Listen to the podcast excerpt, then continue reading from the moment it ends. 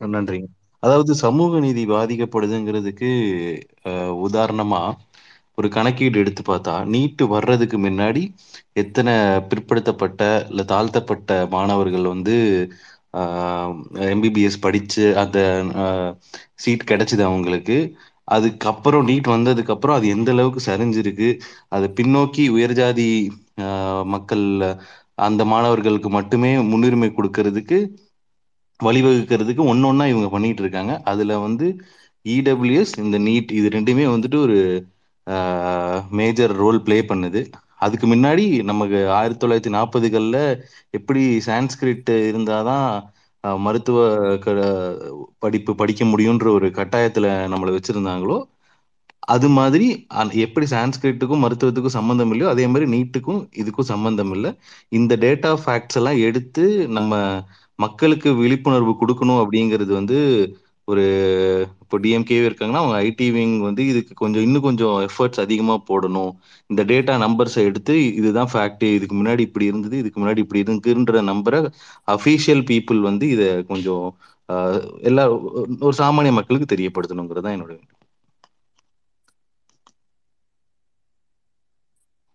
Okay.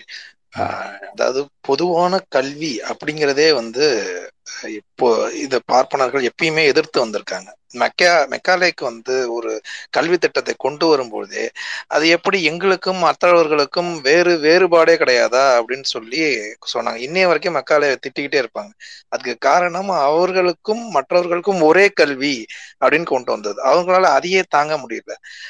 இந்த NEET அப்படிங்கிறது எதனால அப்படின்னு சொன்னா, நம்ம நமக்கு தெரியும் ஒரு வீடியோ ஒன்று வெளிவந்துச்சு. இந்த நீட் வரத்துக்கு முன்னாடி முதல் நூறு இடம் பார்த்தீங்கன்னா, ஓபிசி, எஸ்சி மட்டும் தான் இருந்தாங்க. அதுக்கு மேல வந்து ஒருத்தரும் ஓசில இருந்து ஒருத்தரும் இல்லன்ட்டு ஒரு ஒருத்தர் வந்து பேசியிருப்பாரு. ஒரு நூலிபான். அப்ப அந்த இடத்துல இருந்து தான் நம்ம வந்து பார்க்கணும். இவங்க வந்து நினைச்சா ஒரு விஷயத்த கொண்டு வர முடியுது. இது வந்து மக்கள் போராட்டத்தின் நமக்கு மக்கள் சக்தி மட்டும் தான் இருக்கு. நீதித்துறையில போய் போராடுவது, அதிகாரத்துறையில போராடுதுன்னு ஆளுநர்ன்னு ஒரு ஒருத்தர் வந்து கட்டைய போட்டுக்கிட்டு இருக்கிறாப்புல. ஆக மக்கள் போராட்டம் இதுல ரொம்ப முக்கியமானது. இந்த போராட்டத்துல வந்து நம்ம கண்டிப்பா வந்து நம்மளுடைய முழு ஒத்துழைப்பையும் குடுக்கணும் திமுகவிற்கு. திமுக இன்னைக்கு மருத்துவர் எழிலன் பேசின மாரி திமுக மட்டும் இல்லன்னா, தமிழ்நாட்டுல நீட் எதிர்ப்பு அப்படிங்கிற ஒண்ணே இருக்காது.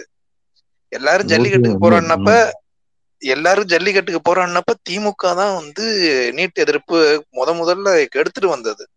அப்ப நமக்கு தெரியல நீட்னால இவ்வளவு பெரிய பிரச்சனை இருக்கும் அப்படின்னு சொல்லிட்டு.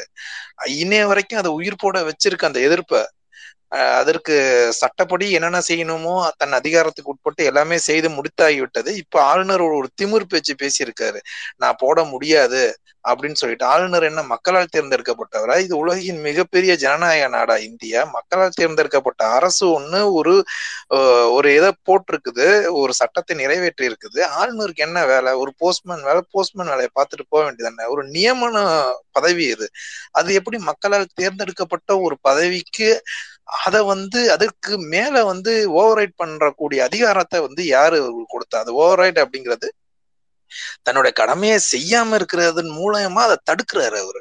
அப்ப இது வந்து ஒரு ஜனநாயகத்துக்கு எதிரானது. இந்தியாவின் இந்திய நாட்டு இறையாண்மைக்கு எதிரானது. ஆகவே அவரு இந்த மாதிரியான தேச துரோக செயல்கள்லாம் செய்யறது இவங்க தான். ஆனா தேசபக்தி மானியம் தேச துரோகத்தை செஞ்சுட்டு தேசபக்திம்பாங்க. இது காலகாலமா நடந்துகிட்டு இருக்குது. ஆக இதுதான் வந்து நம்ம ரொம்ப முக்கியமா பாயிண்ட் அவுட் பண்ணணும். இந்த வாய்ப்ப நம்ம தவற விட்டுறக்கூடாது. எல்லாரும் திமுகவுக்கு ஆதரவா இருக்கணும். அ எவ்வளவு முடியுமோ அவ்வளவு தூரம் நம்ம செய்திகள ஸ்ப்ரெட் பண்ணணும்னு கேட்டுக்கிறேன். எல்லாருக்கும் நன்றி. நன்றி. ஹரப்பன் சரி ராம் ரொம்ப நேரமா பேச முடியல வந்துட்டு போயிட்டே இருந்தேன். இல்ல அதுதான் அதுக்கு முன்னாடி எல்லாருமே இந்த பாயிண்ட பேசிட்டாங்க. இது இந்த நீட்டுங்கிறது எவ்வளவு அதாவது இந்த பிற்படுத்தப்பட்ட மக்களுக்கு, ஒடுக்கப்பட்ட மக்களுக்கு அது எவ்வளவு பெரிய பின்னடைவு எல்லாமே நம்ம எல்லாமே பேசிட்டோம். அது நம்ம எல்லாத்துக்குமே தெரிஞ்சதுதான். இது இன்னும் மக்கள்கிட்ட எப்படி எடுத்துட்டு போறோம்? மக்கள்கிட்டயே என்ன உளவிலாவே என்ன ஒரு தாக்கம் இருக்கு அப்படின்னா, இந்த நீட்டு ஏதோ ஒரு கெடுதல் பண்ணுது நம்ம மக்களுக்கு. இதுல ஏதோ ஒரு ப்ராப்ளம் இருக்குன்ட்டு மக்களுக்கே இந்த அரசியல் தெரியலனாலும் நம்ம மக்களுக்கு ஆட்டோமேட்டிக்கா இந்த வட எதிர்ப்பு அந்த ஆர்எஸ்எஸ் எதிர்ப்புங்கிற அந்த உளவியல் சிக்கல் தானாவே மக்களுக்கு இது புரிய வைக்குது. இது நீட்ல ஏதோ ஒரு ப்ராப்ளம் இருக்கு அப்படின்ட்டு. இப்ப நம்மளுக்கு முன்னாடி இருக்கிறது ரெண்டே ஆப்ஷன் தான். ஒண்ணு வந்து நம்ம சட்டப்படி எல்லாமே பண்ணியாச்சு. ஒரு கமிட்டி போட்டாச்சு.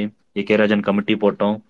அதுல வந்து ரிப்போர்ட் சப்மிட் பண்ணோம். அதுல ரிப்போர்ட்டோட ரெக்கமெண்டேஷன்ஸ் நம்மளுக்கு வந்திருக்கு. அதை பேஸ் பண்ணி நம்ம ஒரு கேஸ் போட்டிருக்கோம். ரெண்டாயிரத்தி இருபத்தி ஒண்ணுல வந்து நம்ம ஒரு கேஸ் போட்டிருக்கோம். அதாவது வந்து கல்வி வந்து மீண்டும் மீண்டும் வந்து மாநில பட்டியலில் கொண்டு வந்து சொல்லிட்டு நம்ம திமுக நம்ம உச்ச நீதிமன்றத்தில் ஒரு கேஸ் போட்டிருக்கோம். இது வந்து ஒரு ஸ்டெப் எடுத்திருக்கிறோம். அதே மாதிரி இல்லைன்னா இன்னொரு சைடு வந்து நம்ம வந்து மா- நம்ம சட்டசபையில வந்து ஒரு சட்ட மசோதாவை நிறைவேற்றி அதை ஆளுநருக்கு அமைச்சிருக்கிறோம். ரெண்டு தடவையும் ஆளுநர் திருப்பி அமைச்சிருக்காது ரெண்டாவது தடவை திருப்பி அனுப்ப முடியாதுன்னு சொல்லிட்டு அது வந்து திருப்பி நம்ம ஜனாதிபதிக்கு இப்போ அமைச்சிருக்கிறோம். ஓகேவா ஆளுநர் வந்து ரெண்டாவது வந்து ஜனாதிபதி அமைச்சிருக்காரு. இப்போ ஜனாதிபதி கையில இருக்கு. இப்ப நம்ம என்னன்னா இங்க இருக்கிற ஒரே ப்ராப்ளம் நம்ம திமுக இவங்க தொடர்ந்து வந்து திமுக மேல வந்து ஒரு கேள்வி கேட்டே இருக்கிறாங்க. இங்க இருக்கிறது நீங்க யார் பக்கம் நிக்க போறீங்க அப்படின்னு தான். ஓகேவா இங்க திமுக இங்க அதாவது திமுக காங்கிரஸ் ஆட்சியில வந்து நீட் கொண்டு வந்தாங்கன்னு சொல்லிட்டு ஒரு பொய்யான குற்றச்சாட்டை சொல்லி இங்க இருக்கிற எதிர்த்தரப்பான ஆர்எஸ்எஸ்க்கு வலு சேர்க்க போறீங்களா?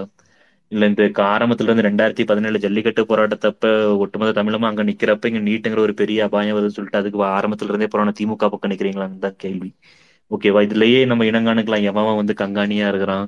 எவன் வந்து இங்க திமுகவுக்கு எதிரா இருக்கிறான். எவன் வந்து இங்க மக்களுக்கு எதிரா இருக்கிறான். எவன் வந்து ஆர்எஸ்எஸோட கூட்டணி இருக்கிறான். எல்லாமே இந்த ஒரு விஷயத்துல தெரிஞ்சு போயிடும் ஓகேவா இப்ப நம்ம முன்னாடி ரெண்டே போராட்டம் தான். ஒண்ணு வந்து இந்த போராட்டத்தை வந்து மக்கள் போராட்டமா மாத்தி ஆளுநருக்கும் ஒன்றிய அரசுக்கும் அழுத்தம் கொடுத்து இந்த சட்டத்தை வந்து நிறைவேற்றுறது.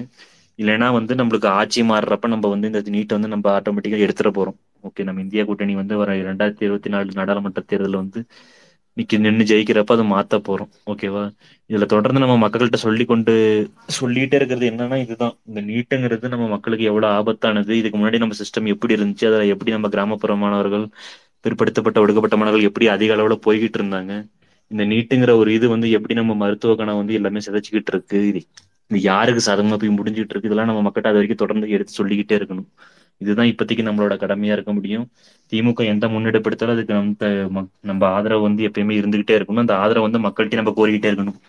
அது வந்து தனிப்பட்ட ஒரு கட்சியோட கொள்கை முன்னெடுப்பா இல்லாம அது வந்து மக்கள் போராட்டமா எப்படி மாத்துறதோ அதுக்கான முன்னெடுப்பு நம்ம தொடர்ந்து எடுத்துக்கிட்டே இருக்கணும். மக்கள்கிட்ட பேசிக்கிட்டே இருக்கணும். இதுதான் இப்போதைக்கு நம்ம பண்ண வேண்டிய வேலைன்னு நான் நினைக்கிறேன். நன்றி அரப்பன் தொடர்ந்து இந்த நீட் தொடர்பா பேசிக்கிட்டே இருக்கணும். இட்ஸ் டு தட் சாய் நீங்க ஃபைனலா நீங்க பேசுறீங்க முடிச்சிடும் ஆஹ் நன்றி. எல்லாரும் பேசினது ஆஹ் தெளிவா பாயிண்ட் பாயிண்ட் எல்லாரும் பேசிட்டீங்க.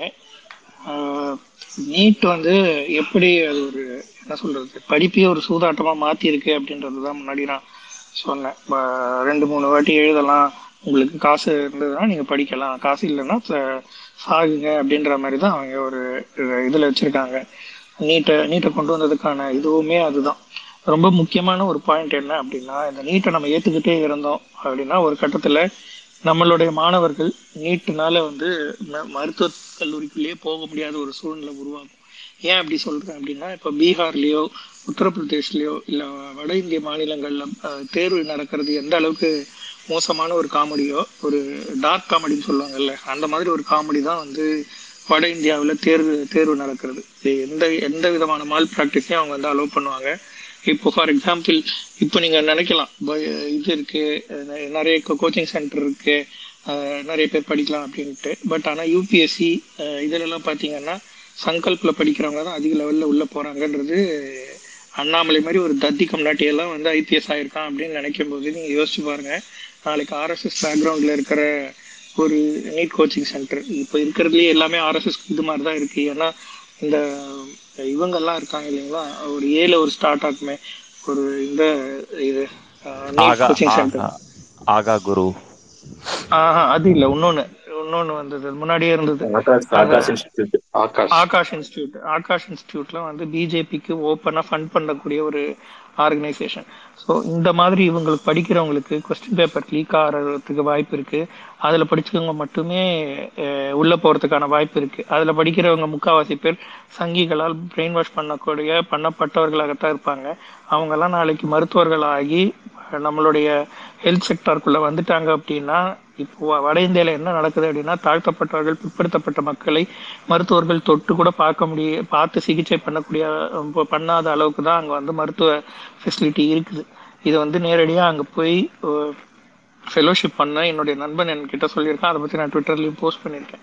அந்த அளவுக்கு மனிதாபிமானமற்ற அந்த நோயாளிகளை நோயாளிகளாக மட்டுமல்லாமல் ஒரு ம மக்க மனிதர்களாக கூட மதிக்காத நிலைமைக்கு தான் அங்கே உயர்சாதி ந- உயர்சாதி வகுப்பினர் வந்து ம நோயாளிகளை ட்ரீட் பண்ணிக்கிட்டு இருக்காங்க. அதே நிலைமை தான் இங்கேயும் வரும். இங்கே ஒரு தீண்டாமை வந்து எப்படி சட்டிலா வீடு கொடுக்க முடியாத தாழ்த்தப்பட்டவர்களுக்கு இஸ்லாமியர்களுக்கு வீடு கொடுக்காத ஒரு சூழ்நிலை நடக்குதோ நாளை பின்ன அவர்களுக்கு மருத்துவ ஃபெசிலிட்டியும் கிடைக்காத ஒரு சூழ்நிலையை உருவாக்குறதுக்கான வாய்ப்புகள் அதிகமாக இருக்கு இந்த நீட்டு மூலமா. ஸோ இந்த நீட்டை வந்து எதிர்ப்பது வெறும் மருத்துவ மருத்துவர்களுக்காக மட்டுமே இல்லாம நம்மளுடைய சமூக நீதிக்காக மட்டுமே இல்லாமல் இங்க வந்து இருக்கக்கூடிய ஒரு ஒரு சமநிலைய சமூக சமநிலைய டிஸ்டர்ப் பண்ணக்கூடிய ஒரு கிரேட் டிஸ்டர்ப்டராக தான் நீட்டை நம்ம பார்க்கணும். நம்மளுடைய எதிர்ப்புகளும் அதை நோக்கி தான் இருக்கணும். இந்த சமூகம் இப்படிப்பட்ட ஒரு மேம்பட்ட சமூகமாக தொடரணுமா? இல்லை நாங்குநேரியில் நடந்த மாதிரி வெட்டிக்கிட்டு சாகணுமா? அப்படின்றத வந்து நம்ம தான் முடிவெடுக்கணும் அந்த மென்டாலிட்டியில் இருக்க அத்தனை பேருமே நாங்குநேரி மாதிரி ஒரு சம்பவம் இனிமேல் நடக்கக்கூடாது அப்படின்னு நம்ம நம்ம மனசில் நம்மளோட மனசாட்சி உறுத்துச்சு அப்படின்னா நிச்சயமாக நம்ம வந்து திமுக திமுகன்ட்டு இல்லை. யார் நீட் எதிர்ப்பு நடத்தின போராட்டம் நடத்தினாலும் நம்ம அவங்களுக்கு போய் ஆதரவு கொடுக்கணும். நம்மளை குறை சொல்லிக்கிட்டு இருக்கிற நாம் தமிழர்களா இருக்கட்டும் அதிமுகவா இருக்கட்டும் தயவு செஞ்சு நீங்களும் வந்து நீட்டுக்கு எதிராக போராட்டம் பண்ணுங்க. திமுக அரசுக்கு ப்ரெஷர் கொடுங்க. நாங்களும் வந்து அதுல கலந்துக்கிறோம்னு சொல்லிக்கிறேன். நன்றி வணக்கம். நன்றி சார். இப்ப ச- ச- சாயண்ண சொல்றப்ப எனக்கு ஒரு இது ஞாபகம் வருது. எங்க ஊர்ல ஒரு டாக்டர் இருப்பாரு. அவர் வந்து இந்த சோ கால்டு உயர் வகுப்பை சேர்ந்தவர் தான். அவர் என்னன்னா ஒரு சிலருக்கு மட்டும் வந்து பார்த்தோன்னா எல்லாமே அவரே பிபி அந்த இதெல்லாம் எல்லாமே பார்த்து சொல்லுவாரு. அந்த ஒரு சிலர் அந்த உருவத்தை பார்த்தாலே ஒரு ம இந்த கூலி இருக்கட்டும் அவங்களெல்லாம் பார்த்தா அந்த உடல் உழைப்பு காரணமா அவங்க பார்த்தாலே அவங்க இது தெரியுமில்ல அவங்களுக்குலாம் பார்த்தீங்கன்னா ஒரு நர்ஸ் இருப்பாங்க. உங்க அந்த நர்ஸை கூப்பிட்டு எல்லாத்தையும் எடுமா அப்படிம்பாரு. இப்போ இந்த சாயை நான் சொல்றப்ப அந்த மாதிரி தான் இருக்கு. அவங்களுக்கு வந்து அது என்னன்னே தெரியலடா. அதாவது ஒரு மெடிசன் படிச்சிருக்கோம் எல்லாத்துக்கும் பொதுவா நோய் பார்க்கணும் அந்த மாதிரி ஒரு மென்டாலிட்டி அவங்களுக்கு வரது கிடையாது. இந்த மாதிரி இப்ப சாயண்ணா சொல்ற மாதிரி தான் அவருக்கு அவர் ஃப்ரெண்ட் ஒருத்தர் சொன்னார்னு சொல்லுதுன்னா அது மாதிரி நான் நேராவே பார்த்துருக்கேன் அந்த டாக்டர்னா அவர் வந்து ஒரு ஹார்ட் ஸ்பெஷலிஸ்ட் அவரு. ஓகேவா அங்க வந்து வேற டாக்டர் யாரும் இல்ல விட்டா இன்னொரு சிட்டிக்கு தூரமா போகணும்னு சொல்லிட்டு அவர்கிட்ட எல்லாமே பார்ப்பாங்க இத்தனைக்கு பிரைவேட் தான் காசு வாங்கிட்டு தான் வேலை பார்த்துட்டு இருக்காரு அவர். ஓகேவா அது கவர்மெண்ட் டாக்டர் கூட கிடையாது. அந்த பிரைவேட் டாக்டர் இருந்தாலும் அங்க வர மக்கள்கிட்டே ஒரு டிஸ்கிரிமினேஷன் பார்ப்பாரு. ஒரு சில மக்கள்கிட்ட வந்து அவர் பிபி தொட்டே தொடவே மாட்டாரு. அவரு. அந்த பிபி எடுக்கிறதா இருக்கட்டும் அந்த த்ரெட்மில்ல ரன்னிங் இது மாதிரி ஒரு இது அந்த இதெல்லாம் ஃபிக்ஸ் பண்ணுவாங்க. அதுவா இருக்கட்டும் அது எல்லாமே கூப்பிட்டு ஒவ்வொருத்தருக்கு இவரே பண்ணுவாரு. ஒருத்தருக்கு வந்து நர்ஸுக்கு இது அங்கவே இங்கவேன்னு சொல்லிட்டு நர்ஸுக்கு இண்டிகேட் பண்ணி இந்த மாதிரி தான் பண்ணிட்டு இருப்பாரு இந்த மாதிரி. இதை நான் நேர்லயே பார்த்துருக்கேன் நான். இது நம்ம மக்கள் நம்ம நம்ம பையன் இல்ல நம்ம மக்கள் யாரோ ஒருத்தர் டாக்டர் படிச்சுட்டு போனாங்கன்னா அந்த மாதிரிலாம் எதுவும் பாக்குறது கிடையாது. ஏன்னா இதுக்கு முன்னாடி நம்மகிட்ட ஒரு சிஸ்டம் இருந்துச்சு. சாயனா தப்பா இருந்தா அது கரெக்ட் பண்ணுங்க. ஆக்சுவலா நம்ம யூஜி படிப்பாங்க நம்ம பசங்க. படிச்சுட்டு அது பிஜி படிக்கணும்னா வந்து நம்ம ஒரு பிரைமரி ஹெல்த் சென்டர்ல போய் வேலை பார்க்கணும் நம்ம வந்து. அப்படி படிச்சோம்னா ஏதோ ஒரு கன்சர்ன் சம்திங் இது இருக்கு. இந்த PG sir service quota Tamil Nadu service. அந்த மாதிரி ஒரு நீங்க கம்பல்சரி வந்து ஒரு பிரைமரி ஹெல்த் சென்டர்ல போய் வேலை பார்த்தீங்கன்னா உங்களுக்கு பிஜி படிக்கிறதுக்கு ஏதோ ஒரு இது அது அந்த இடஒதுக்கு உள்ஒதுக்கீடால் அந்த மாதிரி ஏதோ ஒரு கோட்டா மாதிரி ஒரு இது இருக்குது இல்ல அந்த மாதிரி பண்றப்ப என்ன பண்ணணும்? ஒரு பிரைமரி ஹெல்த் சென்டர்ல போய் ஒருத்தன் வேலை பார்க்கறப்ப அவன் மக்களோட மக்களா வேலை பார்ப்பான். மக்களுக்கு வந்து வைத்தியம் ஃபைவ் மார்க்ஸ் அதுல ஆட் பண்ணுவாங்கன்னு நினைக்கிறேன். ஆமா. அந்த மாதிரி சம்திங் ஒரு இது தனி இருக்கு. தனி ஒரு 50% பர்சன்ட் கோட்டா இருக்கு உங்களுக்கு இல்ல அது பிஜி படிக்கிறதுக்கு பிரைம் ஐம்பது சதவீத கோட்டா இருக்கு சர்வீஸ் கோட்டா இருக்கு. சர்வீஸ் கோட்டா இருக்காது. என்னன்னா போய் பிரைமரி ஹெல்த் சென்டர்ல நீங்க ரூரல் ஏரியால தமிழ்நாட்டுல ஏதோ ஒரு ரூரல் ஏரியால போய் நீங்க போய் வேலை பார்த்துருக்கணும். அந்த மாதிரி வந்து நம்ம டாக்டர் வந்து எக்யூப் பண்ணிட்டு வந்த ஒரு கவர்மெண்ட் வந்து இந்த இதுவும் கலைஞர் தான் கொண்டு வந்தது. இது வந்து அதாவது ஒரு மருத்துவ சேவையை வந்து எப்படி வந்து ஒரு மக்கள் ஜனநாயகமா படுத்துன்னு சொல்லிட்டு கலைஞர் தான் இதை ஏற்படுத்தியிருந்தார். இந்த மாதிரில தான் நம்ம மருத்துவர்கள் தயார்படுத்தி இருந்துட்டு இருந்தோம் நீட்டுக்கு முன்னாடி. இது நீட்டுக்கு அப்புறம் இந்த மாதிரி டாக்டர்ஸ் தான் உருவாக்குது. அதாவது மக்கள்கிட்ட நெருங்காம ஏதோ ஒரு மாதிரி தூரமா நின்று மருத்துவம் பாக்குற மாதிரி ஒரு ஒரு அந்த மாதிரி ஒரு மக்களை வந்து டாக்டர்ஸ் வந்து உருவாக்கிட்டு இருக்கு இப்போ அந்த நீட் வந்து.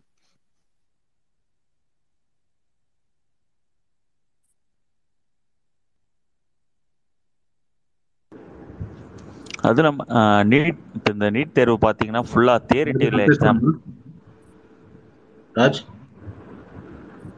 இந்த நீங்க பாயிண்ட் சொல்லுங்க. அதாவது சொன்னதை நீங்க பேசுங்க அது இல்லை நீட் தேர்வு பார்த்தீங்கன்னா ஃபுல்லாக தியரிட்டிக்கல் பேஸ்டு தான் இருக்குது அதுக்கு முன்னாடி இந்த நம்ம டுவெல்த் ஸ்டாண்டர்ட் இது பார்த்தீங்கன்னா ப்ராக்டிக்கல் மார்க்ஸும் கன்சிடர் பண்ணி தான் சீட்ஸ் கொடுத்தாங்க.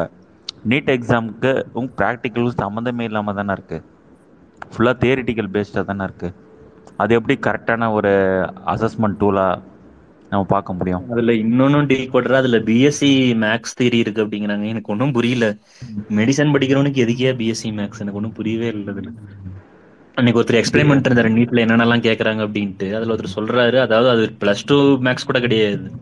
அந்த அதுல இருக்கிற மேக்ஸ் வந்து கோச்சிங் சென்டர் போனா மட்டும்தான் வந்து அது கத்துக்க முடியும். அது வந்து பிஎஸ்சி மேக்ஸ்ல இருக்கிற மேக்ஸ்லாம் வந்து அந்த நீட்ல வந்து என்ட்ரன்ஸ் எக்ஸாம்ல இருக்கு அப்படின்னு டிஃபரன்ஷியல் கால்குலஸ் அட்வான்ஸ் அட்வான்ஸ்டா இருக்கிறதெல்லாமா கேட்டுட்டு இருக்கானுங்க அதுலயே அட்வான்ஸ்டு ஓகே அந்த மாதிரி பிஎஸ்சி மேக்ஸ்ல இருக்கிறதெல்லாம் நீட்ல என்ட்ரன்ஸ் எக்ஸாமா இதா கொண்டு வராங்க. நீங்க ஒரே ஒரு பாயிண்ட் தாங்க. ஒரே ஒரு பாயிண்ட்டை பேஸ் பண்ணி நம்ம இத சொல்லிடலாங்க. ஒரு பாதை கஷ்டமா இருக்கு அப்படின்னா அது போய் முடியக்கூடிய டெஸ்டினேஷன் வந்து அழகா இருக்கணும்ட்டு அவசியம் இல்லை.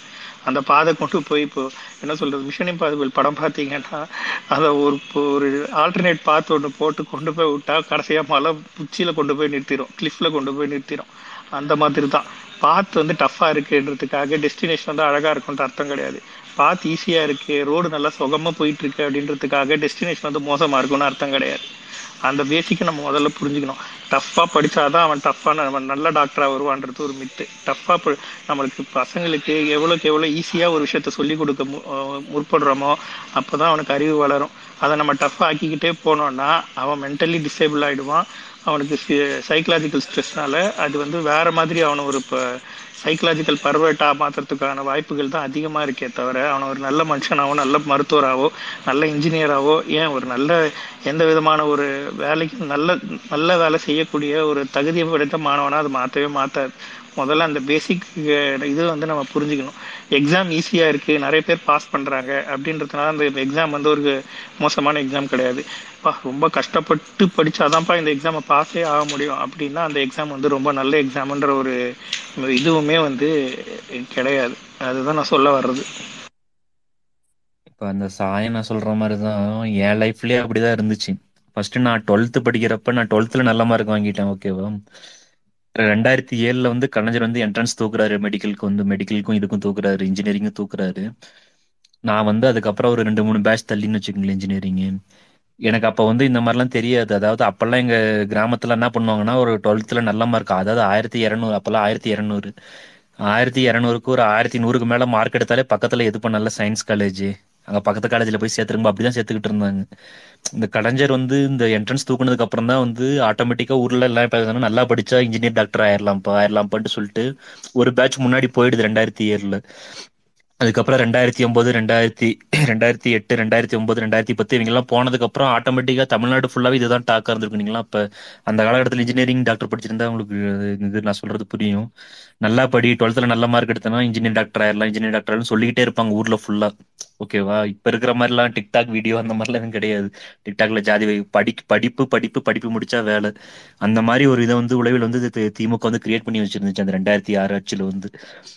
இந்த ரெண்டாயிரத்தி ஆறு டு பதினொன்றுலாம் அப்போ பார்த்தீங்கன்னா எனக்கு எதுவுமே தெரியாது. நான் பாட்டுக்கு படித்தேன் ஓகே எனக்கு இர நான் வந்து இரநூறுக்கு நூற்றி தொண்ணூறு கட் ஆஃப் அப்போ. எனக்கு அங்கே எங்கள் ஊரில் ஒரு இன்ஜினியர் இருந்தார். அப்போ வந்து அவர் தான் எல்லாமே கைட் பண்ணார். எங்கள் அப்பாவுக்குலாம் எதுவுமே தெரியாது. அவர் தான் கைட் பண்ணார். எனக்கு வந்து மெடிக்கல் கவுன்சிலிங்கும் போட்டாங்க. இன்ஜினியரிங் கவுன்சிலிங்கும் போட்டாங்க. இன்னொன்று வந்து அந்த ஜே ஜேடபிள்யூ இந்த ஜேடபிள்யூன்னு ஒரு இது எழுதும் தெரியுமா? தனியாக ஒரு என்ட்ரன்ஸ் எழுதும் தெரியுமா? இன்ஜினியரிங் அதுவும் போட்டோம். இன்னொன்று வந்து பிஆர்க்கு என்ட்ரன்ஸ்க்கும் போட்டோம். நான் அந்த என்ட்ரன்ஸை பற்றி நான் இது பண்ண ஒரி பண்ணிக்கவே இல்லை. ஒரி பண்ணிக்கவே இல்லைன்னா எனக்கு வந்து பயம் அவ்வளவுதான். இது எங்கடா போய் எழுதுறது? இதெல்லாம் பாஸ் ஆகாம இல்லாம நம்ம இது கவுன்சிலிங்லேயே கிடைச்சதா? அப்போ நல்லது தான் நான் யோசிச்சுக்கிட்டே இருந்தேன் எனக்கு. அதுக்கு முன்னாடி வரைக்கும் இன்ஜினியரிங் தான் படிக்கணும் மெடிக்கல் தான் படிக்கணும் ஒரு ஆம்பிஷனும் கிடையாது. நான் சாதாரணமாக ஒரு கிராமத்தில் ஒரு டுவெல்த்தில் நல்ல மார்க் எடுத்த பையன் அளவுதான் மெடிக்கல் போட்டாங்க. எனக்கு மெடிக்கல்ல பிடிஎஸ் தான் கிடைச்சது. பிடிஎஸ் வேணாம். மெடிசன் கிடைச்சா பரவாயில்ல. மெடிசன் கிடைச்சது ஆனால் பிரைவேட் காலேஜில் கிடைச்சது. அது வேணாம். பிடிஎஸ் வந்து கவர்மெண்ட் காலேஜில் கிடைச்சது. அது வேணாம்னு சொல்லிட்டு சரி இன்ஜினியரிங் போட்டு அப்படின்னாங்க. இன்ஜினியரிங்ல நல்ல காலேஜில் கிடைச்சிருச்சு. அதுலயே என்னன்னா சரி இன்ஜினியரிங்ல நல்லா ஒரு வித்தியாசமா படிக்கலான்ட்டு நான் ஏரோநாட்டிக்கல் தான் அப்போ ஒரு ஆசை இருந்துச்சு. அதுவும் நல்ல காலேஜில் எனக்கு என்னன்னா இப்போ நல்ல காலேஜ் கிடைக்கணும் அவ்வளோதான் அங்க இருக்கிற எனக்கு கைட் பண்ணாங்களா அப்போ தான் சொன்னாங்க. கோர்ஸ் எனக்கு என்ன அப்போதைக்கு எனக்கு எந்த அட்மிஷன் எனக்கு இதுதான் படிக்கணும் அதெல்லாம் எதுவும் தெரியாது. அவர் என்ன சொன்னார்னா நல்ல காலேஜ் எடு கேம்பஸ்ல செலக்ட் ஆயிரலாம். நல்ல காலேஜ் போனா கேம்பஸ் செலக்ட் ஆகலாம் வட்டமான காலேஜ் போனா கேம்பஸ் செலக்ட் ஆகிறது கஷ்டமா இருக்கும். அப்படிதான் நான் போய் உள்ள சேர்ந்தது இன்ஜினியரிங்ல இப்ப சாய் என்ன சொல்றாருல்ல அதாவது ஒரு நல்ல என்ட்ரன்ஸ் எழுதி நல்லா எக்யூப் ஆகி அவன் பாரம் தான் குவாலிஃபைடு ஸ்டூடெண்ட்ஸ் அந்த மாதிரிலாம் சொல்லிட்டு இருக்காங்க அந்த மாதிரிலாம் எதுவுமே கிடையாது. இப்படிதான் போய் இன்ஜினியரிங்கே சேர்ந்தேன். நல்ல காலேஜ்ல சிவில் இன்ஜினியரிங் கிடைச்சிருந்தா நான் போய் சேர்ந்தேன். எனக்கு போய் சேர்ந்ததுக்கு அப்புறம் தான் கொஞ்சம் கொஞ்சமா தான் நான் எக்யூப் பண்ணிக்கிட்டேன். ஓகே இன்ஜினியரிங்னா இதுதான். எனக்கு அப்பெல்லாம் இன்ஜினியரிங்னா என்னன்னே தெரியாது. உள்ள போனதுக்கு அப்புறம் தான் ஓகே இன்ஜினியரிங்னா இது இதெல்லாம் இப்படி இதெல்லாம் போயிட்டு அதுக்கப்புறம் ஒவ்வொரு வருஷமும் first year second year third year fourth year படிக்கிறப்போ ஓகே ஒரு கம்ப்ளீட் இதாக வெளியே வரனால தான் அங்க போய் தான் எல்லாமே கத்துக்கிட்டேன். எனக்கு அதுக்கு முன்னாடி என்ன இது யாரும் கைட் பண்றதுக்கு? இதுக்கு முன்னாடி நான் தான் முதல் தலைமுறை பட்டதாரி இதுக்கு முன்னாடிலாம் யாரும் எனக்கு கைட் பண்றதுக்கு யாரும் இல்லை. எங்க ஊர்ல இருக்கிற ஒரே ஒரு இன்ஜினியர் தான். அவர் தான் எங்க ஸ்கூல் எங்க ஊர்ல யாரெல்லாம் இன்ஜினியரிங் மெடிக்கல் அப்ளை பண்றாங்களோ அவர் தான் ஹெல்ப் பண்ணுவார் அப்பெல்லாம். அப்படிதான் போய் இன்ஜினியரிங் சேர்ந்து அப்படிதான் வெளியே வந்தேன். இன்னைக்கு நான் ஒரு நல்ல பொசிஷன்ல தான் இருக்கேன் நல்ல கே- இதுல தான் இருக்கேன் நல்ல சம்பளம் தான் வாங்கிட்டு இருக்கிறேன். இப்ப சாயண்ணா சொல்ற மாதிரி இப்ப அவர் சொல்றல அந்த மாதிரி கிடையாது. ஆக்சுவலா அந்த என்ட்ரன்ஸ் எழுதி அதாவது சாயன சாரி சாயண்ணா சொல்றது இல்ல சங்கிங்கெல்லாம் சொல்ற மாதிரி. நல்லா நீட் எழுதி போறவன் தான் எக்யூப்டான டாக்டர் அவன் தான் நல்ல டாக்டர் நீங்க வந்து டைரக்டா பிளஸ் டூ மார்க் எழுதி போறவங்களாம் வந்து நல்ல டாக்டர் கிடையாது அப்படிங்கிறாங்கல்ல. இந்த மாதிரி தமிழ்நாட்டுல முக்காவாசி பேர் இந்த ரெண்டாயிரத்தி ஆறு டு ரெண்டாயிரத்தி பதினொன்று காலகட்டத்தில் இப்படிதான் இன்ஜினியரிங் மெடிக்கல் போய் சேர்ந்திருப்பாங்க எனக்கு தெரிஞ்சு. நான் நூத்தி தொண்ணூத்தொன்பது எடுத்திருந்தா மெடிக்கல் போயிருப்பாங்க நூத்தி தொண்ணூத்தஞ்சுக்கு கீழே இருக்கிறவங்களாம் எல்லாம் இன்ஜினியரிங் போயிருப்பாங்க. எல்லாருமே மெடிக்கல் கவுன்சிலிங்கும் போட்டிருப்பாங்க இன்ஜினியரிங் கவுன்சிலிங்கும் போட்டிருப்பாங்க. நம்ம அப்போதைக்கு எது பெஸ்ட் கிடைக்குதோ அப்படிதான் போய் எல்லாருமே சேர்ந்திருப்போம். ஏன்னா அப்பதான் எல்லாமே அந்த அந்த காலகட்டத்தில் தான் இந்த ரெண்டாயிரத்தி ஏழுக்கு பிறகு தான் வந்து நிறைய பேர் ரூரல் ஏரியால இருந்து பிற்படுத்தப்பட்ட மக்களோட நிறைய பேர் இன்ஜினியரிங் மெடிக்கல்ல போய் சேர்ந்தாங்க. யாருக்குமே என்னன்னே தெரியாது. அப்படி போய் சே அப்படிதான் போய் எல்லாரும் முக்காசி பேர் சேர்ந்திருப்பாங்க. இன்னைக்கு எல்லாருமே நல்ல பொசிஷன் தான் இருக்காங்க. என் கூட படிச்சவங்க எல்லாருமே கவர்மெண்ட் ஜாபா இருக்கட்டும் பிரைவேட் ஜாபா இருக்கட்டும் இல்லைன்னா வெளிநாட்டுல போய் படி அதுக்கப்புறம் போயிட்டு ஒரு சின்ன குக்காமரத்துல இருந்து வந்து வெளிநாட்டுல போய் எம்எஸ் படிச்சவனா இருக்கான் இப்ப என் பேட்ச்ல அவங்க எல்லாம் கொஞ்சம் கொஞ்சமா தான் அவங்களை எக்யூப் பண்ணிக்கிட்டாங்க. அந்த இன்ஜினியரிங் போய் கே- சேர்ந்துக்கிட்டாங்க. அந்த படிப்பு தான் அவனுக்கு வந்து எக்யூப் பண்ணுது அவனு. ஓகேவா இவங்க சொல்ற மாதிரி அதாவது நீ வார போறப்பே குவாலிஃபைடா தான் போகணும்னா இங்க யாருமே போயிருக்க முடியாது எல்லாருமே. அப்படித்தானே எல்லாருமே போய் எக்யூப் போயிருக்கோம் இல்ல சங்கிங்க என்ன நினைச்சிட்டு இருக்காங்கன்னா டுவெல்த்ல இது மார்க்ஸ் இது சென்டம் எடுக்கிறது ஈஸியான விஷயம். பிசிக்ஸ் கெமிஸ்ட்ரி பயாலஜி மேக்ஸ்லலாம் அப்படின்னு நினைச்சிட்டு இருக்காங்க. அதே பெரிய சேலஞ்சான விஷயம் தானே. அதுக்கு இல்ல அதுக்கே ஆ, அதுக்கே டெடிகேட்டடா டெடிகேட்டடா படிச்சாகணும். ஆமா ஆமா கண்டிப்பா. அந்த டெடிகேஷனோட படிச்சு நம்ம அதுலயும் இவங்க எல்லாம் சொல்றாங்க டுவெல்த்ல மக்க படிச்சு மக்க படிச்சு பாஸ் ஆயிடலாம் அப்படிலாம் ஆக முடியாதுங்க. நீங்க ஆவறதுன்னா அந்த மாதிரி ஆவறதுன்னா எது தெரியுமா? அந்த டென் மார்க் கொஸ்டின் இருக்கு தெரியுமா? நீங்க அதுலதான் வந்து என்னன்னா நீங்க மக்க படிச்சா அப்படியே வந்து உங்களுக்கு புரிஞ்சு புரியுதோ புரியலையோ நீங்க ஏதோ அதை அப்படியே மக்க படிச்சு கூட எழுதிட்டு அந்த டென் மார்க் வாங்கிட்டு போயிடலாம் அது கீழே இருக்கிற டூ மார்க்ஸா இருக்கட்டும் ஒன் மார்க்ஸா இருக்கட்டும் அதெல்லாம் வந்து நீங்க புரிஞ்சா மட்டும்தான் அந்த அந்த கொஸ்டின்ஸ்ல அட்டன் பண்ண முடியும் அதிக மார்க் எடுக்க முடியும். இல்லைன்னா வந்து நீங்க என்னதான் பக்க படிச்சாலும் அதுல ஏன்னா அதுல வந்து ட்விஸ்டா தான் கேட்பான். ஒன் மார்க் கொஸ்டினா இருக்கட்டும் டூ மார்க் கொஸ்டினா இருக்கட்டும் கொஞ்சம் ட்விஸ்டா தான் கேட்பான். டென் மார்க் கொஸ்டின் தான் டேரக்டா அப்படியே வந்து புக்க புக்ல என்ன இருக்கோ அப்படி எழுதுற மாதிரி இருக்கும். நீங்க அந்த மாதிரி எடுக்கிறதுனா வந்து என்ன ஒரு ஆயிரத்தி இரநூறுக்கு நான் அப்ப சொல்றேன். ஆயிரத்தி இரநூறுக்கு என்ன ஒரு எட்நூறு மார்க் எழுநூறு மார்க் எடுக்கலாம் அவ்வளவுதான். நீங்க ஆயிரம் ஆயிரத்தி நூறுக்கு மேல எடுக்கணும்னா நீங்க புரிஞ்சு படிச்சா மட்டும்தான் எடுக்க முடியும். இல்லைன்னா எடுக்கவே முடியாது. நீங்க சொல்றதே ஒரு மித்து டுவெல்த்ல மக்க படிச்சா நீங்க பாஸ் ஆயிரலாம். அதெல்லாம் குவாலிஃபைடு ஸ்டூடெண்ட் கிடையாது சொல்றதெல்லாம் போய் சும்மா. ஒன் மார்க் கொஸ்டின்லாம் ஒன் மார்க் கொஸ்டின் கிட்டத்தட்ட இருபது கொஸ்டின் என்னமோ இருக்கும்னு நினைக்கிறேன் அப்ப டுவெல்த் படிக்கிறப்ப. அந்த டுவெல் இந்த இருபது கொஸ்டின் உங்களுக்கு புரிஞ்சா மட்டும்தான் நீங்க அட்டன் பண்ண முடியும். இல்லைன்னா அட்டன் பண்ணவே முடியாது. அது பிசிக்ஸா இருக்கட்டும் மேக்ஸா இருக்கட்டும் கெமிஸ்ட்ரி பயாலஜி ஜுவாலஜி எல்லாத்துலயுமே அப்படிதான்.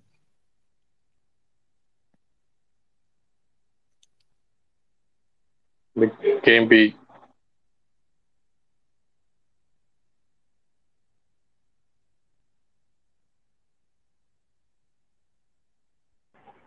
அதாவது நண்பர்களே கேக்குதா? நான் பேசுறது? கேக்குது கேக்குது. கேக்குதா? நான் பேசுறது? கேக்குது கேஎம்பி கே- இப்ப கேக்குது. கேக்குது விஷயம் சொன்னேன். சர்வீஸ் கோட்டா ஃபிஃப்டி பர்சன்டேஜ் கொடுத்துருந்தாங்க. கிராமப்புறத்தில் வேலை செய்யும் ம- மருத்துவர்களுக்கு அப்படின்னு சொல்லிட்டு. ஒரு காலத்துல வந்து எப்படின்னா க- கிராமங்கள்ல ஹாஸ்பிட்டல் கட்டிட்டாங்க. ஆனா டாக்டர் இல்ல. டாக்டர் இல்ல மூக்கால ஒரு கும்பல். அந்த குறையை நிவர்த்தி செய்யும் வகையில தான் தலைவர் கலைஞர் அவர்கள் ஒரு இன்சென்டிவே கொடுத்தாரு. இப்போ வேலை செய்ய வேலை செஞ்சினா உனக்கு வந்து ஃபிஃப்டி பர்சன்டேஜ் வந்து சர்வீஸ் கோட்டான்னு பிஜி படிக்கிறதுல நான் உனக்கு ஒதுக்கீடு செய்றேன். அப்படி நீ பிஜி படிச்சுட்ட அப்படின்னா நீ மறுபடியும் வந்து எங்களுக்கு கவர்மெண்ட்டுக்கே வேலை செய்யணும். அந்த ஸ்கீம் ஆக்சுவலாக பேசிக்கலி இப்போ இதன் மூலமா அப்படின்னா தரமான அரசு மருத்துவர்கள் வந்து உருவாகிட்டே இருந்தாங்க. மேல பிஜி பண்ண டாக்டர்ஸ் வந்து உருவாகிட்டு இருந்தாங்க. அதுதான் அந்த ஸ்கீம் நீட் என்னைக்கு வந்துச்சோ அந்த சர்வீஸ் கோட்டாங்கிற கான்செப்டே தூக்கிட்டானுங்க. அது ஒன்று சொல்லுன்னு நினைச்சேன். அதாவது நீட் எதிர்ப்புங்கிறது வந்துங்க சுயமரியாதை சம்மந்தப்பட்டது எவ்வளவோ காரணங்கள் இருக்கு. சரிங்க லெவல் பிளேயிங் ஃபீல்டு இல்லை. அதெல்லாம் இருந்தாலும் கூட நம்ம மிக முக்கியமா எந்த தளத்தில் நம்ம இதை எதிர்க்கணும் அப்படின்னா இது வந்து சுயமரியாதை சம்பந்தப்பட்டது.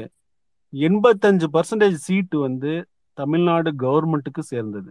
எல்லா மெடிக்கல் காலேஜ்லையும் தமிழ்நாட்டில் இருக்க எல்லா மெடிக்கல் காலேஜ்லையும் எயிட்டி ஃபைவ் பர்சன்டேஜ் சீட்ஸ் வந்து ஸ்டேட் கோட்டா அது எங்களுடையது. இது ஒன்றியத்தில் இருக்கோம் உனக்கு ஒரு பதினஞ்சு பர்சன்டேஜ் கொடுக்குறோம். ஓகே அந்த பதினஞ்சு பர்சன்டேஜுக்கு நீ என்ன வேணாலும் பண்ணிக்கோ. சரிங்களா?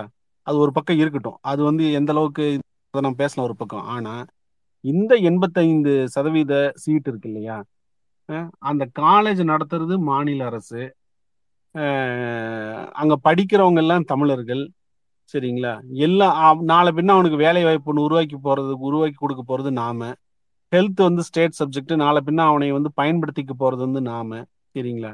நாங்க எங்க காசை போட்டு காலேஜை கட்டி அந்த காலேஜ் அட்மினிஸ்ட்ரேஷனுக்கு காசை கொடுத்து எல்லாம் வச்சிருப்போமா? இவனுக்கு நோகாம வந்து ஒரு எக்ஸாம்ல வச்சு அவனுக்கு இஷ்டத்துக்கு என்ன வேணாலும் பண்ணணும் இவர்களுக்கு என்ன அதிகாரம் இருக்கு? மாநில அரசோட கோட்டெல்லாம் ஃபில் பண்ணுவோன்னு சொல்லி வரதுக்கு ரயில்வே ரெக்ரூட்மெண்ட் போர்டு தமிழ்நாடு நடக்கிறதுக்குலாம் நான் நடத்தி தரேன்னு சொன்ன இவனுக்கு ஒத்துக்குவானுங்களா?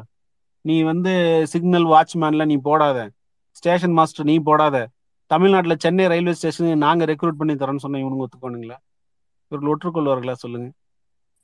அப்போ நாம் வந்து அந்த நான் பேசுறது கேக்குது நண்பர்களே?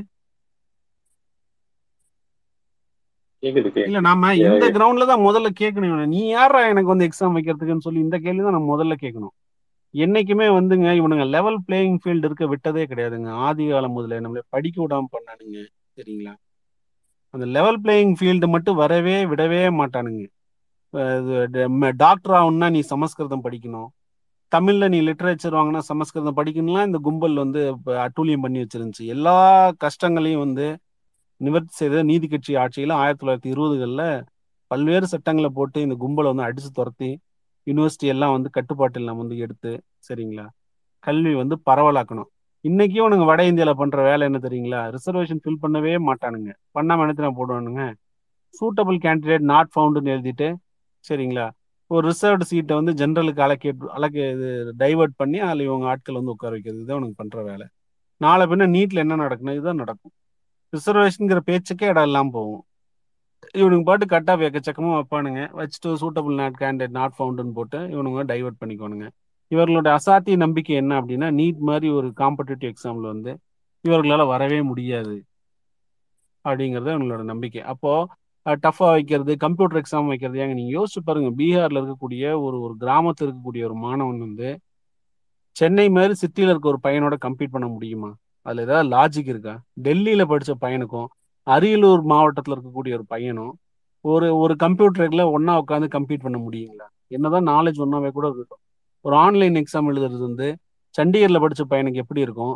இந்த பெரம்பலூர் மாவட்டத்துல குக்கிராமத்துல இருந்து வரக்கூடிய பையனுக்கு எப்படி இருக்கும் இவனுங்கெல்லாம் மூளை இருக்கா இல்லையா? இந்த ஸ்கீம் எல்லாம் எழுதும் போது இவனுங்க டெல்லியில ஐஏஎஸ்ங்கிறானுங்க என்னதான் இவனுக்கு என்ன இலவதான் இவனுக்கு படிச்சானுங்கன்னே தெரியல. இவருக்கெல்லாம் மூளை வேலை செய்யுமா செய்யாதா? இது ஒரு லெவல் பிளேயிங் ஃபீல்டுல உங்களுக்கு தெரியுமா தெரியாதா?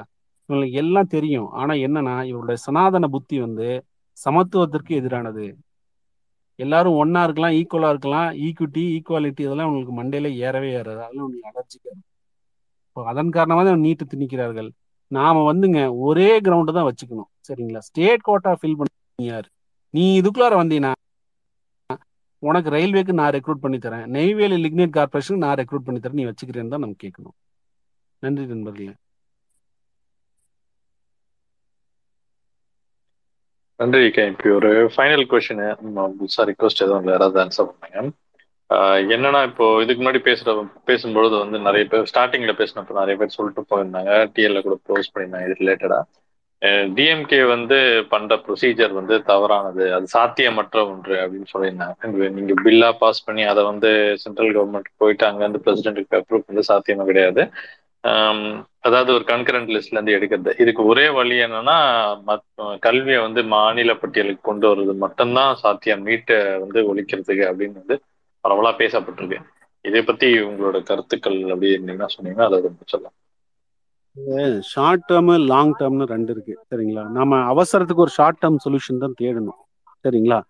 லாங் டேர்ம் கோல்ஸ் வந்து அதை நம்ம கண்டினியூஸா நம்ம வந்து பர்சுவேட் பண்ணணும். சரிங்களா?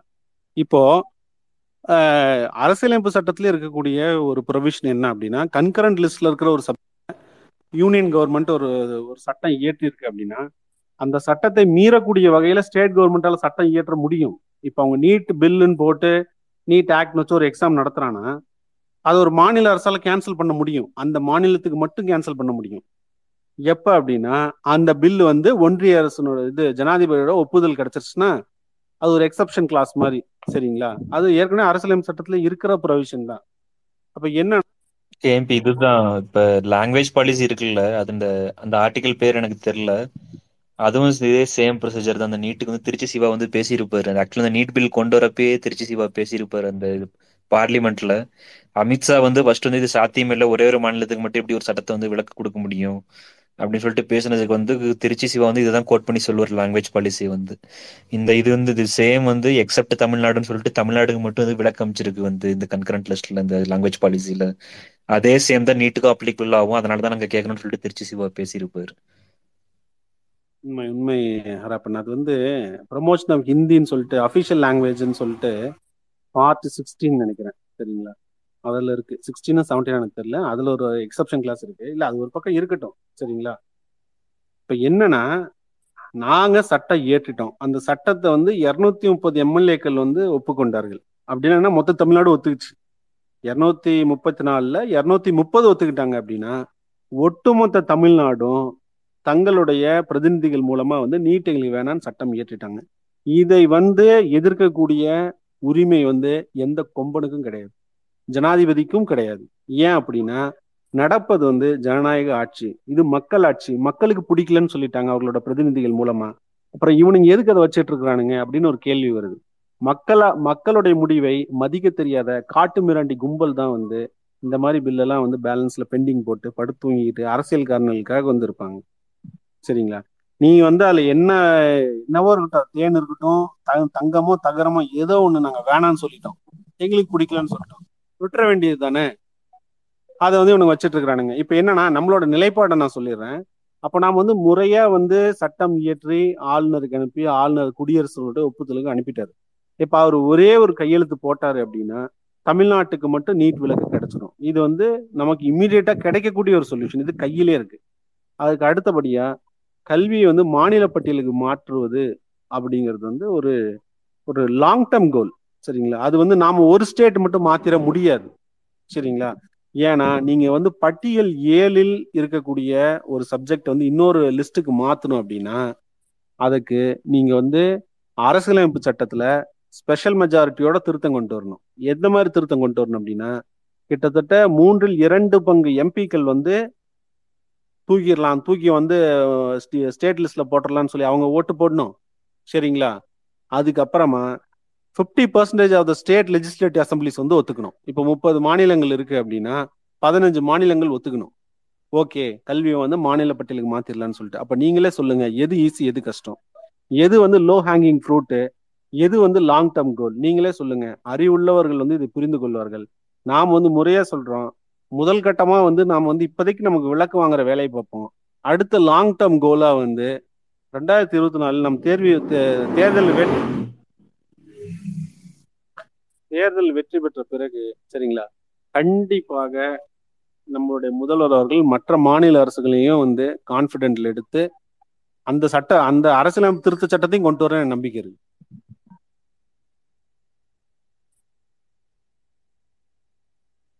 கேஎம்பி ரொம்ப கரெக்டா சொல்லிட்டாங்க. மாநில சுயாட்சிலாம் ரெண்டாயிரத்தி இருபத்தி நாலுக்கு அப்புறம் தான் பேசவே முடியும். அதுலயும் நம்ம அந்த இந்தியா கூட்டணி வெற்றி பெற்ற பிறகுதான் பேசவே முடியும். இப்போதைக்கு அதற்கான கூர்த்திட்டு வேலையை வேணா நம்ம செய்யலாமே தவிர உடனடியாக நீட் அப்படிங்கிறதுக்கெல்லாம் வந்து இப்ப கேஎம்பி சொன்னதுதான் சரியான விடையா இருக்கு. நன்றி. ஹரப்பன் சொன்னது வந்து ஆர்டிகல் டூ பிப்டி ஃபோர் நினைக்கிற ஒரு சமீபத்துல ஒரு வீடியோல பார்த்தேன். அது அந்த கன்கரண்ட் லிஸ்ட்ல இருந்துச்சுன்னா அந்த ஸ்டேட்டுக்கு மட்டும் எக்ஸாம்ஷன் கேம்பி இன்னொரு ஒரு டவுட் இந்த ஐபிசி செக்ஷன்ஸ் இருக்கு இல்லையா? அதுலயுமே வந்து கன்கரண்ட் லிஸ்ட்ல தானே இருக்கு. அதுக்குமே ஸ்டேட்டுக்கு வந்து சில எக்ஸப்ஷன்ஸ் தருவாங்க இல்ல அது மீன் பில் பாஸ் பண்ணி எக்ஸம்ஷன் வாங்கிக்கலாம். இந்த அந்த தண்டனை காலத்தை வந்து குறைக்கிறது இன்க்ரீஸ் பண்றது அதெல்லாம். இல்ல இல்ல ஆமா. அது அதாவது கிரிமினல் லா வந்து கன்கரண்ட் லிஸ்ட்ல இருக்கு. சட்டம் ஒழுங்கு மாநில அரசுடைய கட்டுப்பாட்டுல இருக்கு. சரிங்களா? அதாவது ஒரு நல்லா நல்லா இருந்த ஊரும் நாலு நாலு போலீஸும் நல்லா இருந்த ஊரும் படம் வந்துச்சு. சரிங்களா? எங்கெங்கெல்லாம் குழப்பம் விளைவிக்க முடியுமோ எல்லா வேலையும் செய்கிறாங்க இப்போ அடுத்து வந்து பார்த்தீங்கன்னா எவிடன்ஸ் ஆக்டை வந்து மாத்திரங்கிறாங்க கிரிமினல் ப்ரொசீஜர் கூட வந்து மாத்திரங்கிறாங்க இந்தியன் பீனல் கூட மாத்துறங்கிறான். யூஸ்வலாக அமெண்ட்மெண்ட் போடுவாங்க. ஏதாவது ஒரு செக்ஷன் போடுவாங்க புதுசாக எடுப்பாங்க. இவர்களுக்கு அந்த இந்தியன் பீனல் இந்தியா என்கிற பெயர் பிடிக்கவில்லை. அதனால பாரத் என்னவோ போட்டு ஹிந்தியில் ஏதோ பேர் கொண்டு வரேன் எவிடன்ஸ் ஆக்ட் எவ்வளோ அழகா இருக்கு. அதுக்கு ஏதோ சமஸ்கிருதத்தில் ஏதோ ஒன்று போட்டு உருட்டிருக்கா நம்ம வாயிலே நுழைய இதெல்லாம் எதுக்கு இவனுங்க பண்றானுங்கன்னு தெரில இப்போ என்னன்னா ஒட்டுமொத்தமாக வந்து எல்லாத்தையும் நீங்க ரிப்பீல் பண்ணீங்க அப்படின்னா அப்ப அந்த சட்டத்தை வந்து காவல்துறையினர் ஃபுல்லா படிச்சு புரிஞ்சுக்கணும் வழக்குரைஞர்கள் ஃபுல்லா படிச்சு புரிஞ்சுக்கணும் ஜட்ஜு ஃபுல்லா படிச்சு புரிஞ்சுக்கணும். ஆனா இப்ப நீ இது மாத்திரியே என்ன நன்மை விளையுன்னு நினைக்கிறீங்க?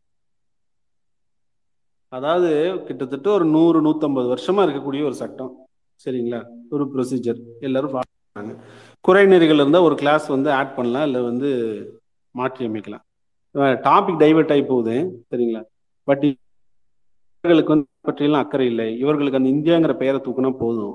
எவன் எவ்வளோ கஷ்டப்பட்டா என்ன? யாருக்கு என்ன? இவர்களுக்கு அந்த இந்தியாங்கிற பெயரை தூக்கிட்டு பாரத்துங்கிற பெயரை போடணுமா? இந்த மாதிரி குழப்பம் விளைக்கிறதுக்கு விளைவிப்பதற்கான எல்லா வேலையும் செஞ்சுட்டு இருப்பாங்க.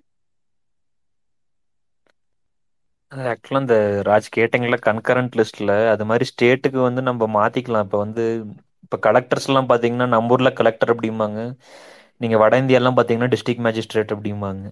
அவங்களுக்குலாம் பவர்ஸ் அதிகம். நம்ம இதில் வந்து கலெக்டருக்கு அவ்வளோ பவர் கிடையாது பவர் கிடையாது. ஒன்லி அந்த ரெவன்யூ கலெக்ஷன் மட்டும். இந்த ரெவன்யூ கலெக்ஷன் அந்த இது மட்டும்தான். ஓகேவா ஆனால் நீங்கள் வட மாநிலத்திலாம் ஒரு சில ஸ்டேட்லாம் பார்த்தீங்கன்னா அங்கே வந்து டிஸ்ட்ரிக்ட் மேஜிஸ்ட்ரேட்டே வந்து கோட்டா வந்து ஆக்ட் ஆக முடியும் அங்கே வந்து. அந்த மாதிரி ஒவ்வொரு கன்கரண்ட் லிஸ்ட்டில் ஒவ்வொரு இருக்குல்ல நம்ம ஸ்டேட்டுக்கு ஏற்ற மாதிரி மாற்றிக்கலாம் அது ஒவ்வொரு ஸ்டேட்டுக்கும் மாறும். அவங்க ஸ்டேட்டுக்கு ஏற்ற மாதிரி பவரை வந்து குறைச்சிக்குவாங்க ஏற்றிக்குவாங்க இந்த கலெக்டர்ஸ்க்கு அந்த மாதிரிலாம். இப்போ நீங்கள் வட இந்தியாலாம் வந்து கலெக்டர்னு சொன்னீங்கன்னா யாருக்கும் தெரியாது. டிஸ்ட்ரிக்ட் மேஜிஸ்ட்ரேஷன் சொன்னால் தான் தெரியும் எல்லாத்துக்குமே. அந்த மாதிரிலாம் இருக்குது அது மா ஸ்டேட்டுக்கு ஏற்ற மாதிரி மாறும் தான் அது கன்கரண்ட் லிஸ்ட் டிஸ்ட்ரிக்ட் மேஜிஸ்ட்ரேட்ஸ்னா இங்க இது தானே ஒரு ஜட்ஜ் தானே? இல்ல இல்ல இல்ல. டிஸ்ட்ரிக்ட் மேஜிஸ்ட்ரேட்னா கலெக்டர் தான். இங்க வட இந்தியால கலெக்டருக்கு வந்து டிஸ்ட்ரிக்ட் மேஜிஸ்ட்ரேட் அப்படிம்பாங்க. அது என்னன்னா அவங்களுக்கு வந்து எக்ஸ்ட்ரா பவர்ஸ்லாம் இருக்கும். அவங்க ஒரு சின்ன சின்ன சின்ன பெட்டி கேசஸ்லாம் வந்து அவங்களே சால்வ் பண்ற மாதிரிலாம் பவர் இருக்கும் அங்க வந்து இந்த கலெக்டர்ஸ்க்கு வந்து. நம்ம ஊர்ல கலெக்டருக்கு பவர் வந்து கம்மி தமிழ்நாட்டில் வந்து. அவங்களுக்கு வந்து ஒன்லி அந்த ரெவன்யூ கலெக்ஷன் மட்டும் தான் கொடுத்துருப்பாங்க நம்ம இதுல பவர்ஸ் வந்து. அந்த ஒட்டுமொத்த ஸ்டேட்டோட இது. ஆட்சித்தலைவர் அதுக்கப்புறம் இந்த இது ரெவன்யூ கலெக்ஷன் வந்து நம்ம நம்ம ஊர் கலெக்டருக்கு வரும். ஆனால் நீங்கள் வட இந்தியாவுக்குலாம் ஒரு சில உத்தரப்பிரதேஷ் இந்த யூபி அந்த மாதிரி ஒரு சில ஸ்டேட்டுக்குலாம் போனீங்கன்னா அங்கே வந்து டிஸ்ட்ரிக்ட் மேஜிஸ்ட்ரேட் அப்படிம்பாங்க கலெக்டர்ஸை வந்து. அவங்களுக்கு என்னன்னா இதோ நம்ம நம்மளுக்கு நம்ம ஊர்ல இருக்கிற கலெக்டர்ஸோட அங்கே இருக்கிற கலெக்டர்ஸ்க்கு வந்து பவர் கொஞ்சம் எக்ஸ்ட்ரா ஜுடிஷியல் பவர் அதெல்லாம் இருக்கு அவங்களுக்கு வந்து. அதெல்லாம் கன்கரண்ட் லிஸ்ட்ல இருக்கிறது ஒவ்வொரு ஸ்டேட்டுக்கு அந்த ரூல்ஸ் வந்து மாத்திக்கும் ரூல்ஸ் வந்து வெவ்வேறு மாதிரி இருக்கும். இப்போ இன்னொன்று யோகி ஆதித்யநாத் யோகி ஆதித்யநாத் இப்போ இன்னொன்று கேனத்தனமா இன்னொன்று இப்போ என்ன கொண்டு வந்திருக்காங்கன்னா ஒரு சில இடத்துல வந்து போலீஸ்க்கு வந்து அந்த பவரை அந்த ஜுடிஷியல் பவர் வந்து கொடுக்கறதுக்கு வந்து ஒரு சட்டம் வந்து ஏற்றிருக்காரு அவர் வந்து. அதாவது போலீஸே வந்து சின்ன சின்ன பெட்டி கேஸ் வந்து தீர்ப்பளிக்கலாம் அப்படின்னு சொல்லிட்டு ஒரு இதை கொண்டு வந்திருக்கிறானுங்க. அதெல்லாம் பைத்தியக்காரன் இதுக்கு முன்னாடி வந்து இதுல அப்படிதான் இருந்துச்சு. பிரிட்டிஷ் பீரியட்ல இருந்தது இந்த சட்டம்லாம் வந்து. அதாவது ஒரு இப்போ சூப்பரண்ட் எஸ்பி வந்து ஒரு ஸ்டே ஒரு டிஸ்ட்ரிக்டோட எஸ்பி வந்து பெட்டி கேசஸ் வந்து தீர்ப்பளிக்கலாம் அப்படின்ட்டு. அதெல்லாம் நம்ம ஏன் இங்கே மாற்றி தமிழ்நாட்டிலலாம் அதெல்லாம் நம்ம எப்பயோ மாற்றியாச்சு அதெல்லாம் அதெல்லாம் ஏன் மாற்றுறோம் அப்படின்னா ஒரு போலீஸ் வந்து எப்பயுமே வந்து ஒரு ஒரு ஒரு கேஸ்ட் இதாக தான் வந்து ஆக்ட் ஆகும். இப்போ ஒரு ரெண்டு ஜா ஒரு ரெண்டு பேர் கேஸ் எடுத்துட்டு வராங்கன்னா அது ஜாதிக்காரன் எவனோ அவனுக்கு ஏற்ற மாதிரி தீர்ப்பு வழங்கலாம். அந்த மாதிரி இருக்கக்கூடாதுன்னு சொல்லிட்டு அதெல்லாம் இந்த பவர்லாம் நம்ம பிடுங்கணும் நம்ம வந்து சுதந்திர இந்தியாவில் வந்து. இப்போ அது திருப்பி கொண்டு வந்திருக்கிறான் யோகி ஆதித்யநாத் வந்து யூபியில் இது வந்து என்னன்னா முற்றிலுமா வந்து ஓபிசி மக்களுக்கும் அங்கே இருக்கிற ஒடுக்கப்பட்ட மக்களுக்கும் எதிரான ஒரு சட்டம் தான் அதெல்லாம். இந்த மாதிரி பவர்ஸ் வந்து மாத்திக்கலாம் ஒரு சில இதில் இந்த இதெல்லாம்.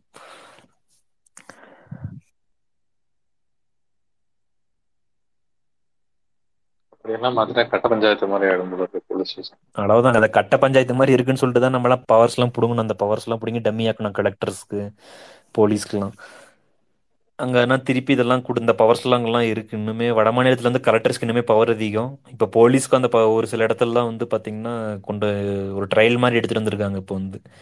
போலீஸ் வந்து கேஸ் சால்வ் பண்ணலாம் போலீஸ் ஸ்டேஷன்லேயே அப்படின்னு சொல்லிட்டு ஒரு இது. அதாவது இந்த சிவில் கேஸ்லாம் சின்ன சின்ன பெட்டி சிவில் கேஸ்லாம் அவங்களே தீர்ப்பளிக்கலாம் அப்படின்னு சொல்லிட்டு இந்த மாதிரிலாம் கொண்டு வந்திருக்கிறாங்க.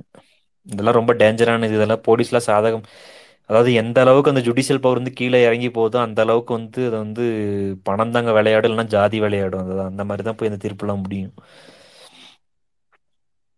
இதுக்கு அவங்க என்ன காரணம் சொல்றாங்கன்னா இது வந்து நிறைய கேஸ் வந்து பெண்டிங் ஆயிட்டே இருக்கு. ஹைகோர்ட்ல இந்த டிஸ்ட்ரிக்ட் கோர்ட்ல அதெல்லாம் அதிகமாக பெண்டிங் ஆயிட்டு அதனால இந்த சின்ன சின்ன கேஸ்லாம் கீழே முடிக்கிற மாதிரி நாங்கள் இது பண்ணுறோங்கிறானுங்க ஆனால் இது வந்து பயங்கரமா பேக் ஃபயர் ஆகும். யாருக்கு பேக் ஃபயர் ஆனால் உயர் ஜாதிகளுக்கு வந்து இது சாதகமா இருக்கும். ஆனால் பிற்படுத்தப்பட்ட மக்கள் ஒடுக்கப்பட்ட மக்களுக்குலாம் இது பெருசாக ஏன்னா அங்கே யூபி அந்த மாதிரி மாநிலங்கள்லாம் பார்த்தீங்கன்னா பெருவாரியாக உயர் அதிகாரிகள் வந்து அவங்க தான் இருப்பாங்க. உயர் ஜாதிகளை சேர்ந்தவங்களா தான் இருப்பாங்க. இது எல்லாமே பார்த்தீங்கன்னா திவாரி சவான் அந்த மாதிரி தான் உட்காந்துருப்பானுங்க அவனுங்கெல்லாம் தீர்ப்பளிக்கிற மாதிரி வந்துச்சுன்னா எப்படி இருக்குன்னு பாருங்க. இப்போ ஒரு பிற்படுத்தப்பட்ட மக்களுக்கும் இன்னொரு ஒரு யாதவுக்கும் அங்கே இருக்கிற ஒரு திவாரிக்கும் வந்து ஒரு இது வந்துச்சுன்னா ஒரு லேண்ட் டிஸ்பியூட் வந்துச்சுன்னா அது வந்து ஒரு டிஸ்ட்ரிக்ட் எஸ்பிக்கு போச்சுன்னா அங்க முக்கா மேக்ஸிமம் வந்து பாத்தீங்கன்னா உயரதி உயர்ஜாதிகாரிங்க தான் உட்காந்துருப்பானுங்க அவன் கேஸ் சால்வ் பண்ற மாதிரி இருந்துச்சுன்னா அவன் யாருக்கு தீர்ப்பளிப்பான்னா திவா அவன் ஜாதிக்கு ஏற்ற மாதிரி தான் தீர்ப்பளிப்பான் இது ரொம்ப டேஞ்சரான சட்டம் அதெல்லாம்.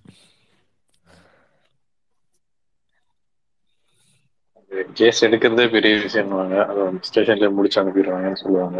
இப்போ இதுவரை வந்துருச்சுன்னா ஜட்ஜ்மெண்ட்டே கொடுத்த மாதிரி கணக்கு நம்ம ஊர்லயே இன்னுமே பாருங்க ஏதோ ஒரு கேஸ்னு போனாலே ஃபர்ஸ்ட் ஜாதி என்னன்னு தான் கேட்பானுங்க. எஃப்ஐஆரே ஃபைல் பண்ண மாட்டாங்களே ஒரு அட்லீஸ்ட் ஒரு ரெண்டு மூணு நாள் கால கழிச்சு அதுக்கப்புறம் பண்றாங்களா இல்லையா ஃபர்ஸ்ட் வந்து எஃப்ஐஆர் ஃபைல் பண்ண மாட்டாங்க. அதை ஃபர்ஸ்ட் பேசி தீர்க்கலான்னு பார்ப்பாங்க. ஆனா ஃபர்ஸ்ட் அவன் போலீஸ் போனான்னு கேட்கறதா நீ என்ன ஜாதி? ரெண்டு பேர்த்திட்டுமே கேட்பான் நீ என்ன ஜாதி? நீ என்ன ஜாதின்னு கேட்டுட்டு தான் ஆரம்பி கேஸே ஆரம்பிப்பானுங்க.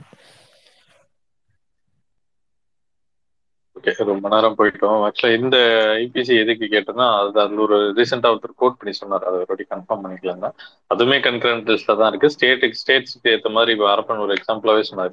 கரெக்டா போய் கரண்ட்ல ராஜ் அவங்க வந்து எப்படின்னா கொண்டு வந்துருவாங்க. அதுல நம்மளுக்கு பிடிக்காத செக்ஷன்ல அமெண்ட் பண்ணிரு ஆ அதுதான் அவர் சொன்னார். தேவை நம்ம இந்த ஸ்டேட்டுக்கு தேவையில்லாததுன்னா மாத்திக்கலாம் அப்படின்னு சொல்லுவார் பேசிக்கா அந்த ஐபிசி தான் இருக்கும். அதுல அந்த ஸ்டேட்டுக்கு ஏத்த மாதிரி ஏதாவது அடிஷ்னலா வேணும்னா இல்ல கம்மி பண்ணணும் அந்த மாதிரி பண்ணிக்கலாம் அப்படின்னு ஸோ இந்த மாதிரி தான் நீட்டுக்குமே வந்து ஸ்டேட்டுக்கு தேவைன்னா எக்ஸம்ஷன் வாங்கிக்கலாம்னு இருக்கு. அதுதான் வந்து நம்மளும் வந்து ட்ரை பண்ணிக்கிட்டு இருக்கோம். இதுல வந்து நிறைய பேர் இல்ல. நீட்டுக்கு எதிராக பேசலாம் அப்படிங்கிறத தவிர்த்துட்டு வந்து நீங்க எல்லாருமே திமுகவை திட்டணும். அது பில்லை ரெண்டாயிரத்தி பத்துல யாரு கொண்டு வந்தாங்க? அப்ப யார் சைன் போட்டாங்கன்றதை தான் பேசிட்டு இருக்காங்களே தவிர்த்து இப்ப என்ன பண்ணலான்றதை யாரும் பேச பேச மாட்டாங்க. அதுக்கு அவங்களுக்கு பின்னாடி என்ன உள்நோக்கம் இருக்கும் அது தெரியல. அதுக்கு முன்னாடி சாய் ஒரு பாயிண்ட் சொன்னாரு. யார் நீட்டுக்காக பேசினாலுமே வந்து நீட்டுக்கு எதிராக பேசினாலுமே அவங்க கூட நின்று குரல் கொடுக்க தயாரா இருப்பேன். அதுதான். மக்கள் போராட்டம் தான் வந்து இதுக்கு ஒரு இன்னொரு ஒரு அடிஷ்னல் பாயிண்டா இருக்கும். ஏன்னா அந்த இன்னொருத்தர் இதுக்கு முன்னாடி பேசும்போது கூட கோட் பண்ணாங்க. ரெண்டு இன்சிடென்ட் கோட் பண்ணாங்க. ஜல்லிக்கட்டும் சரி அப்புறம் ஃபார்மர் பில்லும் சரி. ரெண்டுமே வந்து சாத்தியமே இல்லை. எடுக்கவே மாட்டாங்க அப்படின்னு நினைச்சாங்க. அதுவும் கன்கரண்ட் லிஸ்ட்ல தான் இருந்தது. மக்கள் போராட்டம் பிளஸ் கவர்மெண்டோட சப்போர்ட் ரெண்டுமே இருந்ததுனால தான் அதுவுமே சாத்தியமாச்சு. ஸோ இதுவும் சாத்தியம். நம்ம முடிஞ்ச வரைக்கும் நம்மளோட எஃபோர்ட்டும் ட்ரை பண்ணுவோம் நன்றி. கலந்து கொண்ட அனைவருக்கும். ராம் முடிச்சிடலாம் பேச வேண்டிய தலைப்பா இருக்குது. அதுக்கு உட்பட்டே வந்துடும் ஏன்னா இப்ப நீங்க சொன்னதை வச்சு பார்க்கும்பொழுது வந்து ஜெயலலிதா வந்து அந்த அந்த பழைய சினி இண்டஸ்ட்ரியில இருந்த வரைக்கும் ஒரு மாதிரி இருந்தாலுமே வந்து அப்புறம் அவங்க ஆட்சிக்கு வந்ததுக்கு அப்புறம் ஒரு இரும்பு பெண்மணியா மாறி இருக்காங்க ஒரு ஆண்களுக்கு எதிராக அப்படின்னு சொல்லுங்க பட் அவங்க இருந்த வரைக்கும் கூட அந்த நீட்டு கொஞ்சம் நல்லா கொஞ்சம் கண்ட்ரோல் பண்ணிட்டு தான் இருந்தாங்க. தமிழ்நாட்டுல முடிஞ்ச அளவுக்கு வர முடியாத அளவுக்குன்னு சொல்லிட்டு. இந்த. எடப்பாடியார் வந்ததுக்கு அப்புறம் தான் வந்து அந்த ரொம்ப லெதர்ஜிக்கா விட்டுட்டாரோ? நீட்டை ஈஸியா விட்டாரோ அப்படி அப்படின்னு சொல்ல முடியாது. இதே வந்து இதே வந்து பெரும்பான்மையோடி மோடி வந்து இருக்கும்போது அந்த அம்மா ஆட்சியில இருந்திருந்தாச்சுன்னா அந்த அம்மா நீட்டை கொண்டு வந்திருக்கும். நீங்க ரஜினி மாதிரி தாங்க அந்த அம்மா. ரஜினிக்கு அதிகாரம் கிடைச்சா ஜெயலலிதா மாதிரி பத்து மடங்கு ஜெயலலிதாவா மாறும் இருப்பாப்ல. இது உண்மை. நீங்க நோட் பண்ணி வச்சுக்கோங்க. இடத்துக்கு ஏத்த மாதிரி ஏன்னா பார்ப்பனியம் அதுதான். பார்ப்பனியம் சனாதனம் தன்னை ச- தன்னை ஒரு நான் ஒரு பாப்பாத்தி தான் சொல்லக்கூடிய ஒரு உளவியல் வந்து எப்படி இருக்கும்னா அவங்க மேல அந்த சனாதன எண்ணத்தை தான் அத்துமீறல்களை நடத்தினாலும் அவங்க அந்த சனாதனத்துக்கு ஆதரவா தான் பேசுவாங்க. புரியுதுங்களா? அது அதாவது மோடி வந்து இன்னைக்கு அத்தனை இதோடயும் இருந்திருந்தாருன்னு மோடி இன்னைக்கு ஜெயலலிதா இருந்திருந்தாங்கன்னா மோடியோட நீட் திட்டத்துக்கு பெரிய எதிர்ப்பெல்லாம் காட்டியிருக்க மாட்டாங்க. என்ன எதிர்ப்பா காட்டியிருப்பாங்க? நீங்க சொல்லுங்க. மோடி ஆட்சியை கலைச்சிட முடியுமா? மோடி என்ன பண்ணுவான்னா இவங்களோட அத்தனை இதையும் நோண்டி இருப்பான். எங்க கலைஞர் எதிர்கட்சியா இருக்கும் போதே அந்த அம்மாவை ஜெயலலிதா சிறை சிறைக்கு அனுப்பிட்டாங்க. கலைஞர் நல்லா யோசிச்சு பாருங்க. இந்த அம்மா வந்து ஆட்சி அதிகாரம் இல்லாத போது ஜெயிலுக்கு அனுப்பல. கலைஞருங்கிற ஒரு ஒரு பெரிய கலைஞரெல்லாம் நான் எப்பவுமே பிரமிப்பா பார்ப்பேன். ஆயுதமே இல்லாத நிரவ நிராயுத பாணியா இருக்கும்போது கூட ஒரு சண்டையை போட்ட ஆளு. நான் கலைஞர் அபிமானிங்கிறதுக்காக பேசல. ஒரு நிராயுத பாணியா ஜெயலலிதா வந்து எதிர்க்கட்சியில இருந்து ஒரு ஒரு இதையும் பண்ணலையே. கலைஞருக்கு எதிராக ஆளுங்கட்சியா வந்த கூட அவருக்கு எதிராக குற்றச்சாட்டு எதுவும் நிரூபிக்கலையே. ஆனா கலைஞர் சட்ட ரீதியா தண்டனை வாங்கி கொடுத்தார். கலைஞர்கிட்டயே தோத்த அதிகாரத்துல இருக்கும் போது தோத்த ஒரு அம்மா மோடி வந்து சர்வதிகாரத்தோட இருக்கிறான். அவன் இந்த அம்மாவை என்னனாலும் பண்ணியிருப்பான். ஒரே ஒரு விஷயத்துக்காக வேணா விட்டு வச்சிருப்பான். நாக்பூரோட தலைமையகம் வந்து கொஞ்சம் கண்ட்ரோல் பண்ணியிருக்கான். அவ்வளவுதானே ஒழிய அவங்க என்ன அவன் என்ன சொல்லியிருப்பான்? நாக்பூர் என்ன சொல்லியிருக்குமோ அதை இந்த அம்மா கேட்டிருப்பாங்க. இன்னைக்கு அதான் நிலைமை. இப்போ இ- எல்லா த- தமிழகத்துல கூட இன்னைக்கு திராவிட கொள்கைகள் இன்னைக்கு கொஞ்சம் அப்படியே இருக்கிறதுனாலதான் இன்று நீட்டுக்கு இந்த எதிர்ப்பு இருக்குது. தமிழகத்துல திமுக என்ற நீட் எதிர்ப்பு ஒரு மையத்தை மட்டும் அப்படியே எடுத்துருங்க. காங்கிரஸ்காரன் கூட ஆதரிப்பாங்க. நான் இன்னைக்கு சொல்றேன்? காங்கிரஸ் தம தமிழகத்தை பொறுத்த திமுக கூட்டணி தான். காங்கிரஸ்ல இருக்கிறவனே நீட்டை ஆதரிப்பான். நீட்டுக்கு ஆதரவா பேசிக்கிட்டு இருக்குது யாரு? காங்கிரஸ் சிதம்பரத்தோட ஒய்ஃபும் அவனோட பிள்ளையும் தானே. அதனால நான் என்ன சொல்றேன்னா நம்ம நட்பு கூட்டணிகள்ல நீட்டுக்கு ஆதரவானவன் உண்டு. திமுக மட்டும்தான் கொள்கை ரீதியா நீட்டுக்கு எகெயின்ஸ்டா பேசிக்கிட்டு இருக்குது. நீங்க ஏடிஎம்கே எல்லாம் இது, காங்கிரஸால உருவாக்கப்பட்ட ஒரு இது. காங்கிரஸ் பிளஸ் நாக்பூர். அந்த காலத்து காங்கிரஸ் இன்றைக்கு நாக்பூர் கூட்டணி. நீங்க நிறைய விஷயங்கள்ல இந்திரா காந்தி கூட நினைச்சிருந்தா இதை அழிச்சு ஒழிச்சிருக்கலாமே. அவ்வளவு பெரிய சர்வதிகாரி தான் இந்திரா காந்தி. இந்திரா காந்தி. அவங்க காலத்துல ஆர்எஸ்எஸ்க்காக ஒரு சிறு துரும்பு கூட நகர்த்தலையே. நீங்க நல்ல யோசிச்சு பாத்தீங்கன்னா ஆர்எஸ்எஸ் வந்து சனாதானம் வந்து எப்பவுமே நேரடியா இயங்காது. அவன் நேரடியா சீனுக்குள்ள வரவே மாட்டான். அவன் ஏவல அழுகையில ஏவிக்கிட்டே இருப்பான். நம்ம வந்து ஆர்எஸ்எஸ்க்கு பின்புலம் பின்னாடி இருந்து அதாவது கூட இருந்து மறைமுகமா செயல்படுறாங்க அதிமுக. அப்படி எடுத்துக்கலாமா நிச்சயமா நிச்சயமா. நீங்க வந்து நீங்க வந்து ஒரு ஆர்எஸ்எஸ்க்கு எகெயின்ஸ்டா திமுகல இருக்கிறவங்க பேசுவாங்க. அட்லீஸ்ட் ஒரு டுவெண்ட்டி பேராவது டுவெண்ட்டி பர்சன்டேஜாவது பேசுவான். எயிட்டி பர்சன்டேஜ் நாங்கள் இந்துக்கள் நாங்க வந்து ஆர்எஸ்எஸ் சப்போர்ட்னு சொன்னா அப்படியே எடுத்துக்கோங்களேன். நிறைய பேர் சொல்லுவான் ஸ்டாலின் வந்து திமுக வந்து இந்துக்களின் கட்சின்னு சொல்லிட்டாரு. ஆமா இந்துக்கள் இந்துக்கள் அபிஷியலா அப்படி ஆக்கிட்டாங்க. அப்ப அப்படிதான் சொல்ல முடியும். வேற எப்படி சொல்லணும்? அவர் சொன்னாரு அந்த ஒத்த வார்த்தையை திருச்சி எப்படியெல்லாம் சொல்லுவாங்க? ஆனால் அதிமுகல இருக்கிற எவனுமே ஆர்எஸ்எஸ்க்கு எகெயின்ஸ்டா பேச மாட்டான். அதிமுக ஒரு பஜ்ரங் தள் தான்.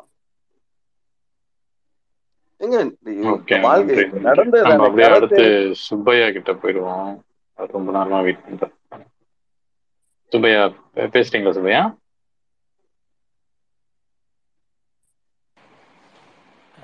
நீட்டு ஆக்சுவலாக நீட்டை பற்றி நிறைய பேசணும். நான் வந்து முதல்ல சொல்லி சொல்லிடுறேன். நான் வந்து ஒரு காமர்ஸ் படித்த பையன் நாள். அதனால எனக்கு அந்த அளவுக்கு அறிவியல் பற்றி தெரியாதுன்னு வச்சுக்கோங்களேன். இருந்தாலும் என்னோட புரிதலை நான் சொல்லிடுறேன். இந்த நீட்டு வந்து இப்போ ரீசெண்டாக வந்து நம்ம பேசின வரைக்கும் என்னோட புரிதல் என்னென்னா இப்போ plus one plus two tenth முடிச்சுட்டு ஆஃப்டர் த டென்த்து முடிச்சுட்டு ப்ளஸ் ஒன் ப்ளஸ் டூ படிக்க போகிறதுக்கு படிக்கும்போதே ஃபஸ்ட் குரூப்ஸில் எடுக்கும்போதே வந்து அவங்கள வந்து ஒன்று நீட் ஸ்டூடெண்ட்டு இன்னொருத்தவங்க வந்து நார்மலாக படிக்கிறவங்க அப்படிங்கிற மாதிரி பிரிக்கிறதா எனக்கு கேட்டிருக்கேன் தெரிஞ்சுக்கிட்டேன். ஸோ அந்த அந்த மாதிரி படிக்கும்போது ஒரு மாணவர்கள் வந்து பத்தாவது முடிச்ச கையோட அவங்கள வந்து டாக்டர் ஆகணும் அப்படிங்கிற ஒரு நோக்கத்தோடயே அது தூக்கி தூர போடு யார் பேசுறீங்களா? இல்ல இல்ல நீங்க பேசுங்க. மியூட் மைக் ஆன் ஆயிடுச்சு. நீங்க பேசுங்க. அவங்க வந்து ப்ளஸ் ஒன் ப்ளஸ் டூ படிக்கும்போது அவங்கள வந்து ஒரு மருத்துவம் படிக்கிறதுக்காகவே எம்பிபிஎஸ்னா ஒரு நீட்டு போய் எழுதுறீங்க எழுத படிக்கணும்னா நீங்கள் நீட்டுக்குன்னு தனியாக ஒரு கோர்ஸ் எடுங்க அப்படிங்கிற மாதிரி அதில் ஃபோக்கஸ் பண்ண வைக்கிறாங்க. அவங்க வந்து அன்றாடமாக அவங்க ந ரெகுலராக படிச்சுட்டு வந்த படிப்பை விட்டுட்டு அவங்க வந்து நீட்டுக்குங்கிற ஒரு ஸ்பெஷலாக வந்து படிக்கக்கூடிய சூழ்நிலைக்கு தள்ளப்படுறாங்க. அதில் போகும்போது அவங்க மற்ற ஒரு மற்ற மற்ற மற்ற பிஎஸ்சியில் வேறு ஏதாவது ஒரு கோர்ஸ் எடுத்து படிக்கிற அளவுக்கு அவங்க இல்லாமல் அவங்க வெறும்லி எம்பிபிஎஸ்ங்கிற ஆப்ஷன் மட்டும்தான் போகிற சூழ்நிலை வந்துருச்சு இன்னைக்குள்ள நிலமை. அங்கே போனாலும் சரி அப்படியே படிச்சுட்டாங்க. நீட்டுக்கு தான் போய் எழுதணுன்ட்டு அதில் போய் எழுதுறாங்க. எழுதுறாங்கன்னா அதில் புரிதல் என்னென்னா அந்த பர்சன்டைல் அப்படிங்கிற அடிப்படையில் ஆயிரம் பேர் எழுதுனா ஐநூறு பேருக்கு தான் பாஸ் ஐநூறு பேரை வந்து பிறந்தள்ளிடுவாங்க ஃபெயில் பண்ணிடுவாங்க. அப்படிங்கிற ஒரு சூழ்நிலை வரும்போது நீங்கள் என்னதான் போய் எழுதினாலும் என்னதான் படித்தாலும் நீங்கள் அதில் வந்து டாப் ஸ்கோரர் மட்டும்தான் அதில் வந்து வர முடியும். அப்படியே வந்தாலும் உங்களுக்கு அந்த கவர்மெண்ட் காலேஜில் வந்து மெடிக்கல் சீட்டு கிடைக்காது. கிடைச்சதுன்னா நீங்கள் அது வந்து நைன் நைன்ட்டி பர்சன்ட் அந்த நைன்டி நைன் பர்சன்ட் அந்த மாதிரி சூழ்நிலை உள்ளவங்களுக்கு தான் கிடைக்குது. மற்றவங்களுக்குலாம் கிடைக்கல. பட் அந்த கேட்டகரியில் வந்து நீங்கள் ஃபிஃப்டி பர்சன்ட் தேர்ட்டி பர்சன்ட் எடுத்தால் கூட பாஸுங்கிற ஒரு சூழ்நிலை வந்திருக்கு. நூற்றி அறுபது மார்க்கு நூற்றி இருபது மார்க்லாம் பாஸ் அப்படிங்கிற சூழ்நிலை கொண்டு வந்திருக்காங்க. அங்கே வந்து பணக்காரங்க தான் காசு இருந்துச்சுன்னா நீங்கள் என்னென்னாலும் பண்ணலாம் அப்படிங்கிற ஒரு சூழ்நிலைக்கு போயிருக்கு. அது ஏன்னா அந்த நீட்டுங்கிறது வந்து ஒரு ஏமாற்று வழி. அது வந்து காசு இருக்கவங்களுக்கு தான் படிக்க முடியும் அப்படிங்கிற ஒரு சூழ்நிலையில வந்து அரசாங்கமே தள்ளுது. க- அதாவது நீங்க பணக்காரன் பணக்காரனாவே இரு. நீங்க ஒரு சமுதாயம் வந்துட்டு இப்ப பார்ப்பனர்கள் வந்து அர- டாக்டரா இருந்தாங்கன்னா அவங்களையே மறுபடியும் டாக்டரா கொண்டு போறதுக்கான ஒரு பெரிய வழியா இது வந்து இங்க இருக்குது. தமிழ்நாட்டை பொறுத்த வரைக்கும் என்ன தமிழ்நாட்டுல வந்து எல்லா மருத்துவ கட்டமைப்புல வந்து மேக்சிமம் ரீச் ஆயிருக்காங்க. ஒரு ஆயிரம் பேருக்கு நாலு பேர் அப்படிங்கிற இரநூத்தம்பது பேருக்கு ஒரு டாக்டருங்கிற நிலைமை வந்து உலகத்திலே நம்மகிட்ட தான் கூட இருக்குது. தமிழ்நாட்டில் தான் கூட இருக்கு. அதை எப்படியாவது ஒழிக்கணும் அப்படிங்கிற ஒரு சூழ்நிலைக்கு இப்போ கொண்டு வராங்க. இதுக்கு முன்னால நீங்கள் ப்ளஸ் டூவில் வந்து நல்ல மார்க் எடுத்தீங்க. ஒரு ninety ninety percent ninety five பர்சன்ட்லாம் எடுத்தீங்கன்னா உங்களுக்கு கவர்மெண்டே கூப்பிட்டு நீ டாக்டர் படி அப்படிங்கிற சூழ்நிலை இருந்துச்சு. இன்னைக்கு நீங்கள் என்ன எடுத்தாலும் சரி நீங்கள் மறுபடிக்கு நீட் எழுதணும். எழுதி அதில் வந்து நீங்கள் வந்து டாப்பில் இருந்தால் தான் உங்களுக்கு வந்து ஃப்ரீ காலேஜ் மெடிக்கல் காலேஜ் கிடைக்குது. அப்படி இல்லைன்னா இல்லை நீங்கள் ஒரு வேளை காசு இருந்துச்சுன்னா நீங்கள் ஒன்றரை கோடி ரூபா கட்டி நீங்கள் எம்பிபிஎஸ் ஆயிடலாம் அந்த இடத்துல வரும்போது காசுக்கு தான் அதாவது நீட்டு வந்து ஒரு நல்ல டாக்டரை உருவாக்கும் அப்படிங்கிறது இல்லை. காசு இருந்துச்சுன்னா நீங்கள் மருத்துவ மருத்துவர் ஆக்கலாம் அப்படிங்கிறதுல வந்து நீட்டு வந்து டாப்பில் இருக்குது. இப்போ இதில் நிறைய பேர் பாதிக்கப்படுறாங்கல்ல. இப்போ வந்துட்டு நீட்டுக்குன்னு எழுதுறாங்க. அந்த ஐம்பது சதவீதம் தான் பாஸ் அது கன்ஃபார்மாக எம்பிபிஎஸ் இல்லை. ஐம்பது சதவீதம் பேர் பாஸே ஆக முடியாது. நீங்கள் மறுபடியும் மறுபடியும் எழுதிக்கிட்டே இருக்கலாம். அந்த நீட்டை வந்து மறுபடியும் மறுபடியும் நாலு வருஷம் எழுதலாம். நாலு வருஷம் எழுதலாம். அஞ்சு வருஷம் கூட நீங்கள் எழுதிக்கிட்டே இருக்கலாம். நீங்கள் டாப் நம்ம ஸ்கோர் பண்ணுற வரைக்கும். இடையில அவங்க என்ன பண்ணுவாங்க? அவங்களுடைய மனநிலை தான் இந்த மன அழுத்தத்துக்கு காரணமானது அதனால தான் தமிழ்நாட்டில் வந்து நிறைய பேர் வந்து இறந்துருக்காங்க. ஸோ இப்படி வ- போக போக இதில் என்ன வரும்னா புரிதல் என்னன்னா இங்கே இங்கே தமிழ்நாட்டில் உள்ள அரசியல் கட்சிகள் வந்து அண்ணாமலை கூட சொல்லியிருக்காரு. தமிழ்நாட்டில் வந்து நீட்டு வந்து நான் அவர் அரசியல் இருக்க வரைக்கும் நீட்டு இருக்கும் அப்படிங்கிற மாதிரிலாம் ஒரு பேட்டியை கொடுக்குறாரு. இது எங்கே கொண்டு போய் முடிக்க போகுது? இது ஒரு இந்த முதல்ல நம்ம காலி பண்ணுறதுக்கு இப்போதைக்கு உள்ள பிஜேபி அரசாங்கம் முடியவே முடியாதுங்கிற சூழ்நிலை தான் இருக்காங்க. இப்போ இப்ப இதுக்கு நம்ம பிரசிடென்ட் கிட்ட போய் கேட்டாலும் அவனுங்களும் கொடுக்க போறதும் இல்லை. நமக்கு ஒரே வழி வந்து ஆட்சி மாற்றம் வேணும். காங்கிரஸ் வரணும். காங்கிரஸ் வந்தா தமிழ்நாட்டுல மட்டும் இல்ல நம்ம சொன்னா காங்கிரஸே கேட்கக்கூடிய நிலைமையில நினைக்கிருக்காங்க அது இந்தியாவில இருந்தே அந்த நீட்டை எடுத்துடலாம் அப்படிங்கிறது என்னோட கருத்து. நன்றிங்க தோழர் சுப்பையா அவரோட இதுல நூத்துக்கு இருநூறு பெர்சன்டேஜ் உடன்படுகிறார். அவர் அது ரொம்ப ஏன்னா இதுதான். நம்ம எந்த கட்சியோட கட்டமைப்புல இருந்தாலும் எதுக்கு ஆதரவாளரா இருந்தாலும் நீட் எதிர்ப்புங்கிறது நம்மளோட சமூக ரீதியா நம்ம மரபணுக்களை ஊறிட்டது. என்னோட கேள்வி நீட்டுக்கு அடிப்படையில என்ன ஆதார அவசியம் இருக்குது? பன்னெண்டு வருஷங்களா? இப்ப ஒன்னாம் கிளாஸ்ல இருந்து பன்னெண்டாம் வகுப்பு வர ஒரு பையன் வந்து அவ்வளவு ஒரு அஞ்சாம் கிளாஸ் வரை ஒழுங்கா படிச்சாதான் பன்னெண்டாம் கிளாஸ்ல ஆயிரத்தி நூத்திக்கு மேல மார்க் எடுக்க முடியும். பத்தாம் கிளாஸ் வரை முட்டை மார்க் எடுத்துட்டு ரெண்டு வருஷம் படிச்சுட்டு ஆயிரத்தி நூத்தி தொண்ணூறு எல்லாம் எடுக்க முடியாது. அது வந்து சாத்தியமே இல்லாத இது. அப்போன்னா பன்னெண்டு வருடங்கள் ஒரு டிசிப்ளினோடி ஒரு ஒழுங்கா ஒரு ஒழுங்கோடி ஒரு கட்டமைப்போடி ஒரு பாடத்திட்டங்கள்ல அவ்வளவு ஒரு ஒரு தன்மையான ஒரு இதோடி படிச்சு வர்ற குழந்தை அது அதிக மார்க் எடுக்கும் போது திருப்பி அதுக்கு ஒரு நீ என்ன ஒரு தடக்கல்ல தாண்டுன்னு சொன்னா உளவியல் ரீதியா அழுத்தம் வருமா வராதா? நம்ம அப்பா அம்மா நம்மளுக்கு ஒரு ஒரு ஏதாவது ஒரு இதை நீ இதை பண்ணியாச்சுன்னா உனக்கு இந்த பொருளை வாங்கி கொடுப்பேன்னு சொல்றாங்க. ஆனா நம்ம அதை அச்சீவ் பண்ணும்போது நம்ம அதை வாங்கி கொடுக்கலன்னா நம்மளுக்குள்ள ஒரு கோபம் வருமா வராதா? அப்போ ஒரு பையனை அவன் பன்னெண்டு வருஷங்கள் எல்லாத்தையும் படிச்சு முடிச்சுட்டு அவன் வந்து ஒரு ஒரு ஓகே இந்த மார்க்கை நான் வாங்கிட்டேன் எனக்கு இனி இந்த பொருள் கிடைக்க போகுதுன்னு சொல்லி வருங்க வரும்போது அவனை இன்னும் ஒரு வருஷத்துக்கு இழுத்து இன்னும் ஒரு வருஷத்துக்கு இழுத்து அது ஒரு மாய்மாலமான உலகத்துக்குள்ள அவனை தள்ளி நீட்டு எழுதுனா பெரிய ஆள் ஆயிரலாங்கிற மாய்மாலான உலகத்துக்குள்ள தள்ளி அவனோட வருஷங்களை குதறும் போது அவன் நல்லா படிக்கிற பையன் அவன் படிக்காத பையன் ஏதோ ஒரு காலேஜ்ல சேர்ந்து மூணு வருஷத்தை முடிச்சிருப்பான். இவன் அப்பந்தான் மூணு வருஷத்தை நீட்டுக்காக காத்துட்டு இருப்பான் அப்ப அப்படியான உளவியல் ஒரு அழுத்தத்துக்குள்ள ஒரு குழந்தை போகும்போது அது சூசைட் பண்ணுமா பண்ணாதான் கலைஞர் வந்து இந்த இம்ப்ரூவ்மெண்ட் எக்ஸாம்னு ஒன்ன தூக்குனாரு. அப்ப எனக்கெல்லாம் பயங்கர கோபம் வந்துச்சு ஏன்னா எனக்கும் ஆரம்பத்துல வந்து மருத்துவ படிப்பு நேரடி மருத்துவ படிப்புக்கு போகணும் அப்படிங்கிற ஒரு ஒரு இம்ப்ரூவ்மெண்ட் எழுதியாச்சுன்னா நம்ம நிறைய மார்க் வாங்கிடலாம். இரநூறுக்கு இரநூறு மார்க் வாங்கிடலாங்கிற கற்பனை எல்லாம் இருந்துச்சு அதாவது நூத்தம்பது மார்க் வாங்கினவன் இரநூறுக்கு இரநூறு மார்க் வந்து ஒரே நாள்ல வாங்க முடியாது. அதான் யதார்த்தம். அப்போ நான் வந்து அந்த இம்ப்ரூவ்மெண்ட் அவர் கட் பண்ணதோட விஷயம் இன்னைக்கு புரியுது. இன்னைக்கு ஒரு இருபத்தி நாலு வயசு போலீஸ்காரன் நீட்டு தேர்வு எழுதி பாஸ் ஆயிட்டாங்குது. அது எதோட விளைவை உருவாக்குது? ஒரு பன்னெண்டாம் வகுப்பு பையனையும் ஒன்னாம் வகுப்பு பையனையும் ஒரே நேரத்தில் எக்ஸாம் எழுத வச்சு யார் அதிக மார்க் வாங்குறதா திறன். அதாவது திறனை செக் பண்ற ஒரு விதம். இப்ப நீட் இதை தான் பண்ணுது. வயசு லிமிட் கிடையாது. எவனாலும் எழுதலாம். இனி எதையுமே படிக்க வேண்டாம். ஒரு நீட் எக்ஸாம் இன்னொன்னு ஒவ்வொரு நீட்டு தேர்வு மையங்களும் சும்மா இல்ல. நீங்க வந்து இப்போ எம்பிபிஎஸ் சீட்டை கூட வாங்கிடலாம். இந்த தேர்வு மையத்துக்கு கட்டக்கூடிய காசு தான் ஜாஸ்தி. பேசுங்க அப்படியே? பேசுங்க ஜோதி. அதுக்கு முன்னாடி சுப்பையாட்ட ஒரு கேள்வி கேட்டுருவோம். சுப்பையா நீங்க சொன்னது ஓகே. லாஸ்டா வந்து நீங்க சொல்லும்போது நீட்டியே மொத்தமா ரத்து பண்ணிடலாம் அப்படிங்கிறீங்க. இப்ப தமிழ்நாடு வந்து நம்ம ஒரு பெரிய மாநிலமா இருக்கும். நம்ம கிட்ட நிறைய ஃபண்ட்ஸ் இருக்கு. நம்ம இன்ஃப்ராஸ்ட்ரக்சர்லாம் நம்ம கிட்ட இருக்கு. நம்ம மாணவர்கள் படிக்கிறாங்க. பட் மற்ற மாநிலங்கள்ல வந்து இந்த இந்த இது இல்லை இல்லையா? இந்த இன்ஃப்ராஸ்ட்ரக்சர் அந்த கல்வி கிடையாது. இப்போ மொத்தமா விலக்கிட்டா இப்ப மற்ற ஸ்டேட்டுக்கு அவங்களுக்கு அவங்க ஸ்டேட்ல எல்லாம் பாதிக்கப்படலாம்ல. இல்ல அதுக்கு தகுந்த மாதிரி நீங்க ஹையர் செகண்டரி வரைக்கும் நல்ல கல்வியை கொடுக்கணும். இப்ப மெயினா உள்ளது வந்து இந்த பிரச்சனை வந்து யூபி பீகார் ஏன்னா அங்க வந்து ஒரு சரியான கல்வி பாடத்திட்டங்கள் இல்லை. அவங்கள வந்து படிக்க விடல. அங்க படிப்பதற்கான வழியை செஞ்சா தானே அவங்க படிக்க வருவாங்க. அங்க என்னன்னா நீங்க பார்த்துருப்பீங்க நிறைய வீடியோக்கெல்லாம் இருக்கும். டென்த் எக்ஸாம் இருக்கட்டும் இல்லை ப்ளஸ் டூ எக்ஸாம் இருக்கட்டும். அவங்க வந்துட்டு கொண்டு போய் பேப்பர்ஸ் கொடுத்து பேரண்ட்ஸே கொண்டு போய் எக்ஸாம் குழந்தைங்களுக்கு வந்து பிட்டு பேப்பர் கொடுத்து எழுத வைக்கிறது மாதிரி ஒரு சூழ்நிலை இருக்கு. அதை கட்டுப்படுத்தி அந்த நல்ல தரமான கல்வியை கொடுத்தா அங்கே அது தேவைப்படாது நீட்டே தேவைப்படாதுல்ல.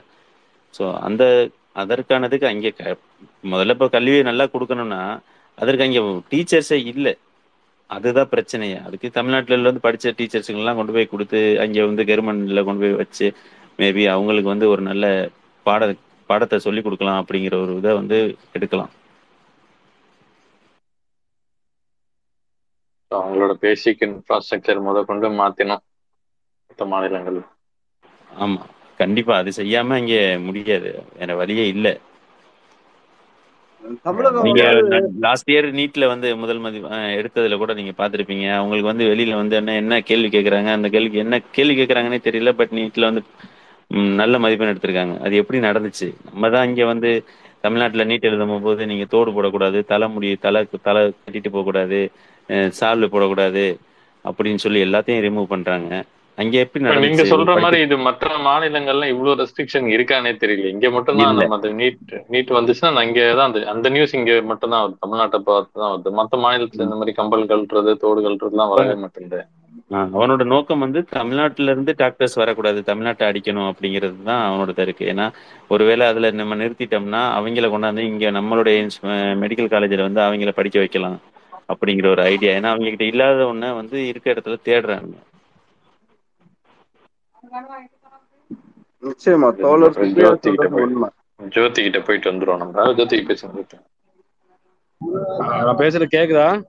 கேக்குது ஹலோ? சும்மா ஏதாவது சொல் சும்மா ஏதாவது சொல்றாரா அது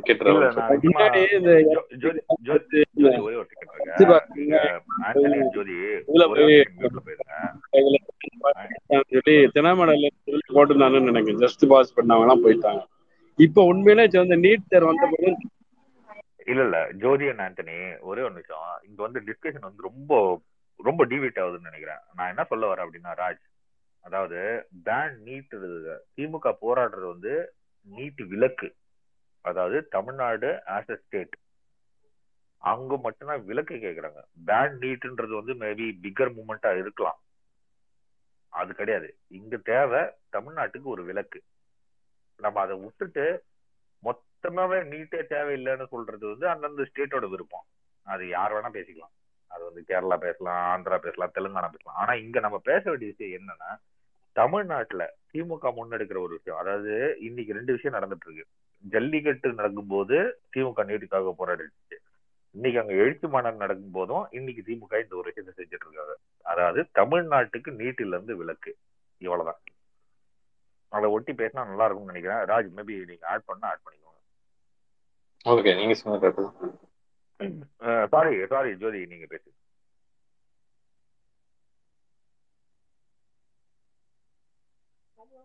ஜோதி நீங்க பேசுறீங்க பேசுங்க சாரி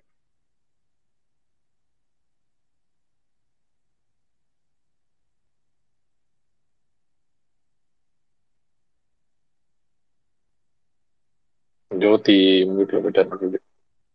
அன்மியூட் நீங்க எதாவது மியூட் போட்டீங்களா? இல்ல இல்ல. இல்ல நான் எதுவும். ஜோதி நீங்க பேசுங்க ஜோதி ஹலோ. ஆந்தனி நீங்களும் பேசுங்க. நான் பேசலாமா? தமிழ்நாட்டுக்கு இல்ல. நீட் விலக்குங்கிறது வந்து அது வந்து ஸ்டாலினோட மத்த மாநிலங்களை பத்திய புரிதல். எப்பவுமே எப்ப நீங்கெல்லாம் நீட் இப்ப எந்த மாநிலங்கள்லயும் நீட்டுக்கான எதிர்ப்பு எதுவுமே கிடையாது. ஏன்னா அவங்க அந்த மாநிலங்கள்ல வந்து அரசாங்க மருத்துவமனைகள் மருத்துவக் கல்லூரிகள்னு எதுவும் கிடையாது. அவனுங்களுக்கு அதை பத்தி கவலைப்பட வேண்டிய அவசியம் கிடையாது. நம்மளோட மாநிலத்துல மட்டும்தான் எந்த பிரைவேட் மெடிக்கல் காலேஜஸை விட கவர்மெண்ட் மெடிக்கல் காலேஜஸ் எல்லாம் படிக்கிறதுக்கு இன்டர்நேஷனல் ஸ்கூல்ல படிச்சவனே விரும்பப்படுவான். இதான் தமிழகத்துல மருத்துவ கல்லூரிகளோட கட்டமைப்பு. அரசாங்க அதாவது பள்ளி அரசு பள்ளிக்கூடங்கள் தான் நம்மளோட லோ குவாலிட்டின்னு சொல்லுவானுங்களே ஒழிய அதுவும் உண்மை கிடையாது. உண்மை கிடையாது. அரசு பள்ளிக்கூடங்கள் லோ குவாலிட்டின்னு சொல்றது உண்மை கிடையாது. அது அதையும் இப்ப ப- பதிவு பண்ண விரும்புறேன். ஆனா அரசு மருத்துவ கல்லூரிகள்ங்கிறது ஒருத்தங்க இன்னைக்கு எந்த ஒரு காலேஜ்ல பிஎஸ்சியில மெடிக்கல் காலேஜா இருக்கட்டும் எந்த ஒரு மெடிக்கல் காலேஜா இருக்கட்டும் கவர்மெண்ட் காலேஜ்ல இடம் கிடைக்குன்னா உடனே போய் சேருவாங்களா மாட்டாங்களா? ஏன்னா நம்மளுக்கு அந்த வகையான கட்டமைப்பை வச்சிருக்கோம். மற்ற மாநிலங்கள்ல அந்த கட்டமைப்பு கிடையாதனால அவனை நீட் அக்செப்ட் பண்ணிக்கிறான். ஏன்னா பொது தேர்வு எழுதும் போது ஊரா வீட்டு சாப்பாட்டை அவனும் சாப்பிடலாம். அதாவது அண்ணா சொன்னது மாதிரி நீ நீ வந்து அரிசி கொண்டு வா. நான் உமி கொண்டு வரேன். ரெண்டு பேரும் சேர்ந்து கலந்து ஆளுக்கு பாதி பாதி பிரிச்சு ஊதி ஊதி திங்கலாங்கிறதான் சனாதானத்தோட எண்ணம். மத்த மாநிலங்களோட செயல்பாடுகள் அப்படி. அதனால தமிழகம் முழு இந்தியா முழுவதும் விளக்குங்கிற ஒரு அடுத்த மாநிலங்களோட உரிமைகளை பத்தி நம்ம கை வைக்க விரும்பல. குறைஞ்சபட்சம் இந்த என்னோட கட்டமைப்பை நீ சிதைக்காம இருக்கிறதுக்கு அதை என் என் வீட்டுக்குள்ள கொண்டு வராததான் நம்மளோட இது. என் வீட்டுக்குள்ள நீ வராத. இப்ப அது நம்மளோட ஒரு சுயமரியாதை. என் வீட்டுக்குள்ள யார் வரணும்? வரக்கூடாதுங்கிறத என் வீட்டுக்குள்ள நீ எப்படி வரணுங்கிறதுக்கு நான் ஒரு முறை வச்சிருக்கேன். அதுபடி வா. இது வந்து ஒரு ஆதிக்க உணர்வும் கிடையாது. தமிழகத்துக்குள்ள யாருமே வந்து படிக்க கூடாதுன்னு தமிழர்கள் சொல்லல. தமிழகம் வந்து எல்லாரையும் அக்செப்ட் பண்ணியிருக்கு. இத்தனை மத்த எந்த மாநிலத்திலையும் இல்லாம தமிழகம் தான் எல்லா மொழிக்காரங்களோடும் மொழிக்காரங்களையும் எல்லா விதமான இனக்குழுக்களையும் சக மனுஷங்களா தங்கள ஒருவரா பாவிச்சு அவங்களுக்கு அங்கீகாரமும் கொடுத்துருக்குது. இப்ப அப்படிப்பட்ட இது அப்படிப்பட்ட சூழல்ல எங்களுக்கான விளக்கு மட்டும் கேட்கறது கூட தப்பா? அப்போ நம்ம நம்ம ஒரு விதத்தை புரிஞ்சுக்கணும். இப்போ வந்து திமுகங்கிறது மத்த மாநிலம் வந்து நீங்க போராடுனா போராடுங்க. நீட்ல வந்து திமுகவோட பார்வை நீங்க போராடுனா போராடுங்க. ஆனா எங்களோட உரிமைகளை நாங்க கட்டமைச்ச கட்டமைப்புகளை உடைச்சிடாதுங்க. நீங்க அதுதான் திமுகவோட வேண்டுதல். இந்த நீட்டுங்கிற நல்லா யோசிச்சு பாருங்க. ஒரு ஒரு பழம் விற்கிற ஒரு ஒருத்தரோட பிள்ளை ஒரு ஆட்டோ ரிக்ஷா விற்கிறவரோட பிள்ளை எப்படி ரெண்டு லட்சம் ரூபா மூணு லட்சம் ரூபா கட்டி ஒரு நீ ஆஹ் தேர்வு மையத்துல போய் அதாவது நீட் இந்த பயிற்சி மையங்கள்ல போய் படிக்க முடியும். அதுக்கு கனவே வந்து ஓகே நான் இந்த இந்த சில இது எங்க மாநில கல்லூரி ச- மாநில சிலபஸ் கல்வி இதே ரொம்ப பெஸ்ட்டுங்க இந்த இன்டர்நேஷனல் ஸ்கூலு இதெல்லாம் ஒண்ணுமே கிடையாது. ஒரு தகுதி தேர்வு பன்னெண்டாம் வகுப்போட படிக்கிற ஒரு குழந்தைக்கான ஒரு மருத்துவக் கல்லூரிக்கான தகுதி தேர்வு அந்த அந்த பன்னெண்டாம் கிளாஸ் பாடத்திட்டமே போதும். இதுல வந்து எல்லாருமே எல்லாத்தையும் கத்துக்கிடணும்னா நம்ம இனி அடுத்து இன்னும் கொஞ்ச நாள் கழிச்சு first year medical college student பாடத்தை பாட்னி ஸ்டூடெண்ட்டுக்கு அறிவியல் வகுப்பு மாணவர்களுக்கு கொண்டு வரணும். பன்னெண்டாம் வகுப்பு பயாலஜிக்கல் பயோ மேக்ஸ் எல்லாம் எடுத்திருக்காங்கல்ல இவங்களுக்கு தான் கொண்டு வரணும்னு சொல்லுவான். அப்போ கடைசி குழந்தைங்களை வந்து அதீதமா ஒரு திணிக்கிறது. அவங்க எவ்வளவு சுமக்கணுமோ அவ்வளத்தை தான் சுமக்க முடியும். அப்படிதானே எக்ஸப்ஷனலா சில குழந்தைங்க இருப்பாங்க. பத அமெரிக்கால பதிமூணு வயசுல டாக்டரேட் ஆன டாக்டர் ஆன பையன் இருக்கான்னு சொல்லிட்டு இந்தியாவுல வந்து எல்லாரும் பதிமூணு வயசுல டாக்டர் ஆகணும்னு விரட்ட முடியுமா? முடியாது. அவனோட கட்டமைப்பு வேற. நம்ம வந்து ஒரு இன்னும் சமூகம் சமூகத்துல ஒரு ஒன்றிணைப்பான கிடையாது. நம்ம ஏ- ஒரு பலதரப்பட்ட வகையா உடைஞ்சு கிடக்கிற சமூகம். இதுல ஈக்குவாலிட்டி வேணும். அதுக்கான இடஒதுக்கீடு இருக்குது. இந்த இடஒதுக்கீடு கட்டமைப்பு நம்மளோட தேர்வு முறை எல்லாமே ஒரு பெர்ஃபெக்டா இயங்கிக்கிட்டு இருக்கும்போது ஒரு சைடுல வந்து என்ன பண்றான்? தனியார் மயமாக்குறான். தனியார் கிட்ட கல்லூரிய கொடுக்கறான். இல்ல ஆண்டனி ஆண்டனி தமிழகத்துல வந்து அரசு கல்லூரிகளை ஓட்டு கட்டுறான். ஒரு கேள்வி இருக்கு. எல்லாருமே டாக்டருக்கு தான் படிச்சே ஆகணுமா? அப்படின்னு சீமான் ஒரு கேள்வி கேட்கிறாரு அந்த பக்கம் சவுகு சங்கரம் வந்து அவன் சாவனா சாவட்டான் அப்படின்றாரு. அது ஏன் எல்லாருமே டாக்டருக்கு தான் படிச்சே ஆகணுமா? வேற ஏதாவது பண்ணலாம்ல? ஒரு கிளர்க் வேலை. சும்மா இல்ல இல்ல. அப்படி எந்த அப்படி எந்த மாணக்கர்களும் இயங்குறது கிடையாது. எல்லாருமே டாக்டர் ஆகணும்ங்கிற இது வந்து தேவையில்லாத ஒரு ஒரு ஒரு ஒரு அது அப்படி என்ன? ஒரு ஒரு சலசலப்பை உருவாக்கி அப்படியெல்லாம் எல்லாருமே டாக்டர் ஆகணும்னு யாருமே ஓடுறது கிடையாது. கடந்த காலங்களில் எவ்வளோ பசங்க அதுக்கான கட் ஆஃப் மார்க் இல்லைன்னா வேற கோர்ஸ் எடுத்துட்டு நல்லா படிச்சு நல்ல நிலைமையில வந்திருக்காங்க. நீட்டுங்கிறது வந்து நீங்க நல்லா பாருங்க. ஒரு ஒரு டைம் வச்சிருக்கான் நீ எத்தனை வயசுலனாலும் எழுதலாம்ங்கிற போது குழந்தைங்களை கிட்னியை புடுங்க இழுக்கிறது மாதிரி ஒரு படத்துல சொல்லுவான் இல்லையா? வடிவேல வந்து அந்த பையன் வந்து இழுப்பான். அந்த ஜோக்கு மாதிரி வாடா வாடான்னு இழுக்கிறது மாதிரி. நீ இப்போ வேற ஒண்ணு இல்லை நீட் எக்ஸாம் ஒரு ஒரு அட்டம் தான் ரெண்டு அட்டம் தான். அதுக்கு மேல எழுதக்கூடாதுன்னா வேண்டாம்பான். நீட் வந்து முழுக்க முழுக்க தனியார்களுக்கு உதவுறதுக்காக கட்டமைக்கப்பட்ட ஒரு எக்ஸாம் முறை நீங்க நல்லா பாருங்க. ஒரு லட்சம் கோடி ரூபா இ- வந்து இல்ல அதுல அ- க- அ- அதுக்கு முன்னாடி இத கொண்டு வந்தது மத்திய அரசுங்களா இல்ல மாநில அரசுங்களா? நீங்க பேசுங்க. அவர் வந்து நீட்ல வந்து ஒரு அவர் அ- அவருக்கும் அவருக்கும் எல்லாருக்கும் தெரியப்படுறதுக்காக கேக்குறேன். இத கொண்டு வந்தது மத்திய அரசா மாநில அரசா? மத்திய அரசு தானே. அரசு மத்திய அரசு. ஒன்றிய அரசு. அரசு ஒன்றிய அரசு ஒன்றிய அவங்க அரசு. அரசாங்கத்துல ஒரு இல்ல இல்ல அடுத்த கேள்வியை நம்ம கேட்க வேண்டியிருக்கு இல்லையா? மத்திய அரசுங்கிறது வந்து மாநில அரசின் உதவியோட இதை செஞ்சாங்களா? இல்ல எல்லாரும் கையெழுத்து போட்டாமா? எப்படி இது கொண்டு வருவாங்க? ஒரு சட்டமா எப்படி மத்திய அரசு அதை கொண்டு வர முடியும்? எப்படி கொண்டு வருவாங்கன்னு நீங்க நினைக்கிறீங்க? ஒரு சென்ட்ரல் கவர்மெண்ட்ல எல்லா ஸ்டேட்டுக்கும் ஒரு பில்லு கொண்டு நீங்க வருவாங்கன்னா எப்படி? சொல்லித்தாங்க நீங்க என்ன ஒரு நினைக்கிறீங்க ஒரு அரசு உங்ககிட்ட ஒரு கேள்வி ஒரு திரும்ப ஒரு கேள்வி. மத்திய அரசு கொண்டு வந்தது இதை? மத்திய எப்படி என்ன? அரசு சொல்லுங்களேன் இல்ல யாராவது இங்க பாருங்க. எல்லாருமே இப்போ வந்துருச்சு. இப்ப நம்ம எப்படி போராடணும்னு சொல்லி தரீங்க. நாங்க கத்துக்கிறோம். எப்படி இது வந்துச்சுன்னு சொல்லித்தாங்க. இல்ல நீ கேட்ட கேள்விக்கு தான் சொல்றேன். இப்போ நீங்க ஒரு பில்லு கொண்டு வருது ஒரு ஸ்டேட் ஃபுல்லா வந்து இந்தியா ஃபுல்லா எல்லா மாநிலத்துக்கும் ஒரு பில்லுங்கிறது பில் வந்து ஐயா பில்லுங்கிறதுனா என்ன? இங்க பாருங்க நான் ஒரு சராசரி குடிமக்கள் அப்படி கூட வச்சுக்கோங்க. சராசரி மக்கள்ல இருந்து பேசுறேன். பில்லுன்னுலாம் சொல்றீங்களே யார் கொண்டு வருவா அந்த பில்ல? சரி நான் சராசரி மக்கள் ஒரு சட்டம் கொண்டு வருது. ஒரு அரசு வந்து இந்தியா ஃபுல்லா ஒரு சட்டம் கொண்டு வருது. அந்த. சட்டத்தை யார் கொண்டு வருவாங்கன்னு நினைக்கிறேன் இந்தியா ஃபுல்லா கொண்டு வருதுன்னா ஒரு மாநிலம் கொண்டு வருமா இல்ல மத்திய வேற சட்டத்துல நீட் நீட்டை தான் கேட்கறேன் நீட்டு தான் நீ சரி நீட்டோ எந்த சட்டமா இருந்தாலும் அது இல்ல வச்சுக்கோங்க. எனக்கு குடிமகன் இல்ல. வேற சட்டம் வேண்டாம் நமக்கு. இல்ல இல்ல. குடிமகனா சொல்ல சொன்னீங்க. குடிமகனுக்கு சில குடிமகனுக்கு நீட்டு தெரியாது. ஏன்னா அதை படிக்கிறவனுக்கு தான் நீட்டு தெரியும். நீட் எப்படி வந்துச்சு. சரி. சரி இந்தியா முழுக்க வந்து கொண்டு வரவன் ஒரு சட்டம் வருது நீட்டு வருது. அப்போ மாநில அரசு கொண்டு ஒரு ஒரு மாநில அரசு மீதி இருக்க எல்லா மாநில அரசுக்கும் சேர்த்து கொண்டு வர முடியுமா? இல்ல மத்திய அரசு அதாவது எல்லா மாநிலத்தையும் கைக்குள்ள வச்சிருக்க மத்திய அரசு கொண்டு வர முடியுமா? என்கிட்ட கேக்குறீங்களா? ஆமா. நீங்க கொண்டு வந்தீங்களா? இல்ல என்கிட்ட கொண்டு வந்ததுனால என்கிட்ட அது கேக்குறீங்களா? வீட்டுல சமைச்சு கொடுத்தாங்க. இல்ல ஐயா இல்ல தாந்தோன்றி தாந்தோன்றி இன்னைக்கு வேற ஒரு டாபிக் பேசிட்டு இருக்கோம். நீங்க இங்க இல்ல இல்ல. நீங்க அன்னைக்கு பேசின மாதிரி இன்னைக்கு இந்த பேசி வேஸ்ட் சட்டம் எப்படி வந்தது முதல்ல? நம்ம அதை இவ்- அவரு சொல்றது இப்ப எனக்கு ஒரு நிமிஷம். அவர் என்ன சொல்ல புரிஞ்சிருச்சு. புரிஞ்சிச்சு புரிஞ்சு எனக்கும் புரிஞ்சிருச்சு. நான் அதான் தாந்தோன்றிக்கு அண்டர்ஸ்டாண்ட் பண்ணிக்கிற அளவுக்கு அவருக்கு கொஞ்சம் அவர் ஸ்டைல கேட்கணும் இல்லையா? அதுக்காக தான் கேட்கிறேன் இப்போ கர்நாடகால நீட் வேணும் அப்படிங்கறத. என்கிட்ட கேள்விலாம் இல்ல. என்கிட்ட கேள்வி கேட்கல உங்களுக்கு புரிய வைக்கிறேன் அவ்வளவுதான். சொல்லுங்க அதான் அதுதான் உங்களுக்கு புரிய வைக்கிறேன். இல்ல இல்ல நான் ஆந்தோனி நான் சொல்லிடுறேன். உங்களுக்கு புரிய வைக்கிறதுக்காக தான் நான் அப்படி சொல்றேன். இப்ப கர்நாடகால நீட் இம்ப்ளிமெண்ட் பண்ண போறோம். அதை வந்து தமிழ்நாடு கவர்மெண்ட் பண்ணுமா? இல்ல சென்ட்ரல் கவர்மெண்ட் பண்ணுமா? இல்ல கர்நாடகா கவர்மெண்ட் பண்ணுமா? திரும்ப கேள்வி என்கிட்ட கேக்குறீங்க. நான் உங்கள்ட்ட ஒரே கேள்வி தான் கேக்குறேன். இல்ல உங்களுக்கு எவ்வளவு புரிதல் இருக்குன்னு எனக்கு தெரிஞ்சாதானே இப்ப நான் வந்து நான் சொல்லிடுவேன் தான் ஆனா உங்களுக்கு புரியல லேமேனுக்கு ஏத்த மாதிரி சொல்லுங்க அப்படின்னு நீங்க சொல்றீங்க. சரி உங்களுக்கு எவ்வளவு புரிதல் கேள்வியே எனக்கு தெரிஞ்சதா உங்களுக்கு எப்படி நான் பதில் சொல்றேன்னு தெரியல. நீட்டை கொண்டு வந்தது யாரு? மத்திய அரசு. எப்படி அந்த மத்திய அரசு ஆமா கொண்டு வந்தது புரிஞ்சிச்சு பில் பாஸ் பண்ணுச்சு. லோக்சபால பாஸ் பண்ணுச்சு. ராஜ்யசபால பாஸ் பண்ணுச்சு. யாரெல்லாம் கையெழுத்து போட்டா? நான் போட்டேன் நான் போட்டேன். நீங்க எடுத்து பார்த்தா தான் தெரியும். சீமான் போட்டாரு. ஓ உங்களுக்கு சும்மா போட்டிருக்கேன் நம்ம இப்ப எதுக்கு மட்டும் தான் செய்யணும் இப்ப? மக்கள்லாம் ஐநூ ஐநூத்தி நாற்பத்தஞ்சு எம்பி இருக்காங்க. அதுல எத்தனை பேர் போட்டாங்க? இல்ல ஐநூத்தி நாற்பத்தஞ்சு பேர் இருக்காங்க அதுல யார் யார் போட்டாங்கன்னு நம்ம எப்படி தெரியும்? இப்ப பில்லுக்கு யாரோ கையெழுத்து போட்டிருக்காங்கல்ல. தம் நீட்டுனா என்னன்னு சொல்லிட்டு பேசுங்க. இல்ல அவரு சொல்ல வர்றது என்ன புரியும் நேரடியாவே பேசிடுறான் அவர் என்ன சொல்றாருன்னா காங்கிரஸ் ஆட்சியில நீட்டுக்கு ஆதரவா வந்து திமுக கையெழுத்து போட்டுச்சுங்கிறாரு. ஓகே. நான் என்ன சொல்றேன்னா காங்கிரஸ்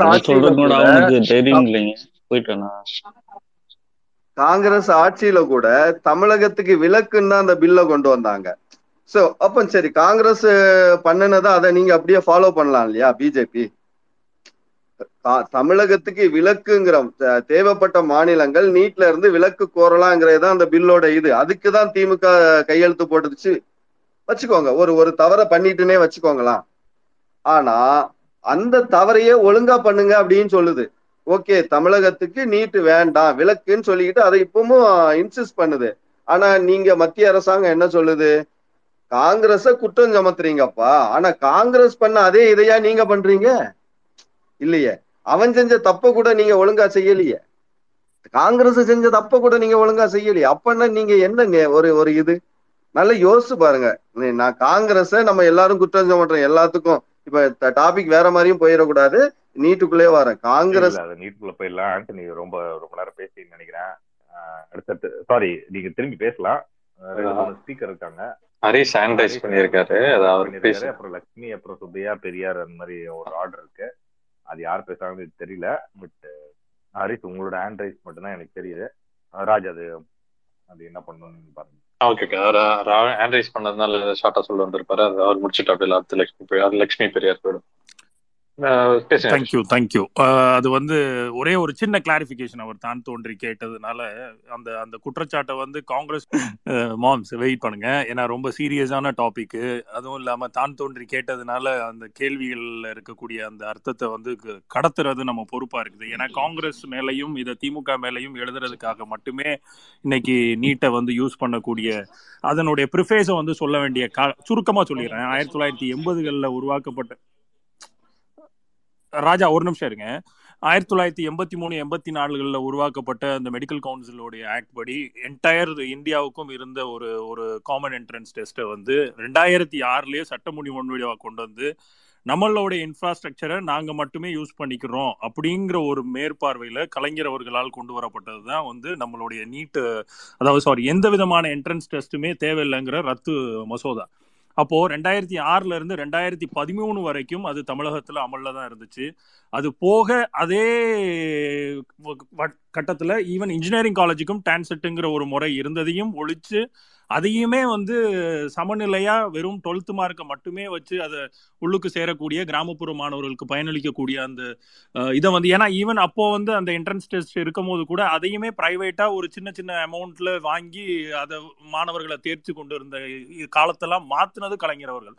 அப்போ அந்த சட்ட முன்வடிவு ரெண்டாயிரத்தி பதிமூணுக்கு அப்புறம் காங்கிரசினுடைய அரசாங்கம் வந்து MCI medical council of India மூலியமாக காமன் என்ட்ரன்ஸ் டெஸ்ட்னு சிஇடிங்கிற ஒரு முன்வடிப்பு ஒரு டிராஃப்டை உள்ளு கொண்டு வரும்போது அதுல தெளிவா வந்து ஒரு ஒரு ஒரு சரத்து ஒண்ணு என்ன இருந்துச்சுன்னா எந்தெந்த மாநிலங்களுக்கு அவர்களுடைய கன்கரண்ட் லிஸ்ட்ல ஈவன் தோ எஜுகேஷன் கன்கரண்ட் லிஸ்ட்ல இருந்தா கூட அந்த ஒரு ஷரத்தை ஸ்டேட் சப்ஜெக்டா மாத்தி எந்தெந்த மாநிலங்களுக்கு தேவைப்படலையோ அவங்க அதை நிவர்த்தி பண்ணிக்கலாம். அவங்க அதுல இருந்து எக்ஸ்க்ளூட் பண்ணிக்கலாங்கிற ஒரு ஷரத்து இருந்துச்சு.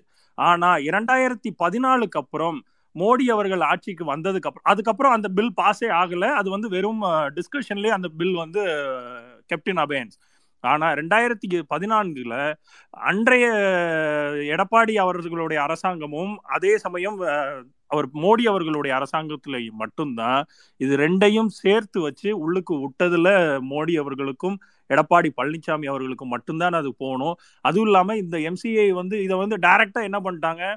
அந்த அந்த ஷ- அந்த முன்னாடி போட்ட டிராஃப்டையே அவங்க கன்சிடரே பண்ணல.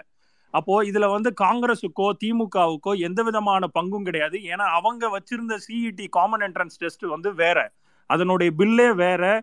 நீட்டுங்கிற எலிஜிபிலிட்டி டெஸ்ட்டை உள்ளுக்கு கொண்டு வந்து ஸ்டேட்டுக்குரிய எந்த விதமான எக்ஸசிவான பவரையுமே கையில கொடுக்காம அதை கன்கரன் லிஸ்ட்ல இருந்து டைரக்டாவே அதை வந்து எம்சிஐ மூலியமாவே எல்லா ஸ்டேட்லையும் வித்தவுட் ஈவன் கன்சிடரிங் எனி எந்த ஒரு ஒரு டிஸ்கஷனுக்குமே கொண்டு போகாம யுனானிமஸா கொண்டு போக வேண்டிய ஒரு இதை வந்து இப்படி ஒரு ஆட்டோக்ராட்டிக் மூவ்மெண்ட்ல கொண்டு போய் சேர்த்ததுல ஒரு சனாதானத்தினுடைய பார்ப்பினியத்தினுடைய ஒரு பகுத்தறிவு இல்லாத ஒரு புத்தி இருக்குது. ஏன் அப்படின்னா இன்னைக்கு ஒட்டுமொத்தமான இந்தியாவினுடைய ஆவரேஜே வந்து ஆயிரம் ஆயிரம் மக்கள் தொகைக்கு ஆயிரம் மக்களுக்கு மொத்தமே புள்ளி எட்டு டாக்டர் தான். தோராயமா ஒரு டாக்டர் பர் ஆயிரம் பேஷண்ட் ஆனா இன்னைக்கு தமிழ்நாட்டோடைய ஆவரேஜ் மட்டுமே கிட்டத்தட்ட மூணு புள்ளி எட்டு. தோராயமா நாலு டாக்டர் பெர் ஆயிரம் பேஷண்ட் அப்போ இங்க இருக்கக்கூடிய அத்தனை கட்டமைப்புகளையும் அத்தனை மருத்துவ சார்ந்த படிப்புகளையும் இங்க இருக்கக்கூடிய ஒரு இன்ஃப்ராஸ்ட்ரக்சரை கபலீகரமாக்கணுங்கிறதுக்கு பின்னாடி இரண்டாயிரம் ஆண்டு காலமாக எப்படி ஒரு பார்ப்பினிய சித்தாந்தம் வந்து ஒரு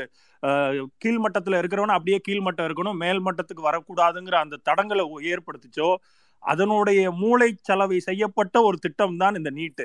அதுக்கு இன்னைக்கு நம்ம முதல் பலி தங்கை அனிதால் ஆரம்பிச்சு கடைசியா இன்னைக்கு நடந்த இந்த இரண்டு சாரி இன்ற க- கடந்த ஒரு வாரத்துக்கு முன்னாடி நடந்த இரண்டு ம இரண்டு மருத்துவ மரணங்கள் சேர்த்து பாத்தீங்கன்னா இதனுடைய இதனுடைய இதனுடைய ரத்தக்கரை யார் மேல எழுதணும்னா ஆளும் ஒன்றிய அரசாங்கத்தினுடைய மோடி அவர்கள் மேலையும் அதற்கு துணை போன திரு. எடப்பாடி பழனிசாமி அவர்கள் மேலையும் தானே தவிர்த்து இதை காங்கிரஸ் மேலேயோ திமுக மேலேயோ யார் எழுதணும்னு நினைச்சாலும் அதை இந்த வரலாறு மன்னிக்காதுன்னு சொல்லிட்டு விடைபெறுகிறேன். நன்றி நன்றி. வந்தது வந்தது வந்தீங்க உங்ககிட்ட ஒரு கேள்வி இருக்கு. சங்கிகள் தரப்புல இருந்து ரெண்டு கேள்வி கேக்குறாங்க. இந்த நீட்டை வந்து விலக்கு வாங்குறதுக்கு திமுக கிட்ட இருந்து ஒரு ரகசியம் இருக்கு அப்படின்னு விளையாட்டுத்துறை அமைச்சர் சொல்றாரு முதலமைச்சர் சொல்றாரு அப்படின்றாங்க. அது என்ன ரகசியம் அப்படின்னு கேக்குறாங்க. அடுத்தது இது வந்து நீங்க இருக்கிற காலத்துலதான் வந்து அது கையெழுத்தாச்சு நீங்க காங்கிரஸோட ஒன்னா உட்காந்து அந்த இடத்துல கையெழுத்து போட்டீங்க. அதாவது ப. சிதம்பரம் போய் வாதாடுறாரு. கார்த்தி சிதம்பரம் அதை கேட்கிறாரு அப்படின்றாங்க. இது ரெண்டு கேள்விக்கு பதில் சொல்லிருங்க.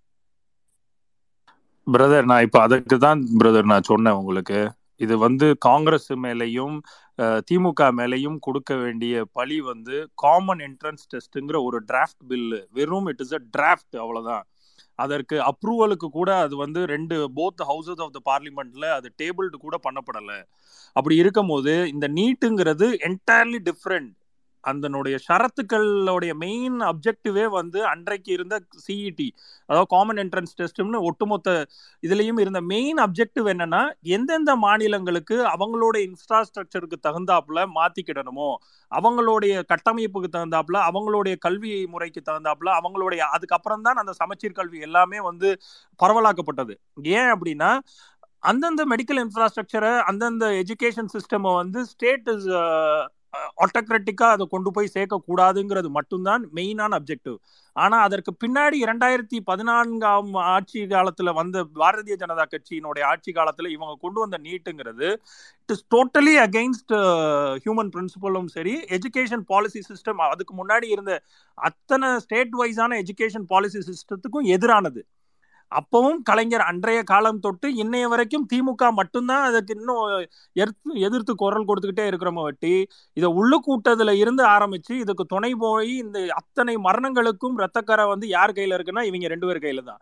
திருப்பி திருப்பி நீங்க வந்து அவங்க கையெழுத்து போட்டாங்க அவங்க கையெழுத்து போட்டாங்கன்னு காங்கிரஸ் டேபிள் பண்ண நினைச்ச சட்ட முன்வடிவே வேற. இல்ல அது உங்களுக்கு ஈவன் அந்த பார்லிமெண்ட் ஹரிஷ் ஒரு நிமிஷம். நீங்க சொல்றது ஓகே எனக்கு வந்து அதிமுக என்ன சொல்றேன்னா ஏழு புள்ளி அஞ்சு சதவீதம் அரசாங்கத்துல வந்து அதாவது கவர்மெண்ட் ஸ்கூல் ஸ்டூடெண்ட்ஸ்க்கு வந்து இடஒதுக்கீடு நீட்ல எடப்பாடி வாங்கி கொடுத்துட்டாரு. ஒரு ஒரு ஒரு இது ஒரு இது இருக்குல்ல சுமோ நான் என்ன சொல்றேன்? நீ கிட்டத்தட்ட மக்களுக்கு போக வேண்டியது மாணவர்களுக்கு கிராமப்புற மாணவர்களுக்கு போக வேண்டிய நூறு விழுக்காடுகளை நீ வந்து பறிச்சு அரக்கங்கையில கொடுத்துட்டு ஏழரை விழுக்காடை வந்து நமக்கு ஆல்ரெடி அந்த அப்ஜெக்டிவ் இருக்குது. கிராமப்புற மாணவர்களுக்கான ஏழரை விழுக்காடு அப்படிங்கிறது அந்த கேம்ப் வந்து அறுபத்தி ஒன்பது பர்சன்ட் விழுக்காடுலேயே வந்து அந்த அந்த அப்ஜெக்டிவ் இருக்குது. அப்போ நீ அதை வந்து வெறும் அந்த ஷெட்யூல் அந்த எஸ்சி எஸ்டி வகுப்பினருக்கும் சரி ஓபிசி வகுப்பினருக்கும் கொடுக்கப்பட்ட அந்த கேப்ல இருந்து ஒரு சில ஒரு சில பர்சன்டேஜை எடுத்து அதை கன்சாலிடேட் பண்ணி ஏழரை விழுக்காட நான் கிராமப்புற மாணவர்களுக்கா பண்ணிட்டேன்னு சொல்றதுனால நீ பண்ண பெரும் தப்பு வந்து மறைக்கப்படாது இல்லையா? நூறு விழுக்காடு போய் சேர வேண்டிய த அதாவது ஆயிரத்தி நூத்தி எழுபத்தாறு மா மார்க் எடுத்த ஒரு பெண்மணிக்கு போக வேண்டிய இதை கொண்டு போயிட்டு இன்னைக்கு நீட்டுங்கிற முறை வெறும் பத்தாயிரம் ரூபா பதினாயிரம் ரூபாயில் மெடிக்கல் காலேஜில் படிச்சுட்டு வந்த கிராமப்புற மாணவர்கள் வெறும் ப்ளஸ் டூ மார்க்கை வச்சுட்டு கொண்டு போனது தான் ரெண்டாயிரத்தி ஆறுலேருந்து ரெண்டாயிரத்தி பதிமூணு வரைக்கும் கலைஞர் அவர்கள் கொண்டு வந்த நீட் ரத்து சாரி நீட்டுங்கிற பாருங்க. எந்த விதமான என்ட்ரன்ஸ் டெஸ்ட்டுமே இல்லாத ரத்து மசோதாவால் போய் உள்ளுக்கு போனவங்க அத்தனை பேருமே இன்னைக்கு வேர்ல்ட் லெவலில் எல்லா இடத்துலையும் சூப்பர் ஸ்பெஷாலிட்டி டாக்டர்ஸ் இன்னைக்கு ஒவ்வொரு மா ஒவ்வொரு மாவட்டத்திலையும் ஒவ்வொரு அரசாங்க மருத்துவங்கள்லையும் இருக்க வேண்டிய டாக்டர்ஸ் யாருன்னு பாத்தீங்கன்னா இங்க நியூராலஜிஸ்ட் நெஃப்ராலஜிஸ்ட் எம்சிஹெச் படிச்ச அத்தனை டாக்டரும் அரசாங்க மருத்துவர்கள் மருத்துவமனையில இருக்கிறாங்க. ஒவ்வொரு ட்ரெஷரி ஹாஸ்பிட்டலில் இருக்கிறாங்க பிரைமரி ஹெல்த் சென்டர்ல இருக்கிறாங்க. அப்போ இந்த கட்டமைப்பை அத்தனை சிதலமடைய பண்றதுக்காக மட்டும்தான் இந்த நீட்டுங்கிறது. ஏன் அப்படின்னா இதை இந்த ரெண்டாயிரத்தி ஆறுல இருந்து ரெண்டாயிரத்தி பதிமூணு வரைக்கும் கலைஞர் அவர்களால் உருவாக்கப்பட்ட அந்த ரத்து மசோதனால பலனடைஞ்ச அத்தனை டாக்டருமே யாருல எந்த கிளாஸ்ல இருந்து வந்தாங்கன்னா ஒர்க்கிங் கிளாஸ்ல இருந்து ஒரு பாமர மக்கள்ல இருந்து அந்த ஃபர்ஸ்ட் ஜென்ரேஷன்ல இருந்து வந்தவங்க.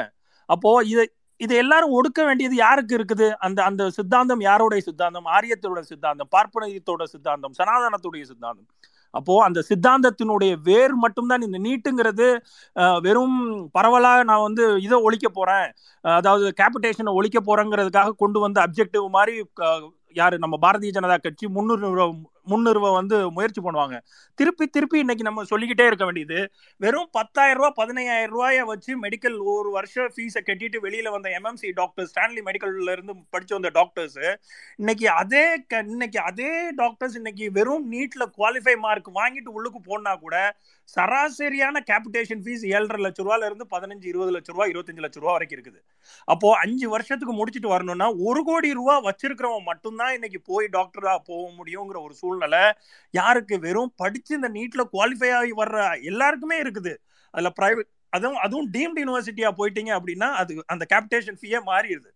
முன்னாடி மொத்தமா வாங்கிட்டு இருந்தான் இப்போ அது அஞ்சு வருஷத்துக்கு பிரிச்சு வாங்குறான். இது மட்டும்தான் வித்தியாசம்.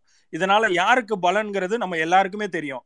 வெறும் இந்த டியூஷன் சென்டர் வச்சு நடத்துறவனும் அதுல இருந்து கிக் பேக்ஸ் வாங்கக்கூடிய ஆளுநர் அவர்களுக்கும் அண்ணாமலை போன்றவர்களுக்கும் மட்டும்தான் இதனால யூஸை தவிர பாமர மக்களுக்கோ படிச்சு முன்னேறணும்னு நினைக்கக்கூடிய எந்த மக்களுக்கும் இது வந்து கடைசி வரைக்கும் ஒரு பயனை கொடுக்க போறதில்ல.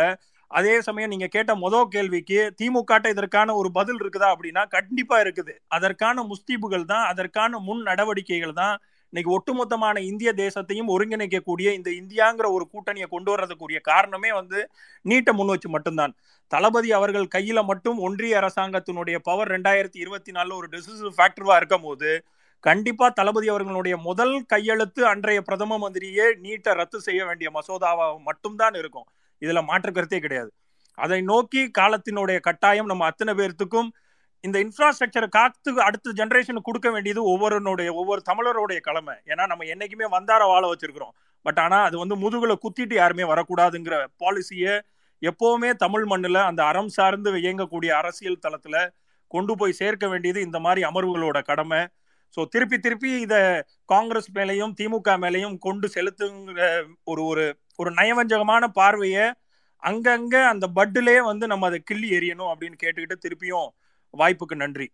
தேங்க்யூ அருமை தம்பி. ரொம்ப நன்றி. ஒரு ஒரு ஒரு- ஒரு டூ மினிட்ஸ் கொடுங்க. அவங்க லக்ஷ்மி ரொம்ப நேரமா இருக்காங்க. ஹரிஷ் வழக்கமா எனக்கு ஒரு டைலாக் சொல்லிங்க. நான் இன்னைக்கு சொல்ல வேணாம். ஏதோ ஒண்ணு. வந்தீங்க.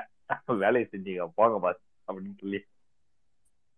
இல்லை சும்மா நீங்கள் ஒரு கேள்வி கேட்டீங்க ஹரிஷ்ட அந்த இது நீட் ரகசியம்னு உதயநிதி அண்ணா வந்து ப்ராமிஸ் பண்ணார்ல அது என்ன அப்படின்னு நீங்க கேட்டீங்க. அது ஏகே ராஜன் கமிட்டிலேயே வந்து அதை ரெஃபர் பண்ணியிருக்காங்க நீங்கள் பார்த்தீங்கன்னா பார்க்கலாம். ஒன்று வந்து அந்த கல்வியை வந்து கன்கரண்ட் லிஸ்ட்லேருந்து ரிமூவ் பண்ணி மாநில பட்டியலுக்கு கொண்டு வரணும் அப்படிங்கிறதுக்காக ஒரு ரெக்கமெண்டேஷன் இருந்தது. அதை ஆல்ரெடி வந்து தனிநபர் மசோதாவாக வில்சன் எம்பி வந்து மாநிலங்களவையில் தாக்கல் பண்ணார். அதை அப்படியே கிடப்பில் போட்டாங்க. என்ன அது ரொம்ப ஒரு முக்கியமான ஒரு இது. அதை அவங்க அதை இன்னும் மீண்டும் வந்து அடுத்து நம்மளுக்கு மாநிலங்கள் அளவு அவையிலையும் அவங்க வந்து மெஜாரிட்டி வந்ததுனால அந்த சிக்கல் ஒன்று ஸ்டக் ஆகிட்டு இருக்கு அடுத்தது என்னென்னா அந்த டாக்டர் எம்ஜிஆர் யூனிவர்சிட்டியில் கீழே இருக்கிற அஃபிலியேட்டட் அஃபிலியேட்டட் காலேஜஸ் இருக்குல்ல மெடிக்கல் காலேஜஸ் இதுக்கு இதுக்காக வந்து ஒரு தனி சட்ட வரைவு நிறைவேற்றி அந்த அதன் கீழே இயங்குகிற அந்த காலேஜஸ்க்கு வந்து நம்ம தமிழ்நாடு அரசே அட்மிஷன் பண்ணலாம் அப்படின்னு அதுவும் வந்து ஏ கே ராஜன் அந்த கமிட்டியில் ரெக்கமெண்ட் பண்ணது தான் அதுவும் பண்ணிட்டாங்க. அதையும் பண்ணி அனுப்புனதை தான் வந்து அதுக்கு வந்து ஒன்றிய அரசு இதெல்லாம் தேவையே இல்லை கவர்னருடைய ஒப்புதலோடு அது முடிஞ்சு போயிடும் அந்த கவர்னர் அவருடைய டிக்கிக்கு கீழே போட்டு உட்காந்துட்டாரு ஏன்னா இது இதெல்லாமே வந்து அந்த ரகசியம் தான் இதில் என்ன என்ன பெரிய இது உங்களுக்கு தெரியல. ஸ்டெப்ஸ்லாம் வந்து ப்ராப்பராக தான் எடுத்திருக்கிறாங்க. இதையெல்லாம் வந்து அதிமுகலாம் எடுக்கவே இல்லை. கண்கரண்ட் லிஸ்ட்லேருந்து மாநில பட்டியலுக்கு கொண்டு வரதுக்கு எந்த முயற்சியாவது எடுத்துச்சு அதிமுக அரசு? இல்ல இந்த கேள்வி இந்த கேள்வி வந்த காரணம் என்னன்னா ஒரு சங்கீத ஸ்டேஜ்ல போய் உட்காரும் போது அவங்க என்ன சொன்னாங்க? அதெல்லாம் எதுவுமே பண்ண முடியாது. எங்கால பண்றதுதான் பண்ணுவாரு. இல்ல அது அது அது வந்து இப்ப வந்து ஆணவத்துல அவங்க மெஜாரிட்டியில இருக்கறனால ஆடுறாங்க. என்ன இது இப்ப அந்த விவசாய சட்டம் ஃபார்மர் பில்ஸ் வந்து ஒரு கமா புள்ளி கமா கூட மாத்த முடியாதுன்னு சொன்னவன் எப்படி மொத்தத்தையும் வந்து கேன்சல் பண்ணாங்க? அந்த மாதிரி அதுக்கான காலம் வரும் டைம் வரும். ஒரு புள்ளி கமா கூட மாத்த முடியாதுன்னு ஃபார்ம் பில்ஸ்க்கு சொன்னானுங்க. ஓகே. என்ன ஆச்சு கடைசியில? அது குப்பையில தானே போச்சு. இல்ல சப்பிக்கு ரொம்ப நன்றி. அதாவது பரம்டன் ரொம்ப நேரம் இருந்தாரு. அவங்க லட்சுமி ஒருத்தவங்க தான் அவங்க வெளியே போயிட்டாங்கன்னு நினைக்கிறேன். நான் பரம்டன் நீங்க பேசுறீங்க அடுத்து லோன் வில் கொஞ்சம் வெயிட் பண்ணுங்க. லோன் வில் நீங்க வணக்கம் வணக்கம். நான் அதிகமா ஒன்றும் பேச போறது ஆ, எல்லாருக்கும் எல்லாருக்கும் வணக்கம். நல்லா இருக்கிறேன். எல்லா நண்பர்களுக்கும் வணக்கம். ரொம்ப நாள் கழிச்சு பாக்குறேன். அவங்க எல்லாருமே என்னுடைய வணக்கமும் வாழ்த்தலும் பொதுவா வந்து மருத்துவக் கல்லூரிங்கிறது ஒரு குறிப்பிட்ட இனத்துக்கு அப்படிங்கிற அளவுல தான் அவங்க இன்னும் அந்த மைண்ட் செட்ல தான் இருக்காங்க. ஒன்றிய அரசை பொறுத்த அளவுல ஏன்னா ஆயிரத்தி தொள்ளாயிரங்கள்லாம் வந்து மருத்துவக் கல்வி பயிலானதுக்கு சமஸ்கிருதத்தை தகுதி தேர்வு வச்சிருந்தாங்க. நமக்கு நமக்கு நிறைய பேருக்கு அது தெரியாது. வரலாறு பார்த்தீங்க படிச்சீங்க அப்படின்னா தெரியும். சமஸ்கிருதத்துக்கும் மருத்துவக் கல்லூரிக்கும் என்னங்க சம்மந்தம் இருக்குது? ஆனால் சமஸ்கிருதத்தில் பாஸ் பண்ணாதான் மருத்துவக் கல்லூரியில் இடம் கொடுக்கணும்னு சொல்லி ஒரு காலத்தில் சட்டம் வச்சிருந்தாங்க. அதனுடைய நோக்கம் என்னன்னா மற்றவங்க படிக்கக்கூடாது மருத்துவக் கல்லூரி. அது குறிப்பிட்ட ஒரு அவங்களுக்கு தான் மற்றவங்க படிக்கக்கூடாதுங்கிற நோக்கத்தை தவிர வேற எதுவுமே கிடையாது. நீதி கட்சி ஆட்சியில் வந்து நம்ம அதை வந்து உடைச்சி அதை அந்த அந்த சட்டத்தை ரத்து பண்ணி சமஸ்கிருதம் தேவையில்லை அப்படிங்கிறத கொண்டு வந்தாங்க. அதனுடைய தொடர்ச்சியாக தான் பார்க்குறேன் நான் அந்த நீட்டை. எல்லாருமே ஒரு குற்றச்சாட்டு வைக்கிறாங்க இந்த மாதிரி காங்கிரஸ் கொண்டது திமுக கொண்டது அப்போ திமுக கூட்டணியில் இருந்தது அப்படின்னு சொல்லி. இது கொண்டதுங்கிறது இது இப்போ கிடையாதுங்க. எண்பதுகளிலே வந்து தமிழ்நாட்டில் வந்து எம்ஜிஆர் இருக்கும்போது தமிழ்நாடு நுழைவுத் தேர்வு தொழிற்கல்வி நுழைவுத் தேர்வுன்னு வச்சு அந்த நுழைவு கல்வி அடிப்படையில் அதில் ஐம்பது மார்க்கு அகடமிக் இதில் ஐம்பது ஐம்பது மார்க்கு அப்படிங்கிற அளவில் வச்சு தேர்வு பண்ணிக்கிட்டு இருந்தாங்க. அது கூட கிராமப்புற மக்களை பாதிக்கிறங்கிற நோக்கத்தில் தான் கலைஞர் அதையே ரெண்டாயிரத்தி ஆறில் ரத்து பண்ணார். அந்த நுழைவுத் தேர்வை ரத்து பண்ணி நுழைவுத் தேர்வே தேவையில்லை. ப்ளஸ் டூவில் பெறக்கூடிய மதிப்பெண் அடிப்படையிலே ஏன்னா அப்படி படித்து தகுதியானவங்க தான் இருக்காங்க. அதனால புதுசாக ஒன்று அந்த நுழைவுத் தேர்வுனால எந்த பயனும் கிடையாது அப்படின்னு சொல்லி அதையும் ஒரு குழு அமைத்து தான் கலைஞர் ரத்து பண்ணி ரெண்டாயிரத்தி பதினாறுலேருந்து ஹரி சொன்ன மாதிரி பதிமூணு வரைக்கும் நம்ம வந்து ப்ளஸ் டூ அடிப்படையில் நிறைய மருத்துவக் கல்லூரி மாணவர்கள் ஏழை மாணவர்கள் கிராமப்புற மாணவர்கள் தேர்வு பெற்றாங்க. அதோட கலைஞர் திருப்தி அடையல. கிராமப்புற மாணவர்களுக்குன்னு பதினைந்து சதவீத தனி இட இடஒதுக்கீட்டையும் கொடுத்தார். அப்போ அந்த பதினஞ்சு சதவீத இடஒதுக்கீடு இன்னைக்கு ஏழரை நீங்கள் பெருசாக பேசுறீங்கன்னா இந்த ஏழரைக்கு முன்னோடி வந்து பதினஞ்சு சதவீத இடஒதுக்கீடு இருந்தது. அதையும் ஏற்று நீதிமன்றத்தில் போய் வழக்காடி அது செல்லாது அப்படின்னு சொன்னாங்க. நிறைய பேர் வந்து கிராமப்புறங்களில் படிக்க வச்சாங்க. உங்களுக்கு தெரியுமா? நான் வந்து என் பையெல்லாம் படிக்கும்போது நிறைய மாணவர்களை வந்து கிராமப்புறத்தில் படிக்க க- உள்ள க பள்ளிகளில் படிக்க வச்சாச்சுன்னா அந்த பதினஞ்சு சதவீத இடஒதுக்கீடு கிடைக்கும் அதன் மூலம் தொழிற்கல்வியில் அவங்க போயிடுவாங்க அப்படின்னு சொல்லி நிறைய பணக்காரங்கள்லாம் கொண்டு படிக்க கிராமப்புற பள்ளிகளில் படிக்க வச்சாங்க. அப்போ கலைஞருடைய நோக்கம் என்னவா இருந்தது அப்படின்னா கிராமத்தில் இருக்கக்கூடிய ஒரு சராசரி ஏழை நல்லா படிக்கக்கூடியவன் மருத்துவர் ஆகணும். அவனுக்கு அந்த தகுதி இருக்கு அப்படின்னு நினச்சி தான் இவ்வளவும் செஞ்சார். அவன் அப்படிப்பட்ட ஒரு கட்சி போய் எப்படிங்க வந்து நீட் தேர்வு ஆதரிச்சு ஆதரிச்சுன்னு சொல்லி ஒரு பொய்யான பிரச்சாரம் பண்றாங்கன்னு சொன்னா இவங்க எவ்வளவு பெரிய அயோக்கியர்கள் அப்படிங்கிறது நமக்கு தெரியணும். ரெண்டாயிரத்தி பத்துல ஒரு மருத்துவ தேசிய கவுன்சில் வந்து ஒரு கொண்டு வருது. என்ன சொல்லுது? ஒரு கருத்து சொல்லுது. இந்த மாதிரி ஒவ்வொரு மாநிலங்கள்ல நுழைவுத் தேர்வுகளையும் வச்சு தனித்தனியா பண்ணிக்கிட்டு இருக்காங்க. இதை ஒட்டுமொத்த இந்தியாவுக்கும் நடத்தலாம் அப்படின்னு சொல்லும்போதே கலைஞர் வந்து ரொம்ப கடுமையாக மன்மோகன் சிங் அவருக்கு அதை எதிர்த்து கடிதம் எழுதினார். அப்போ வந்து அந்த இதை சொன்னாங்க. அவர் ஹரி சொன்ன மாதிரி அது ஒரு டிராப்ட் இது க- இதுதான். அந்த சட்டம் தான் அதை எதிர்த்து கூட கலைஞர் சொல்லும்போது விருப்பப்படுகிற மாநிலங்கள் வந்து வச்சுக்கலாம் நீட் தேர்வை வச்சுக்கிடலாம். என்ட்ரன்ஸ் தேர்வை. விருப்பப்படாத மாநிலங்கள் அவங்க வழிகளில் செஞ்சுக்கலாம் அப்படிங்கிறது தான் காங்கிரஸ் சொன்ன இது. இதுக்கிடையில அந்த தே அந்த நீட்டு தேர்வை எடுத்து கோர்ட்ல கேஸ் போட்டாங்க. உச்சநீதிமன்றத்தில் வழக்கு போச்சு. திமுகவும் தன்னை அதில் ஒரு இதாக இணைச்சிக்கிட்டது. அது வந்து அரசியலமைப்புக்கே விர விரோதமானது அப்படின்னு சொல்லி அவர் அல்டாப் கபீரா அவர் பேர். ரெண்டு நீதிபதிகள் வந்து இது வந்து அரசியலமைப்பு சட்டத்துக்கு எதிரானது நீட் தேர்வு அப்படின்னு தீர்ப்பு சொன்னாங்க. அதில் இருந்த இன்னொரு அனில் தவை மட்டும்தான் அவர் எதிராக சொன்னார். நீட் தேர்வு வந்து தேவை அப்படிங்கிறத சொன்னார். அப்ப அதை எதிர்த்து தான் வந்து சங்கல்புங்கிற அமைப்பு அப்பீல் பண்ணுது. அப்பீல் பண்ணி உச்ச நீதிமன்றத்துல அப்புறம் இதே எந்த வழக்குல நீட் தேர்வை ஆதரிச்சு ஒரு ஜட்ஜ் அனில் தேவையை வந்து தீர்ப்பளிச்சாரோ அவரை தலைவராக கொண்டு உச்ச நீதிமன்றத்தில் அஞ்சு நீதிபதி அவர்கள் அமர்வில் வந்து அது விசாரிக்கப்படுது. பொதுவாக பொதுவா அந்த மாதிரி எந்த நடைமுறையும் பின்பற்றப்படுவதில்லை. ஒரு ஒரு வழக்குல ஒரு தீர்ப்பு சொன்னவரை வந்து அப்பீல்ல வந்து அவரை வச்சுக்கிறது இல்லை. ஆனா அந்த இதே மாறி அதே சட்டத்துக்கு புறம்பானது. நமக்கு நிறைய சட்ட பாயிண்ட்டுகள்லாம் இருக்கு.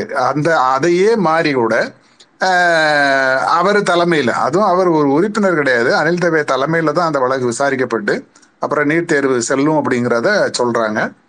சொல்லும்போது தான் வந்து அதை அந்த வழக்கை வந்து அப்பீல் பண்ணது சங்கல்புங்கிற பாஜகவினுடைய அமைப்பு. அது அதை வந்து இன்னைக்கு யாரும் பேச மாட்டாங்க. அதை எதிர்த்து தான் அனிதா வந்து வழக்கு தொடர்ந்து அதில் உச்சநீதிமன்றத்தில் தீர்ப்பு வந்த உடனே அந்த பொண்ணு தற்கொலை பண்ணிக்கிட்டதுங்கிறது ஒரு துயரமான விஷயம். ஆயிரத்தி நூற்றி எழுபத்தாறு மதிப்பெண் எடுத்த ஒரு பெண் வந்து மருத்துவக் கல்லூரி படிக்க தகுதி இல்லை அப்படின்னு நம்ம எந்த அடிப்படையிலுங்க சொல்ல முடியும்? இது என்ன என்ன நியாயம்? அப்படி நீட் தேர்வில் என்ன தகுதி வந்திருக்கு? இன்னைக்கு நீட் தேர்வில் பாஸ் பண்ண சராசரி ஒரு மாணவன் அவங்ககிட்ட பணம் இருந்தா தம்பி ஹரிஸ் சொன்ன மாதிரி கோடி கோடியாக கட்டணம் செலுத்தி அவனால மருத்துவக் கல்லூரியில் படிக்க முடியுது. ஆனால் நீட் தேர்வில் பாஸ் பண்ணி நானூறு மார்க் எடுத்த ஒரு மாணவன் வந்து தனக்கு தகுதியான மருத்துவக் கல்லூரியில் இடம் கிடைக்க தான் ஃபீஸ் கட்ட வழி இல்லாத அளவில் நீட் தேர்வில் பாஸ் பண்ணி நமக்கு மருத்துவக் கல்லூரி படிக்க முடியலைங்க ஆதகத்தில் தான் சாகுறான்.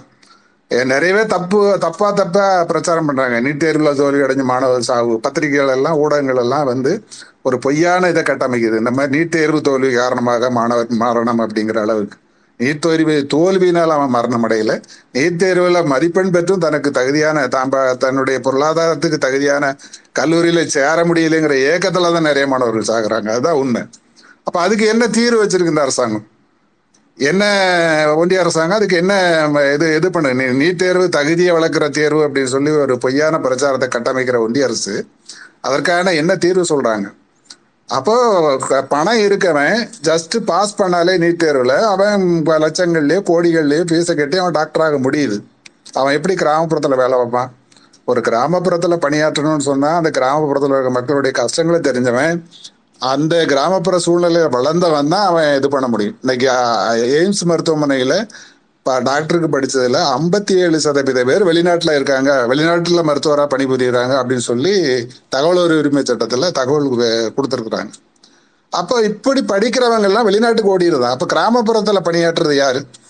இப்ப இதெல்லாம் கருத்தில் கொண்டு தான் நம்ம வந்து கிராமப்புற புற மாணவர்களுக்கு வாய்ப்பு கொடுக்கணும். இந்த கிராம மருத்துவ கட்டமைப்புல தமிழ்நாட்டை விட சிறந்த மாநிலம் எந்த மாநிலமும் கிடையாது. கிட்டத்தட்ட முப்பத்தேழு அரசு கல்லூரிகள் மருத்துவக் கல்லூரி இருக்குது. பதினாறு தனியார் கல்லூரி இருக்குது. ஆக எட்டாயிரத்துக்கு மேற்பட்ட ஒன்பதாயிரம் ஒன்பது கிட்டத்தட்ட ஒன்பதாயிரம் இடங்கள் மருத்துவக் கல்லூரியில் நம்ம வச்சிருக்கிறோம். இவ்வளோ கட்டமைப்போட ஒரு சிறந்த மாநிலமாக வழங்கக்கூடிய நமக்கு அது தேவையில்லை அப்படிங்கிறது தான் நம்முடைய வாதம். ஆக தொடர்ந்து ஒரு பொய்யான பிரச்சாரத்தை நீட்டு தேர்வுனால தான் இந்த தகுதி உண்டு. நீட் தேர்வுனால தான். நீட் தேர்வுனால பயனடைகிறது உண்மையிலே யாருன்னா லட்ச லட்சமா ஃபீஸை வாங்கிட்டு பயிற்சி கொடுத்துட்டு இன்னைக்கு அந்த பயிற்சி நிலையத்தில் இருபது மாணவர்கள் தற்கொலைங்கிறான். ராஜஸ்தான் மாநிலத்தில் மாநிலத்தில் ஒரு புகழ்பெற்ற நீட் தேர்வு பயிற்சி மைய- பயின்ற மாணவர்களே தேர்ச்சி பெற முடியாமல் இருபது பேர் தற்கொலை அப்படிங்கிற செய்திகள்லாம் வெளிவருது. ஆக இப்படி ஒரு தொடர்ந்து ஒரு தேவையில்லாத ஒரு சட்டத்தை கொண்டு வந்து அது கொண்டு வந்தது பாஜக அரசு. அதை அமல்படுத்தியது அதிமுக அந்த சட்டம் வரும்போது மேலவையில் அதுக்கு போதுமான உறுப்பினர்கள் கிடையாது. அப்போ வந்து அதிமுக அந்த மசோதாவை எதிர்த்து மேலவையில் வாக்களிந்தா நிச்சயமாக நீட் தேர்வு இந்தியாவுக்கே வந்து இருக்காது. அதுதான் யதார்த்தமான உண்மை. ஆனால் அதிமுக என்ன செஞ்சாங்க? தந்திரமா பாஜக பேச்சை கேட்டுட்டு நாங்கள் எதுக்குறோம்னு வெளிநடப்பு செஞ்சாங்க. அதான் மறைமுக ஆதரவு. அது பண்ணதுனாலதான் அது நீட் மசோதாவே எனக்கு மேலவையில் நிறைவேறி சட்டமாகியது. ஆக இந்த நீட் வரதுக்கு காரணம் பாஜக மட்டுமல்ல இந்த அதிமுக சண்டாளர்களும் காரணம். தான் இன்னைக்கு என்ன சொல்றாங்க? தமிழ்நாட்டுக்கு மட்டும் எப்படி விலக்கு நீட் மசோதாவை நிறைவேற்றி அனுப்பி குடியரசுத் தலைவர் திருப்பி அனுப்பினதை கூட ஒன்றரை வருஷமா மறைச்ச அந்த கூட்டம் இன்னைக்கு தமிழ்நாட்டுக்கு மட்டும் எப்படி நீட்டு வேலை கிடைச்சிரும்னு கேள்வி கேட்க ஆரம்பிச்சிட்டாங்க. அந்த அளவுக்கு அன்னைக்கு இன்னைக்கு ஒரு இன்னைக்கு கடைசி வரைக்கும் இப்ப வரைக்கும் போராடிக்கிட்டு இருக்கோம். சொல்லுங்க. மன்னிக்கணும் அது இதுக்கு இடையில வந்து இவரு லோன் அதாவது உங்ககிட்ட திரும்பி வரோம். தப்பா நினைச்சுக்காதீங்க அது நீங்க ஒரு பாயிண்ட் இது பண்ணிட்டீங்க. நெக்ஸ்ட் லோன் வில்ப் அப்புறம் ஒரு டாக்டர் ஒருத்தர் வந்திருக்காரு. அவரும் பேசட்டும். அதாவது அந்த துறையில இருக்கிற ஒருத்தர் இல்ல இல்ல இல்ல இல்ல. நான் பேச நான் முடிச்சிட்டேன் முடிச்சிட்டேன் தம்பி நான் முடிச்சிட்டேன். ரொம்ப சாரி அதனால இல்ல இல்ல இல்ல இல்ல. இல்ல இல்ல நான் கொஞ்சம் ச- விவரங்களை சொல்லணுங்கிறதுக்காக தான் நான் பேசினேன் வேற ஒண்ணும் இல்ல நிறைய நிறைய அடுத்தது அவரு இவர் லோன் பேசினதுக்கு அப்புறம் மேட் டாக் நீங்க இருங்க ஓகே ஓகே. ஒண்ணு ஒண்ணு ஒண்ணும் பிரச்சனை இல்லை தம்பி. அதனால இந்த நீட் வர்றதுக்கு முழு முதல் காரணம் அதிமுகவும் பாஜகவும் தான். இந்த உண்மையை வந்து நம்ம எல்லாருக்கும் எடுத்து சொல்லணும். நன்றி வணக்கம். அந்த டாக்டர் வந்து அவர் வந்து நீட் இல்லாமயே ஒரு டாக்டரான ஒருத்தர். அவரு அது பேச ஓகே தம்பி. ஒண்ணு ஒண்ணு ஒண்ணும் பிரச்சனை இல்லை. அவர் பேச சொல்லுங்க. நான் அப்புறம் கூட எனக்கு தேவையான இருங்க கருத்து இருந்தா நான் சொல்லிக்கிறேன். நன்றி நன்றி. நன்றி நன்றி தம்பி நன்றி. அங்கேயே இருங்க. ஸ்பீக்கர்ல இருங்க.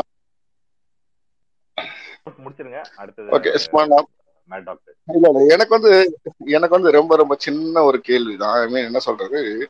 இந்த நீட்டோட கொடுமை இதை பத்தி நம்ம நிறைய பேசிட்டோம். பட் ஆனா எனக்கு வந்து இந்த டவுட் வந்து ஏற்கனவே நான் வந்து ராஜ் அப்புறம் ஒரு சில பேர்கிட்ட கேட்டிருந்தேன். பட் எனக்கு இன்னும் பதில் கிடைக்கல. சரியா? காங்கிரஸ் கொண்டு வந்து அந்த இனிஷியல் பில் இருக்குல்ல அதை வந்து நான் படிச்சு பார்த்தேன். ஃபுல்லாவே படிச்சுட்டேன் பட் என்னால வந்து ஸ்டேட் லெவல் எக்ஸப்ஷன் அப்படி அந்த மாதிரியான ஒரு பாயிண்ட் கூட அதுல என்னால கண்டுபிடிக்க முடியல. ஸோ வந்து அந்த இனிஷியல் பில்லே வந்து இது வந்து எக்ஸப்ஷனே இல்லை எக்ஸப்ஷன் இல்லைன்ற அந்த பில்லில் மென்ஷன் ஆகாம இருக்கும்போது எந்த சட்ட போராட்டமும் எப்படி வெற்றப்பட முடியும்? ஐ மீன் இன்னைக்கு வந்து நம்ம வேற அப்ரோச் பண்ணிட்டு இருக்கோம். பட் அந்த இனிஷியல் பில்ல இல்லாத ஒரு விஷயத்த எப்படி நம்ம பண்ண முடியும்? இல்லடா இல்ல ஏற்கனவே இருக்குன்னு யாராவது சொன்னீங்கன்னா எனக்கு ரொம்ப உதவியா இருக்கும் நான் ரொம்ப நாளா கேட்டுட்டு இருக்கேன் பட் எனக்கு பதில் வரலங்கிறதுனால இங்க கேட்க வேண்டியது இல்ல இல்ல பிரதர். அந்த சட்ட அந்த மசோதா வந்து ரெண்டாயிரத்தி பதிமூணுல உச்ச நீதிமன்றம் கொடுத்த தீர்ப்போட முடிஞ்சு போச்சு. உங்களுக்கு இப்ப நிறைவேற்றிருக்க நீட் மசோதாவுடைய சட்டம் வந்து பாஜகவால நிறைவேற்றப்பட்டது. முடிஞ்சு போன செத்து போன ஒரு சட்டத்துல அதுல எங்க இருக்குன்னு கேள்வி கேட்கிறங்கிறதே அது சரியானதா எனக்கு தோணல. அது அப்படியே இருக்கட்டும். எங்கேயும் இல்லைங்கிற ஒரு இதே இருக்கட்டும். ஆனா அந்த சட்டம் வந்து அரசியலமைப்புக்கு விரோதம்னு சொல்லி உச்சநீதிமன்றம் அதை ரத்து பண்ணதுக்கு அப்புறம் புதுசா மச மசோதா நிறைவேற்றி கொண்டது பாஜக. இன்னைக்கு இருக்கக்கூடிய நீட் மசோதா என்பது பாஜக அரசால கொண்டு வரப்பட்ட நீட் மசோதா. இதுல ஏன் காங்கிரஸ் நீங்க இழுக்கிறீங்க? இல்ல நான் இழுக்கலண்ணே. நான் இன்னும் கொஞ்சம் டீட்டெயிலா சொல்லிடுறேன். சரி நான் வந்து ரெண்டாவது வந்து இப்ப பிஜேபி கொண்டு வந்த மசோதா இருக்குல்ல அதையுமே நான் படிச்சு பார்த்தேன். அவங்க வந்து இந்த நீட் எக்ஸாமை எப்படி நடத்தணும்? எப்படி வந்து ஸ்டேட் வைஸா இதை எப்படி கண்டக்ட் பண்றதுங்கிற வழிமுறையை தான் கொண்டு வந்தாங்களே தவிர அவங்க வந்து நீட் பில்ல கொண்டு வந்த அமெண்ட்மெண்ட்டோ அந்த ஒரிஜினல் அமெண்ட்மெண்ட்டோ கிடையாது. ஏன்னா இவங்க கொண்டு வந்தது நீட் தேர்வை நடத்தியே ஆகணும்னு உச்சநீதிமன்ற தீர்ப்பு வந்ததுக்கு அப்புறமா சரியா? இந்த நீட் தேர்வை எப்படி நடத்த போறோம்? அதை வந்து எப்படி கண்டக்ட் பண்ண போறோங்கிறது தான் அந்த மசோதால இருக்கே தவிர வந்து அந்த ஒரிஜினல் நீட் பில்டோட அபாலிஷ் பண்ணிட்டு இவங்க அதை அதுக்கப்புறம் கொண்டு வந்த மாதிரி எனக்கு இல்லைண்ணே. நான் ரெண்டாவது மசோதாவை நான் படிச்சுட்டேன். பட் எனக்கு கிளாரிபிகேஷனுக்காக நான் கேட்கிறேன் even I am against NEET but நான் வந்து ரொம்ப வேலிட் பாயிண்டா அதை பேசலாம் அப்படின்னு சொல்லி தான் கேட்கிறேன் ரெண்டாவது பாயிண்ட் நான் சொல்றேன். நான் இந்த ரெண்டாவது மட்டும் நான் சொல்றேன். ரெண்டாவது பில்ல வந்து ஆஹ், என்ன கொடுத்துருப்பாங்கன்னா அண்ணன் சொன்ன மாதிரி பரமசன் சொன்ன மாதிரி ஃபர்ஸ்ட் பில்லுக்கு வந்து கோர்ட்ல ஜட்மெண்ட் கொடுத்துருவாங்க ஸ்பேஷ் பண்ணிருப்பாங்க. கிட்டத்தட்ட ஸ்பேஷ் பண்ணிருப்பாங்க. பட் ரெண்டாவது அமெண்ட்மெண்ட்ல என்ன பண்ணிருப்பாங்கன்னா regardless of the previous judgements அதாவது நீட் சம்பந்தமா என்ன ஜட்மெண்ட்ஸ் எல்லாம் கொடுத்துருக்காங்களோ அதெல்லாம் தவிர்த்து ஒதுக்கப்பட்டு இது புதுசா ஃப்ரெஷ்ஷா நம்ம போட்ட மாதிரி கணக்கு அப்படின்னு சொல்லியிருப்பாங்க. நீங்க அந்த பில்ல டூ தௌசண்ட் சிக்ஸ்டீன் நினைக்கிற அந்த பில்ல அதை பாத்தீங்கன்னா இருக்கும். முன்னாடி இந்த தீர்ப்புகள் தீர்ப்புகள்லாம் தள்ளி வச்சுட்டு நாங்க இதுக்கு கொண்டு வரோம் அப்படின்னு சொல்லி கொண்டு வந்திருப்பாங்க. ஆனா நீங்க கண்டினியூ பண்றது தப்பு. இல்ல லோன் உல்ஃப் ஒன்று சொல்லியிருந்தாங்க. உண்மைதான். அதுல தமிழ்நாட்டுல ஒரு பில் நம்ம பாஸ் பண்ணியிருந்தோம். நுழைவு தேர்வு தமிழ்நாட்டிற்கு கிடையாது அப்படின்னு. அதை ஒன்றியம் அன்னைக்கு மதிச்சது. அதனால வரல. இங்க தமிழ்நாட்டுல இது வந்து கா பொது பட்டியலில் இருக்கு. அதை நீங்க கன்சிடர் பண்ணணும். கல்விங்கிறது பொது இருக்குது. அதை கன்சிடர் பண்ணுங்க. அண்டு தமிழ்நாடு ஸ்டேட் ஒரு ஏற்கனவே ஒரு பாலிசி வச்சிருக்குது. அண்டு சென் இது யூனியன் ஒரு ஒரு பில் பாஸ் பண்றாங்க. இது தமிழ்நாட்டுக்குள்ள வராததுக்கான காரணம் நம்ம ஏற்கனவே வச்சிருந்த இங்க போட்டிருக்கிற ஒரு சட்டம். அதை கலைஞர் போட்டு வச்சிருந்த நுழைவுத் தேர்வு தமிழ்நாட்டிற்கு வேண்டாம் அப்படின்னு சொல்லிட்டு. ஆனா அடிமை அரசு வந்ததுக்கு அப்புறம் ஏற்கனவே நடைபெற்று வந்த சாதகமான வழிமுறையெல்லாம் காத்துல பறக்க விட்டுட்டு அதை வச்சு நீங்க கோர்ட்ல கேஸ் போட்டிருந்தா ரொம்ப ஈஸியா முடிஞ்சிருக்கு ஆனா அதை பண்ணல. மறைமுகமா கையெழுத்து போட்டு ஒண்ணும் இல்லைன்னாங்க அதுக்கப்புறம் வந்து கிட்டத்தட்ட வந்து நான் நான்கு ஆண்டுகள் பிஜேபி தான் ரூல் பண்ணிருக்கு. இவங்கள் பேர்ல பிஜேபி தான் ரூலே பண்ணிருக்கு. அதனால வந்து அவர்களால வந்து இங்க வந்து இதை எதிர்க்க முடியல. அதை அனுமதித்தார்கள். அப்படிங்கிறது தான் உண்மை. இதுதான் நடந்தது. இத்தனை பேர் சாவுக்கான காரணம். இவர்கள் தான். அதிமுகவுக்கு போடுற ஓட்டு டைரக்டா பிஜேபிக்கு போடுற ஓட்டும் ரெண்டும் வேற வேறலாம் கிடையாது. நீட்டு கொண்டு வந்தப்ப நீங்க பாத்தீங்கன்னா நீங்க மயில்சாமி அவர் வந்து ஒரு அதிமுககாரர் தான். அவரு ஒரு பேட்டி கொடுத்துருப்பாரு. ஓபிஎஸ் இபிஎஸ் ரெண்டு பேரும் தானே கையெழுத்து போடுறீங்க. என்ன இருக்குன்னு கேட்டுட்டாவது நீங்க போடலாம்ல. அவங்க அதிகாரிகள் கொடுத்தா டெல்லியில இருந்து அதிகாரிக்கு வருது. அதிகாரிகள் கொடுத்தா உடனே அப்படியே படிச்சு பார்க்காம கூட வேக வேகமா கையெழுத்து போடுறது எதுக்குன்னு கேட்டாரு. அப்ப பாத்துங்க எந்த அளவுக்கு தன்னுடைய பிடிக்குள்ளார வந்து அந்த ஆட்சியை வைத்திருந்தார்கள்ன்ட்டு. இன்னைக்கு வந்து சீட்டு பேரத்துல அப்படி இப்படி பேசுறாங்க அப்படின்னா அதெல்லாம் சும்மா கணக்குங்க. ஆர்எஸ்எஸ் உடைய ஒரு பிரான்ச் தான் பிஜேபின்னா இன்னொரு பிரான்ச்சா இது மாறிடுச்சு. அதுதான் உண்மை. சொல்லுங்க சும்மா இல்ல இல்ல அது அது கிடையாது. ஆஹ் உங்களையும் நிறுத்திட்டேன் மதி சார் உங்களையும் நிறுத்திட்டேன் அதுல? அது நீட்லயே படிக்காம ஒரு வெற்றிகரமான ஒரு மருத்துவர் இங்க இருக்காரு. மேட் டாக்க அவர் யூஸ்வலா எந்த ஸ்பேஸ்லயும் மைக் வாங்க மாட்டாரு. அவர் நீட் படிக்காம விட்டு டாக்டரா இருந்தாலும் சொல்லி அதை விட்டு போயிட்டு இருக்காரு. ஏடா நம்ம அந்த துறையில இருந்து வெளியே நிக்கிற ஆளுக்கெல்லாம் இருப்போம். மேட்டாக் வாங்க. அப்புறம் ஓவர் சீன் ஹாய் சிமோ. கேக்குதுங்களா? கேக்குதுங்களா? கொஞ்சம் எனக்கு சார்ஜ் இல்லை ரொம்ப கம்மியாக தான் இருக்குது. இப்பதான் போயிட்டு வந்தேன். அந்த ப்ரொட்டஸ்ட் பக்கமாக போயிட்டு நேற்று டியூட்டி முடிச்சுட்டு டியூட்டி முடிச்சுட்டு ஆஃப் ஆமா ஆப்வியஸ்லி வந்து கண்டிப்பா பண்ணணும். ஆக்சுவலி நானும் இல்லை எல்லா இப்போ கவர்மெண்ட் மெடிக்கல் டாக்டர்ஸ் ரெண்டு மூணு அசோசியேஷன் இருக்கு. அவங்க எல்லாருமே வந்து பாத்தீங்கன்னா இந்த விஷயத்துல வந்து பாத்தீங்கன்னா கவர்மெண்ட் கூட வந்து ஃபுல் சப்போர்ட் வந்து பண்றேன்னு சொல்லியிருக்காங்க. இப்போ காலைல கூட ஒரு ஒரு இதுவும் போட்டிருந்தாங்க. இந்த மாதிரி தமிழ்நாடு மருத்துவ கட்டமைப்பின் வலிமைப்பை வந்து அதை எல்லாத்தையுமே வந்து ஆரம்ப சுகாதார நிலையங்கள் உபகரணங்கள் எல்லாத்துலேயுமே பார்த்திங்கன்னா நம்ம இது வந்து பெஸ்ட்டாக இருக்குது. ஸோ இந்த கட்டமைப்புக்கு வந்து அடிப்படையாக இருந்தது வந்து பார்த்திங்கன்னா இன்க்ளூசிவ் மெடிக்கல் எஜுகேஷன் அதனால் உருவாக்கப்பட்ட மருத்துவர்கள். இது வந்து நீட்டில் வந்து பாதிக்குது.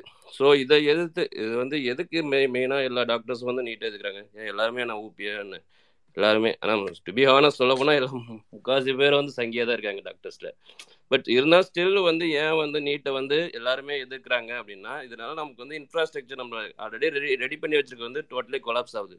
ஸோ நீட்டு வந்துடுச்சு அப்படின்னா இதுக்கு மேலே கண்டிப்பாக வந்து ரூரலில் வந்து டாக்டர்ஸ் இப்போ நம்ம ஊரில் பார்த்தீங்கன்னா ஒரு சின்ன ஊரில் போனால் கூட வந்து ஒரு எம்டியோ ஒரு டி இதோ இருப்பாங்க. நீங்கள் வந்து வெளில எங்கே போனாலும் கிட்டத்தட்ட ஒரு ஆந்திரா தாண்டிட்டீங்கன்னா எங்கேயுமே இதெல்லாம் பார்க்க மாட்டீங்க.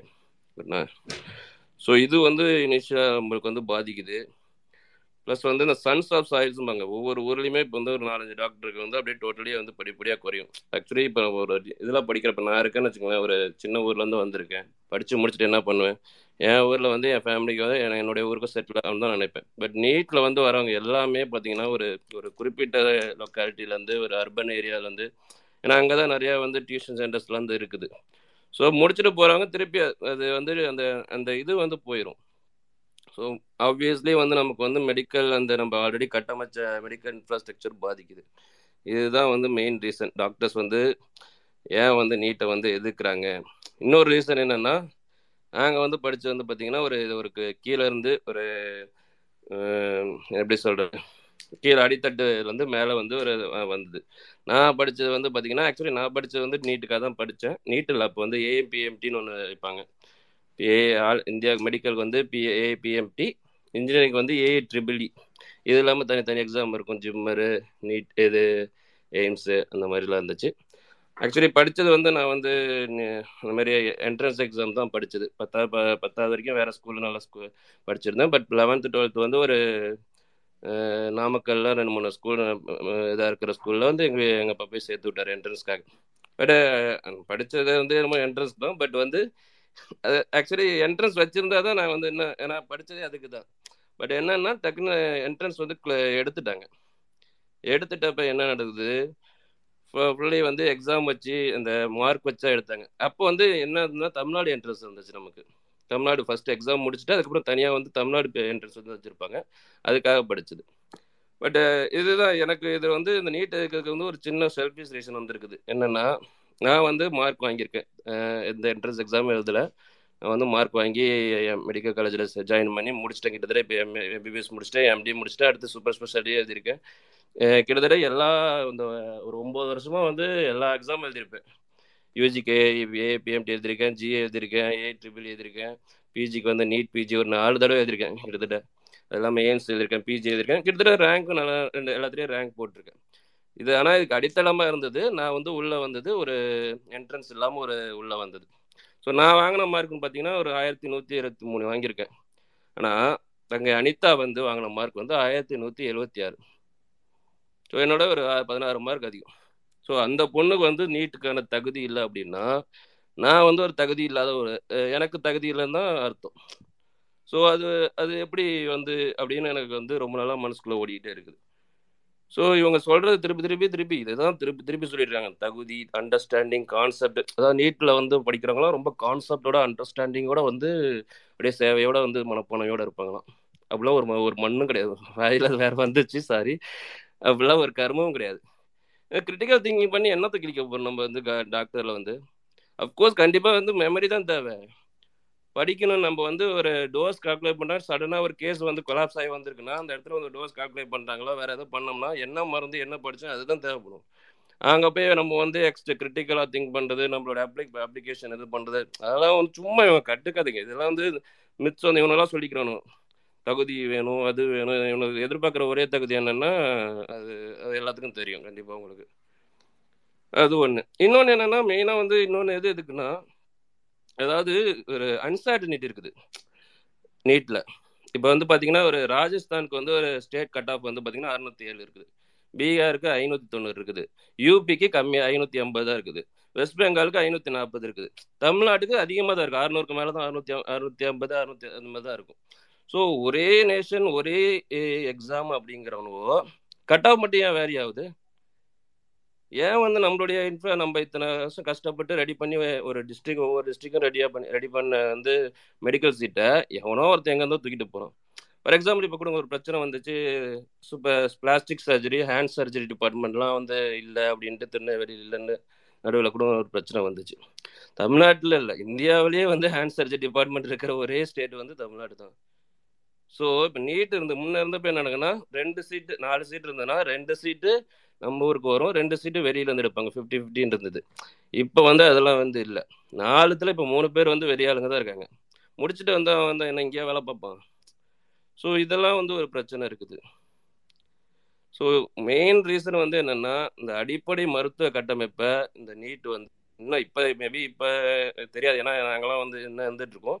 இதுக்கு மேலே இன்னும் ஒரு பத்து வருஷம் ஆயிடுச்சுன்னா ஊர் சைடில் வேலை பார்க்கறதுக்கு யாரும் இருக்க மாட்டாங்க. இது வந்து இன்டைரக்டாக எதுக்கு போகும்னா வந்து ப்ரைவேட்டைசேஷன் இல்லை ஹாஸ்பிட்டல்ஸ்க்கு வந்து வழிவகுக்கிறதுக்கு அதுக்கு தான் வந்து அவனை ரெடி பண்ணுறானோ இதுதான் வந்து நீட்டில் வந்து இருக்கிற பிரச்சனை. இது வந்து யாருக்கும் பெருசாக புரியல. கேட்டால் வந்து உடனே வந்து அதாவது மெரிட் மெரிட் மெரிட்டுங்கிறானு அது எனக்கு என்னன்னே தெரியல. ஆக்சுவலி ஒன்றும் தேவையில்லைங்க. ஆக்சுவலி இப்போ ஃபார் எக்ஸாம்பிள் வந்து இப்போ எம்பிபிஎஸ்ங்கிறது ஒரு ஜென்ரல் சப்ஜெக்ட் நான் நீங்கள் யூஜி கூட வச்சுக்கோங்களேன் ஃபிசிக்ஸ் கெமிஸ்ட்ரி பயாலஜி சரி பயாலஜி கண்டிப்பாக தெரிஞ்சாகணும் ஃபிசிக்ஸ் தெரிஞ்சாகணும் கெமிஸ்ட்ரி தெரிஞ்சாகணும் மே அப்படிம்பாங்க.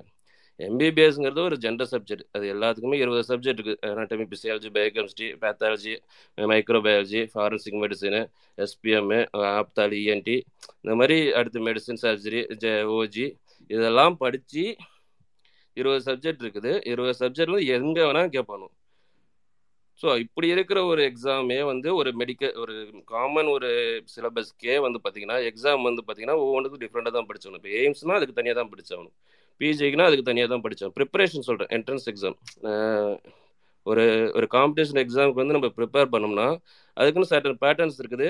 அதுக்குன்னு தனியாக ஒரு ரிப்பீட் கொஸ்டின்ஸ்க்கு அதுக்குன்னு ட்ரெயின் ஆகணும். அப்படிதான் நம்ம வந்து ட்ரெயின் ஆக முடியும். சும்மா நான் வந்து இப்போ யூஜி எம்பிபிஎஸ்ல நான் இவ்வளோ படிச்சுட்டேன் அப்படின்ட்டு நேராக போய் நான் எழுத முடியாது. நான் இத்தனைக்கு நான் எம்பி இதில் முடிச்சுட்டு வந்தது.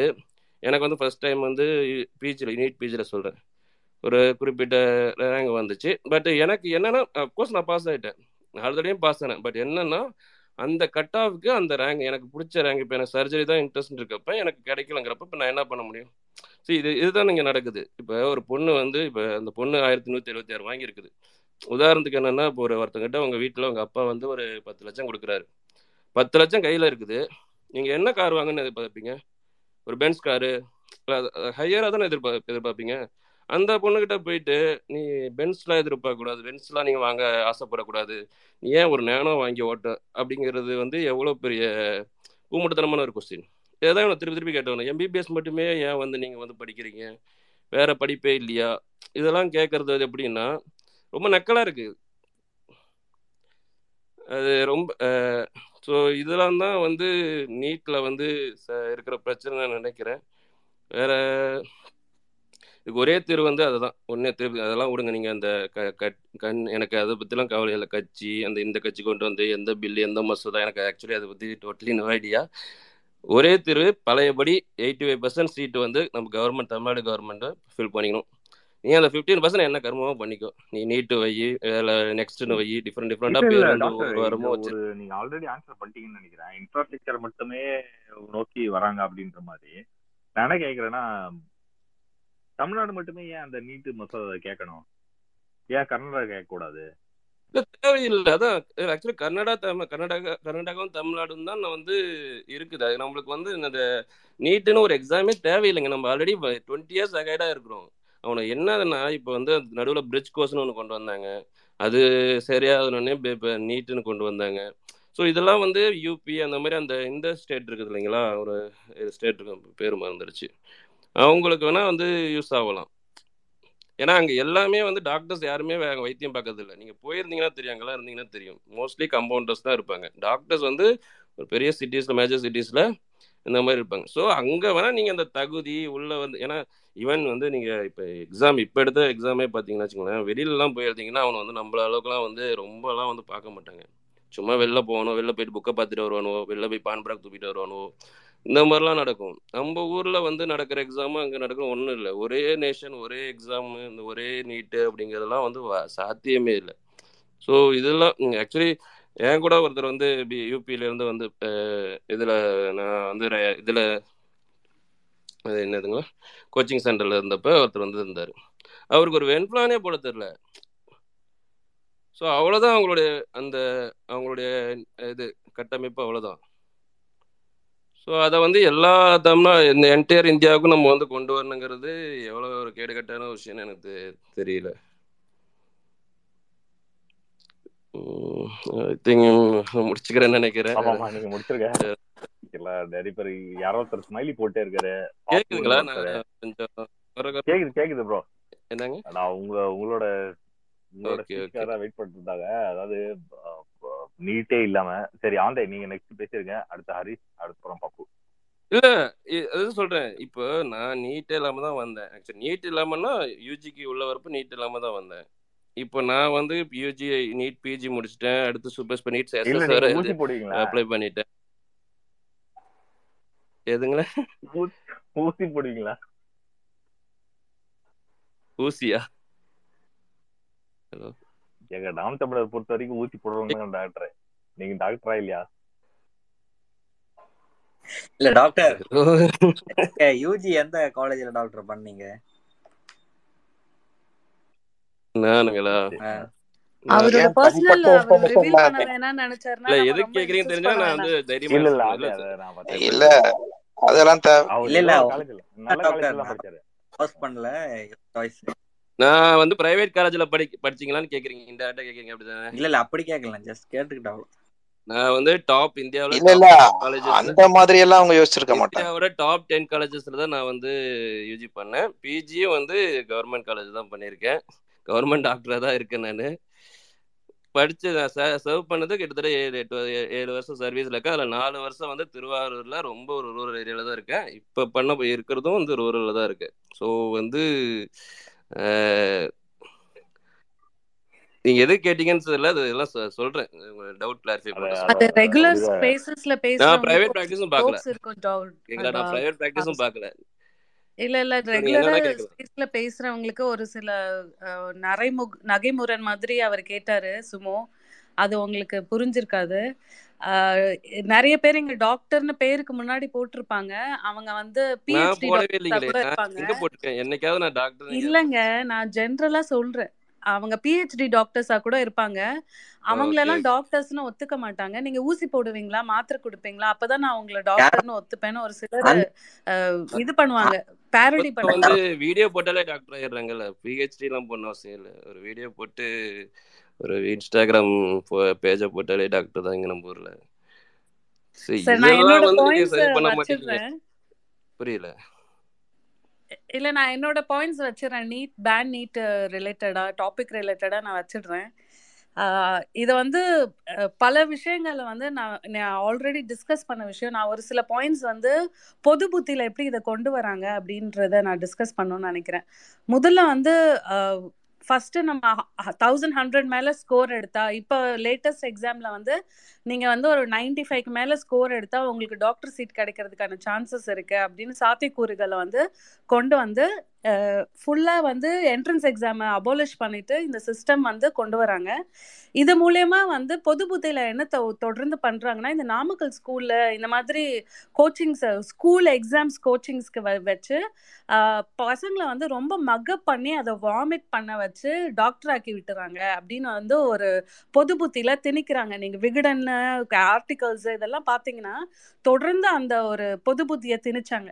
ஆக்சுவலாக ஒரு எயிட்டி பர்சன்ட் நைன்டி பர்சன்ட் வாங்குற குழந்தைங்க வேணா இந்த மாதிரி மக படிச்சு அதை ரிப்பீட் பண்ணிடுறாங்க அப்படின்னு சொல்லி நான் ஒத்துப்பேன். ஆனா நைன்டி ஃபைவ் பர்சன்ட்டுக்கு மேலே போகிற குழந்தைங்க வந்து அதாவது புக்கை ஃபுல்லாக படிச்சிருக்கவங்களால மட்டும்தான் வந்து அந்த ஸ்கோர் எடுக்க முடியும். டென் சாப்டர்ஸையும் அவங்க கவர் பண்ணியிருக்கணும் எதையும் ஸ்கிப் பண்ணியிருக்க கூடாது. இந்த அளவுக்கு வந்து கான்சென்ட்ரேட் பண்ணி படிக்கிற குழந்தைங்களால தான் அந்த நைன்டி செவன் நைன்டி எயிட்டு சென்டம்லாம் அடிக்க முடியும். நீங்கள் நினைக்கிற மாதிரி மக்க படிச்சுலாம் அந்த டூ ஹண்ட்ரட் ஸ்கோர்லாம் பயாலஜி ஃபிசிக்ஸ் கெமிஸ்ட்ரியில் வாங்க முடியாது. அப்படின்னா நீங்கள் மக்க படித்து வாமிட் பண்ணுறேன்னு சொல்கிற ஆளுங்களே மக்க படிச்சுட்டு போயிடலாமே. அந்த மாதிரிலாம் வாங்க முடியாது. ஃபஸ்ட்டு அதை பொது பொது புத்தியிலேருந்து நம்ம எடுக்கணும். இதை வந்து தொடர்ந்து எழுதி மக்கள் மனசில் பதிய வச்சுட்டாங்க. இன்னொன்று வந்து ஒரு ஸ்கூல்ல ஒரு டாப்பரா என்ன தப்புங்கிறீங்க நீட் மக்கப் பண்றதுல என்ன தப்பு இருக்குது? எனக்கு புரியல. அதுதான் கே சொன்னேன். நீங்க வந்து ஸ்கிப் பண்ணாம படிக்கணும். உங்களுக்கு ட்ரக்ஸ் நேம் ஞாபகம் இருக்கணும். அந்த குழந்தைய அந்த ஸ்கில் இருக்கான்னு பார்த்து தான் அவங்களுக்கு டாக்டர் சீட் கொடுக்குறாங்க. அதுவே வந்து எனக்கு புரியல. மெடிசின்ல என்ன நீங்க கிரிட்டிக்கல் திங்கிங் கிரிட்டிக்கல் அந்த இதெல்லாம் வந்து நீங்க அப்ளை பண்ண போறீங்க? எனக்கு புரியல. இல்ல இல்ல அத தொடர்ந்து பொது புத்தியில பதிய வைக்கிறாங்கல்ல இந்த மாதிரி. எல்லாம் போட்டு ஒரு ஒரு பேஷண்ட் பாம்பு கடின்னு வந்திருக்கப்ப அந்த இடத்துல போய் பேஷண்ட்ட போயிட்டு நீங்க இதெல்லாம் போட்டு எக்ஸ்ட்ரா இதெல்லாம் தேவையில்லைங்க. அந்த கிரிட்டிக்கல் திங்கிங்லாம் தேவையில்லை. ஆனா இத வந்து தொடர்ந்து போய் என்ன போட்டு நான் போட போறோம். அவ்வளவுதான். இல்ல டாக்டர் அவங்க அது மீன் பண்ணல. அவங்க என்ன சொல்றாங்கன்னா அந்த ஸ்டார்டிங் ஸ்டேஜ்லயே இப்படி இருக்கே. அது ஐ மீன் லைக் என்ட்ரன்ஸ் போறதா மக்கடிச்சா மட்டும்தான் அந்த என்ட்ரன்ஸ் கிளியர் பண்ற மாதிரி இருக்கு அப்படிங்க அந்த ஆங்கிள் சொல்லுவாங்க இல்ல இன்னொன்னு வந்து என்ட்ரன்ஸ் எக்ஸாம் எழுதுற பசங்களுக்கு எல்லாம் என்னமோ ஜீனியஸ் ஐன்ஸ்டீன் லெவலுக்கு அவங்களுக்கு அறிவு இருக்கு. அவங்களால தான் என்ட்ரன்ஸ் எக்ஸாம் கிளியர் பண்ண முடியும்னு. அதெல்லாம் இல்ல. ஒரு குழந்தையால ஹார்ட் ஒர்க் பண்ணி அந்த புக்ஸ் ஃபுல்லா படிக்க முடியும். அவங்களோட கமிட்மெண்ட் ஃபுல்லா அந்த ஸ்டடீஸ்ல இருக்கு. அந்த குழந்தைங்கள தான் வந்து ஒரு என்ட்ரன்ஸ் எக்ஸாம் இல்லாத ஒரு சூழ்நிலையில அவங்களால கிளியர் கிளியர் பண்ண முடியும். நீங்க பாத்தீங்கன்னா இந்த நான் நீட்ல வந்து டாக்டர் ஆயிருக்கவங்க எல்லாம் உங்க கிளாஸ்ல உங்களுக்கு தெரிஞ்ச பசங்களா இருப்பாங்க. அவங்க டாப்பர்ஸ் தான் இருப்பாங்க. அந்த டாப் ஃபைவ் கிட்ஸ் தான் வந்து காலேஜ்ல மெடிக்கல் சீட் வாங்கி போயிருப்பாங்க. அவங்க வந்து தொடர்ந்து கமிட்டடா படிச்ச அந்த டாக்டர் டிகிரி கிளியர் பண்ணுவாங்க. இந்த சிஸ்டம் எல்லாம் உடைச்சிட்டு நீட் எக்ஸாம் ஒரு என்ட்ரன்ஸ் எக்ஸாம்னு கொண்டு வராங்க. இதுல ஃபர்ஸ்ட் நம்ம நோட் பண்ண வேண்டியது என்னன்னா இருபது லட்ச ரூபாய் இருபது முப்பது லட்ச ரூபாய் கொடுத்தா அந்த நீட் எக்ஸாமை நீங்க பிளாங்க் பேப்பர் ஓஹெச்பி ஷீட்டை வந்து பிளாங்கா கொடுத்துட்டு வரலாம்.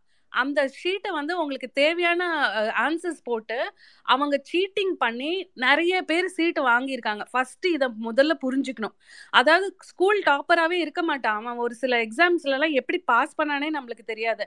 அவன்லாம் நீட் எக்ஸாம் கிளியர் பண்ணிட்டு டாக்டர் சீட்டை வந்து ஒரு இருபது லட்சம் திருப்பி இருபது லட்சம் கொடுத்து வாங்குறாங்க. Almost fifty lakhs to one crore spend பண்ணி ஒரு டாக்டர் சீட் வாங்கி அதை படிச்சுக்கிறாங்கன்னே வச்சுப்போம். அவங்க டெடிக்கேட்டடா படிச்சிடறாங்கன்னே வச்சுப்போம். அவங்க திருப்பி வெளியில வந்த உடனே அந்த fifty lakhs to one crore அவங்க எப்படி எடுக்கலாம்னு தானே பார்ப்பாங்க. அவங்க எப்படி ஒரு சர்வீஸ் மைண்டடோட இருப்பாங்க. ஃபர்ஸ்ட் இந்த கொஷின்ஸ் எல்லாம் நம்ம வந்து நம்ம பொது புத்தியில கொண்டு போனோம் இவங்க வந்து தொடர்ந்து என்ன பண்ணாங்க சிபிஎஸ்சியில் படிச்சாதான் வந்து நீட் எக்ஸாம் கிளியர் பண்ண முடியும்னு சொல்லிட்டு ஸ்டேட் போர்டு இருக்க ஸ்கூல் எல்லாம் மாத்தி சிபிஎஸ்சி கொண்டு வந்தாங்க. அன்குவாலிஃபைட் டீச்சர்ஸ் அத்தனை டீச்சர்ஸ் எப்படி சிபிஎஸ்சி சிஸ்டம் சொல்லிக் கொடுக்க முடியும்? என்ன பண்ணாங்க? தமிழ்நாட்டுல உள்கட்டமைப்பு ஸ்டடீஸ்ல இருக்க உள்கட்டமைப்பை குறைச்சாங்க. நீ இன்ஜினியரிங் தான் படிக்கணுமா? உனக்கு வந்து பிஎஸ்சி படிச்சா போதாதா? இப்படின்னு ஒரு ஒரு கிரேட்லயுமே மட்டப்படுத்தி மட்டப்படுத்தி ஸ்டடீஸை டிஃபிகல்ட் ஆக்கிட்டே போயிட்டு அதாவது ஒரு ஃபைவ் பர்சன்ட் குழந்தைங்க டாக்டர் ஆஸ்பிரன்ஸுக்காக மிச்ச நைன்டி ஃபைவ் பர்சன்ட் குழந்தைங்களுடைய ஸ்டடீஸையுமே டிஸ்மேண்டில் பண்ணியிருக்காங்க நீங்க ஒரு நீட் எக்ஸாம்னு ஒரே ஒரு சின்ன ஒரு புள்ளியில ஆரம்பிச்சீங்கன்னா நீங்க அதை அந்த ஒரு ரிப்பிள் எஃபெக்ட் மாதிரி யோசிச்சு பாருங்களேன். School studies state board system மாத்துறது சிபிஎஸ்சி சிஸ்டம் மாத்துறது திருப்பி என்ட்ரன்ஸ் எக்ஸாம்க்கு ப்ரிப்பேர் பண்றதுக்கு காசை குடு- கொடுக்க வைக்கிறது. அடிப்படை மருத்துவத்தை வந்து எல்லாருக்கும் ரீச் ஆகாம பண்றது. இப்போ டாக்டர்ஸே ஒரு இவங்க எல்லாரும் சொன்ன மாதிரி ஃபைவ் டென் இயர்ஸ்ல ஆரம்ப சுகாதார நிலையங்கள்ல மருத்துவர்களே இல்லாம போற ஒரு அபாய நிலை ஏற்படுது. அப்ப என்ன ஆகும்? நீ பத்து லட்ச ரூபாய் கொடுத்தா அப்போலோல போய் ஹார்ட் ட்ரீட்மெண்ட் பண்ணணும்னு நினைச்சாலும் உங்களுக்கு அங்க அவைலபிலிட்டி கிடைக்காது.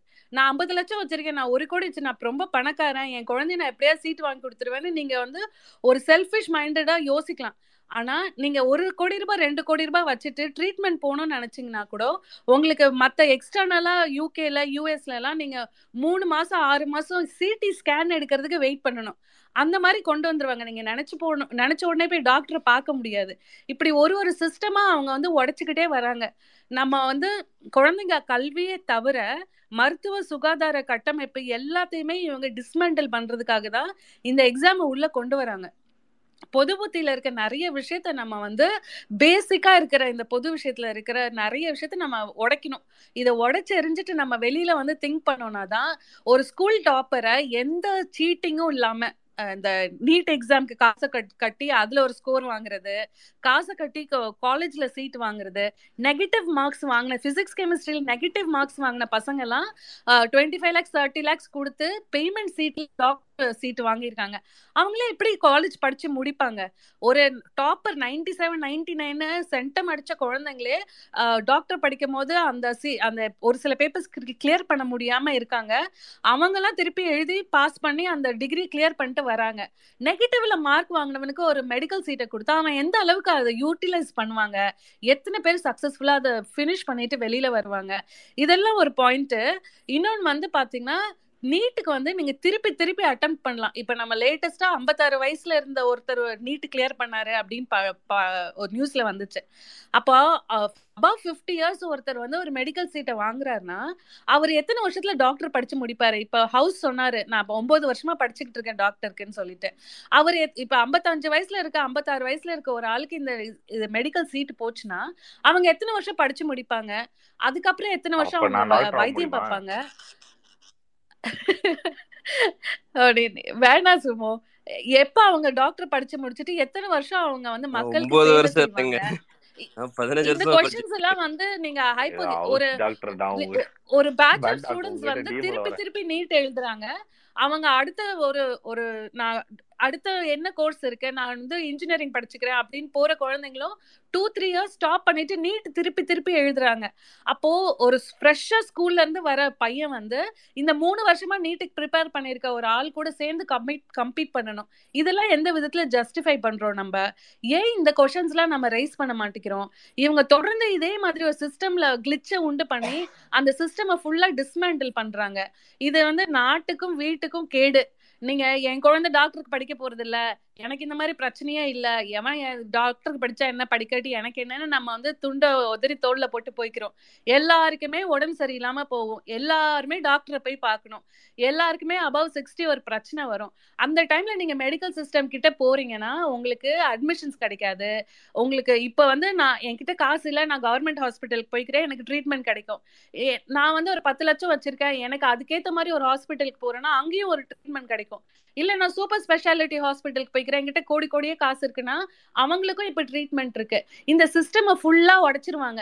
கவர்மெண்ட் நான் கவர்மெண்ட் நீங்க காசு இருக்கு காசு இல்லைனாலும் உங்களால வந்து ஒரு டாக்டர் போய் மீட் பண்ண முடியாத அளவுக்கு எல்லாத்தையும் இந்த அப்ராட்ல இருக்க மாதிரி யூகே யூஎஸ்ல இருக்க கனடால இருக்க மாதிரி சிஸ்டம்ல மாத்தி விட்டாங்கன்னா நீங்க காசு எவ்வளவு வச்சிருந்தாலும் வெயிட்டிங் லிஸ்ட்ல தான் இருக்கும். ஒரு ரெண்டு வருஷம் மூணு வருஷம் நீங்க வெயிட் பண்ணியே செத்து போயிடுவீங்க. உங்களுக்கு மருத்துவ உதவியே கிடைக்காது. இந்த அளவுக்கு கொ- கொண்டு போய் அந்த சிஸ்டம் நிறுத்துறதுக்கு தான் இவங்க வந்து நீட்டுன்னு கொண்டு வராங்க. நீங்க இந்த இந்த ஃபுல் ஸ்ட்ரக்சரை நீங்க புரிஞ்சுக்கிட்டீங்கன்னா நம்ம ஒரு ஒருத்தரும் நம்ம நம்ம நம்ம என்டர்டெயின்மெண்ட் நம்மளுடைய எல்லா விஷயத்தையும் தள்ளி வச்சுட்டு இந்த நீட்டுக்காக இந்த பேண்ட் நீட்டுக்காக நம்ம எல்லாரும் சேர்ந்து இதை அப்போஸ் பண்ணணும். இதுதான் என்னோட இன்புட்ஸ் தேங்க்யூ தேங்க்யூ தேங்க்யூ அந்த ஹரிஷ் இருந்தார் போயிட்டாரு. நம்ம நிறைய பேர் வெயிட் பண்றாங்க. ஹரிஷ் ஃபாஸ்டாவே ஓகே டாக்டர் சாய் நீங்க பேசுறீங்க சாய் கிட்ட போய் டாக்டர் சாய் இருக்கீங்களா? வணக்கம். வணக்கம். வணக்கம். வணக்கம். எப்படி இருக்கீங்க எல்லாரும்? இத நீங்க ஊசி கேக்குதா? ஊசி போடுறீங்க அதனால உயிரோட ஆனா நீங்க முன்னிட்டு படிச்சீங்களான்னு சொல்லிருக்கீங்க நீட்டு போற போக்க பார்த்தா நீட்டு படிச்ச டாக்டர் எங்களுக்கு வேண்டாம்னு சொல்ற நிலைமைக்கு தான் போகும்னு நினைக்கிறேன். நிலைமை அப்படிதான் போயிட்டு இருக்கு உண்மையை சொல்லணும் அப்படின்னா. யூஜி லெவல்லையே பார்த்தீங்க அப்படின்னா இந்த நீட் வந்ததுக்கு அப்புறம் என்ன நிலமை ஆயிருக்கு அப்படின்னா மக்கள் வந்து இப்போ சப்ஜெக்டை படிக்காம சார் எங்களுக்கு வந்து நீங்கள் எம்சிக்யூக்கு ஹெல்ப் பண்ணுங்க சார் எம்சிக்யூ பேஸ் பண்ணி எங்களுக்கு சொல்லிக் கொடுங்க சார்ன்னு சொல்ல ஆரம்பிச்சிட்டாங்க. இப்போ நெக்ஸ்ட் வரப்போகுது. அதை பேஸ் பண்ணி வருதுன்னா அப்படின்னா பேசிக் கான்செப்ட்லாம் எங்களுக்கு தேவையில்லை. எங்களுக்கு வந்து இது பேஸ் பண்ணாலே போதும் அப்படின்ற மாதிரி மக்கள் சொல்ல ஆரம்பிச்சிட்டாங்க. ஸ்டூடெண்ட்ஸே சொல்ல ஆரம்பிச்சிட்டாங்க. ஸோ இப்படிப்பட்ட மருத்துவர்கள் வெளியே வந்தாங்க அப்படின்னா என்ன ஆகுன்றது எனக்கு தெரியல. நிலைமை கொஞ்சம் மோசமாக தான் போய்கிட்டு இருக்கு முதல்ல அதை புரிஞ்சுக்கணும். ரெண்டாவது ந- நிறைய பேர் இந்த ஆர்கியூமெண்ட் வச்சாங்களான்னு எனக்கு தெரியல. இப்போ நீட் இருக்கு. அதனால ரெண்டு மூணு வாட்டி அட்டம் எடுக்க முடியுது எங்களால். இப்போ நீட்டை வந்து நீங்கள் பேன் பண்ணிட்டீங்கன்னா அந்த மக்கள் என்ன ஆவாங்க? அவங்க ஒட்டுமொத்தமா சூசைட் பண்ணிக்க மாட்டாங்களா? இல்ல ஒட்டுமொத்தமா அவங்களுக்கு டிசப்பாயின்மெண்ட் வராதா? அப்படின்ற மாதிரிலாம் கேக்குறாங்க. அது வராது. ஏன் அப்படின்னா இப்போ வந்து நம்ம நீட் இலக்கு கேட்கறது எதுக்கு அப்படின்னா வெறும் நம்மளுடைய கண்ட்ரோல்ல இருக்கிற ஸ்டேட் கவர்மெண்ட் சீட்ஸுக்கு மட்டும்தான். யூனியன் கவர்மெண்ட் சீட்ஸுக்கு இல்லை. அதுக்கு நீட்டை பேன் பண்ணாலுமே தமிழ்நாட்டில் நீட்டை பேன் பண்ணாலுமே அந்த கோட்டா இன்னும் இருக்க தான் செய்யும். அது ஆல் இண்டியா கோட்டா கீழே தான் வரும். ஸோ அப்படி இருக்கும்போது இந்த இந்த மாணவர்களுக்கு எந்த வித பாதிப்பும் முதல்ல அதுல வராது. அவங்க கண் எத்தனை வாட்டி வேணாலும் நீங்க பத்து வாட்டி எழுதுங்க பதினஞ்சு வாட்டி எழுதுங்க அது உங்க ப்ராப்ளம் ஆனா உங்களுக்கு வந்து பதினஞ்சு பர்சன்ட் மட்டும்தான் சீட் எடுக்கிறதுக்கான அவை வாய்ப்பு இருக்கு. அந்த பதினஞ்சு பர்சன்ட் சீட்டில் உங்களால் முடிஞ்சதுன்னா நீங்கள் எடுத்துக்கோங்கன்ற மாதிரி தான் ஒரு ஒரு ஃப்ளெக்சிபிள் சிஸ்டம் இருந்தது. அந்த சிஸ்டத்தை தான் பிரேக் பண்ணி எல்லாத்துக்கும் நீட்டுன்னு கொண்டு வந்ததுக்கப்புறம் இப்போ என்ன ஆயிருக்குன்னு பார்த்தீங்கன்னா நம்ம மாணவர்களால் உள்ளே போகவே முடியலை. அது வந்து நம்மளுக்கு இழைக்கக்கூடிய மிகப்பெரிய அநீதி. ஆந்தை முன்னாடியே சொல்ற மாதிரி ஒரே சிலபஸை மூணு வருஷம் நாலு வருஷம் படிக்கிறவன் ஈஸியாக உள்ள போயிடுவான் ஒரு முத வாட்டி படிக்கிறவன் வந்து அதில் வந்து ஒரு டிஸ்அட்வான்டேஜாக இருப்பான். எஸ்பெஷலி ஸ்டேட் போர்டு சிலபஸில் படிக்கிறவங்க. ஏன்னா அவங்க ஒரே வருஷத்தில் ஸ்டேட் போர்டு சிலபஸும் படிக்கணும் நீட்டுக்கான சிலபஸும் படிக்கணும். நீட்டுக்கான சிலபஸ் வந்து எல்லாரும் சிபிஎஸ்சின்னு நினச்சிட்டு இருக்கீங்க அதுவும் கிடையாது. நீட்டுக்கான சிலபஸ் வந்து சிபிஎஸ்சி சிபிஎஸ்சியும் இல்லாமல் இப்போ அது டஃப் ஆக்குறேன் டஃப் ஆக்குறேன்னு சொல்லி பிஎஸ்சி எம்எஸ்சி லெவல் கொஸ்டின்ஸ் எல்லாமே நீட்டில் கேட்க ஆரம்பிச்சிடுறாங்க. எப்படியும் டஃப்பாக படிக்கிறவங்க வந்து ஒரு டாக்டர் ஆனாங்க அப்படின்னா அவங்களுடைய நாலேஜ் பெட்டராக இருக்கும் அப்படின்னு தானே எல்லாரும் நினைப்பீங்க. முக்கிய நிச்சயமாக அப்படி கிடையாது. நம்ம வந்து லெவன்த்து டுவெல்த்து வரைக்கும் படிக்கிற ஸ்கூல் நாலேஜுக்கும் எம்பிபிஎஸ்ல படிக்கிற இதுக்கும் வந்து சுத்தமாக சம்மந்தமே இல்லை. நான்லாம் பார்த்தீங்கன்னா சப்ஜெக்ட்ஸ்ல எல்லாம் சென்டம் வாங்கியிருப்பேன். சென்டம் வாங்கியிருக்கேன். ஆனா எனக்கு வந்து எம்பிபிஎஸ் போகும்போது ஃபர்ஸ்ட் வாட்டி அனட்டமி எக்ஸாம் எழுதும்போது நான்லாம் படிக்கவலமா ஃபெயில் ஆயிருக்கேன். சொல்லணும்னா அதுதான். ஸ்டேட் ஃபர்ஸ்ட் வந்தாங்க சார் அவங்க வந்து break first year break break so இதெல்லாம் இதெல்லாம் இதெல்லாம் நடக்கிற நடக்கிற ஒரு விஷயம் தான் ஸோ நீங்க ஸ்கூல்ல படிக்கிறதுனால அப்படியே நீட்ல இப்போ நீட்ல நீங்க வாங்கி கிழிச்சிட்டதுனால எம்பிபிஎஸ் டாக்டரா பயங்கர திறமையா இருப்பீங்க. அப்படின்லாம் எந்த விதமான ஒரு இது அதெல்லாமே ஒரு மிகப்பெரிய மித்து எம்பிபிஎஸ்ஸை பொறுத்த வரைக்கும் எம்பிபிஎஸ்ல நீங்கள் படிக்கிறதுக்கும் ஸ்கூலில் படிச்சுட்டு வர்றதுக்கும் எந்த விதமான சம்மந்தமுமே கிடையாது. முதல்ல அதை புரிஞ்சுக்கோங்க. நீங்கள் ஸ்கூல் சிலபஸை டஃப் ஆக்குனா நமக்கு சிறந்த டாக்டராக வெளியே வருவோம் அப்படின்ற எந்த விதமான ஒரு இதுவுமே டேட்டாவுமே கிடையாது. நீங்கள் எம்பிபிஎஸ் எப்படி ஷேர் பண்ணுறீங்க எம்பிபிஎஸ்ல எப்படி நுவான்சஸாக படிக்கிறீங்க? உங்களுடைய நாலேஜ் எதில் பேஸ் பண்ணி இருக்குன்றத பேஸ் பண்ணி தான் உங்களுக்கு எம்பிபிஎஸ் டிகிரி கிடைக்கும். அந்த டிகிரியில் நீங்கள் கோல்டு மெடலோ இல்லை வாங்குறதுக்கோ எனக்கு தெரிஞ்சு கோல்டு மெடல் வாங்குறவங்க எல்லாருமே கூட ப்ராக்டிஸில் சோபிக்கிறாங்களான்லாம் இல்லை. ஒரு டாக்டரோட ஸ்கில் செட்டு ஒரு இப்போ நல்ல ஒரு டாக்டரோட ஸ்கில் செட் வந்து ஒரே ஒரு எக்ஸாமை பேஸ் பண்ணி இருக்காதுன்றது தான் நான் சொல்ல வரேன். ஸோ கோல்டு மெடல் வாங்குறவங்க ஸ்டேட் ஃபர்ஸ்ட் வாங்குறவங்கலாம் இதனால நான் டிமீன் பண்ணுறேன்ட்டு அர்த்தம் கிடையாது. ஒரு நல்ல டாக்டராக வர்றதுக்கான ஸ்கில் செட் வந்து totally different compared to academics practical knowledge இருக்கணும். அவங்க பேஷண்ட் கிட்ட எப்படி கம்யூனிகேட் பண்ணுறாங்கன்னு இருக்கணும். நிறைய டாக்டர்ஸ் வந்து நல்லா படிக்கிற டாக்டர்ஸ் வந்து என்ன ஃபேஸ் பண்ணுற டிஃபிகல்ட்டி என்ன ஃபேஸ் பண்ணுறாங்க அப்படின்னா அவங்களுக்கு பீப்புள் கம்யூனிகேஷன் ஸ்கில் இருக்காது. நல்லா பீப்புள் கம்யூனிகேஷன் ஸ்கில் இருக்கிறவன் ஆவரேஜாக படிப்பான். அந்த டாக்டருக்கு தான் பார்த்தீங்கன்னா ப்ராக்டிஸ் பயங்கரமாக இருக்கும். அவனோட டயக்னோசிஸ் நல்லா இருக்கும். அவங்ககிட்ட ட்ரீட்மெண்ட் நல்லா இருக்கும். ஏன்னா வெறும் தியரிட்டிக்கல் நாலேஜ் மட்டுமே மெடிசன் கிடையாது. வெறும் ப்ராக்டிக்கல் நாலேஜ் மட்டுமே மெடிசன் கிடையாது. இது வந்து ஒரு ப பலவிதமான ஸ்கில் செட் சேர்ந்தா மட்டும்தான் நீங்கள் வந்து ஒரு நல்ல டாக்டராக இருக்க முடியும். அதுக்கு உங்களுக்கு நீங்கள் எல்லாத்துலேயுமே ஆவரேஜாக இருந்தாலே போதுமானது தான் ஸோ நீங்கள் பெஸ்ட் டாக்டராக வரணும் அப்படின்னா நீங்கள் நல்லா படிச்சிருக்கணும். நீங்கள் கோல்டு மெடல் ஒரு பத்து கோல்டு மெடல் வாங்கியிருக்கணும். எய்ம்ஸில் படிச்சிருக்கணும் பிஜேயில் படிச்சிருக்கணும். அப்படியெல்லாம் ஒரு வெங்காயமும் கிடையாது. நீங்கள் சாதாரண ஒரு கவர்மெண்ட் காலேஜில் சாதாரண ஒரு ப்ரைவேட் காலேஜில் படித்தாலும் உங்களால் ஒரு நல்ல டாக்டர் ஆக முடியும்.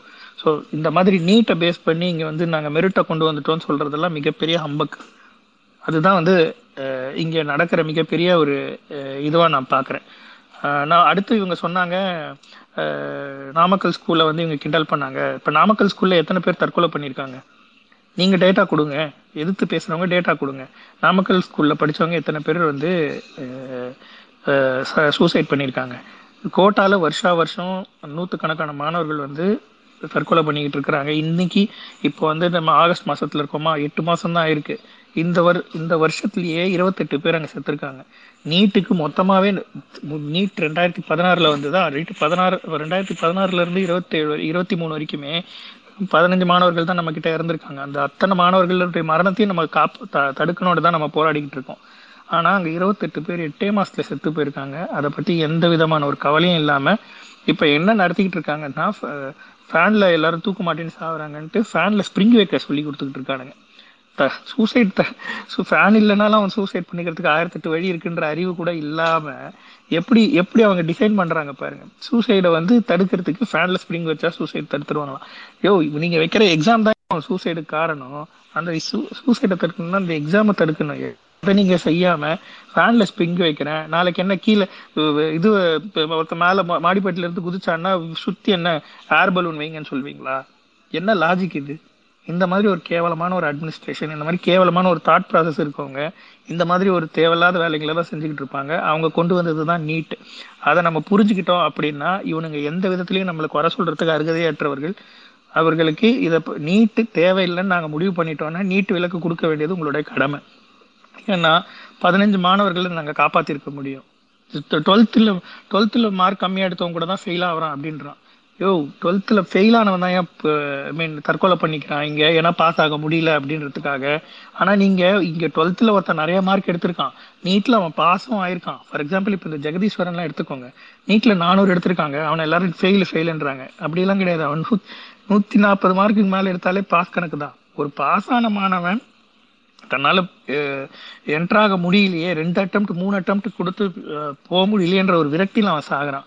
அதை புரிஞ்சுக்காம இதை இந்த நீட்டை நீங்கள் எப்படி பார்க்கணும்? இப்போ ஏன் ஒரு அட்டம்ப்ட் ஒரு அட்டம்ப்ட்ல பாஸ் ஆகிறத விட ரெண்டு மூணு அட்டம்ப்ட் எடுத்து பாஸ் ஆகிறது நல்லது தானே அப்படின்னு நீங்கள் சொல்லலாம்.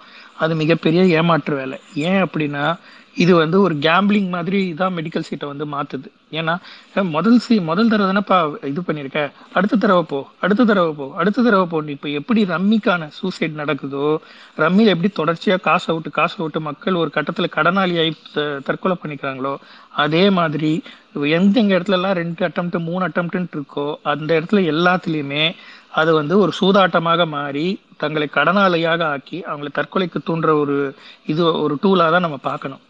அதுதான் என்னுடைய கருத்தா நான் சொல்லணும்னு நினைக்கிறேன். தேங்க்யூ தேங்க்ஸ் பிரதர் தேங்க்ஸ் அடுத்து நம்ம அப்படியே பாலமுருகன். ஆ வணக்கம் ராஜ் ப்ரோ ராம் ப்ரோ எல்லாருக்கும் வணக்கம். அதாவது ஏழை எளிய மாணவர்கள் வந்து மருத்துவ கனவையே வந்து சிதைக்கிற இந்த நீட்டை வந்து கண்டிப்பா தடை பண்ணணும். அதுக்கு வந்து அரசு வந்து கண்டிப்பா வந்து அதை தடை பண்ணணுங்கிற ஒரு உறுதியான நம்பிக்கை நாங்கள் இருக்கும். இன்னொன்று வந்து தொடர்ச்சியா வந்து ஒரு ஒரு சின்ன ஒரு உதாரணம் மட்டும் சுருக்கமா பதிவு பண்ணிடுறேன்.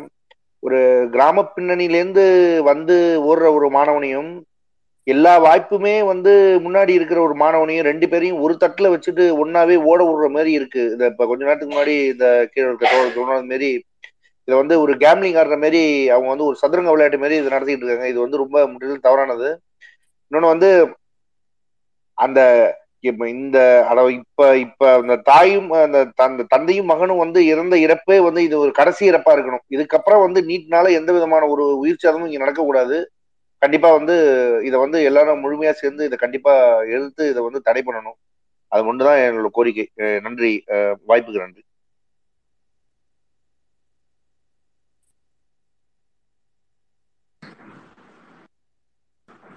நன்றி பிரதர் பரம்ஸ் நான் பேசுறீங்களா?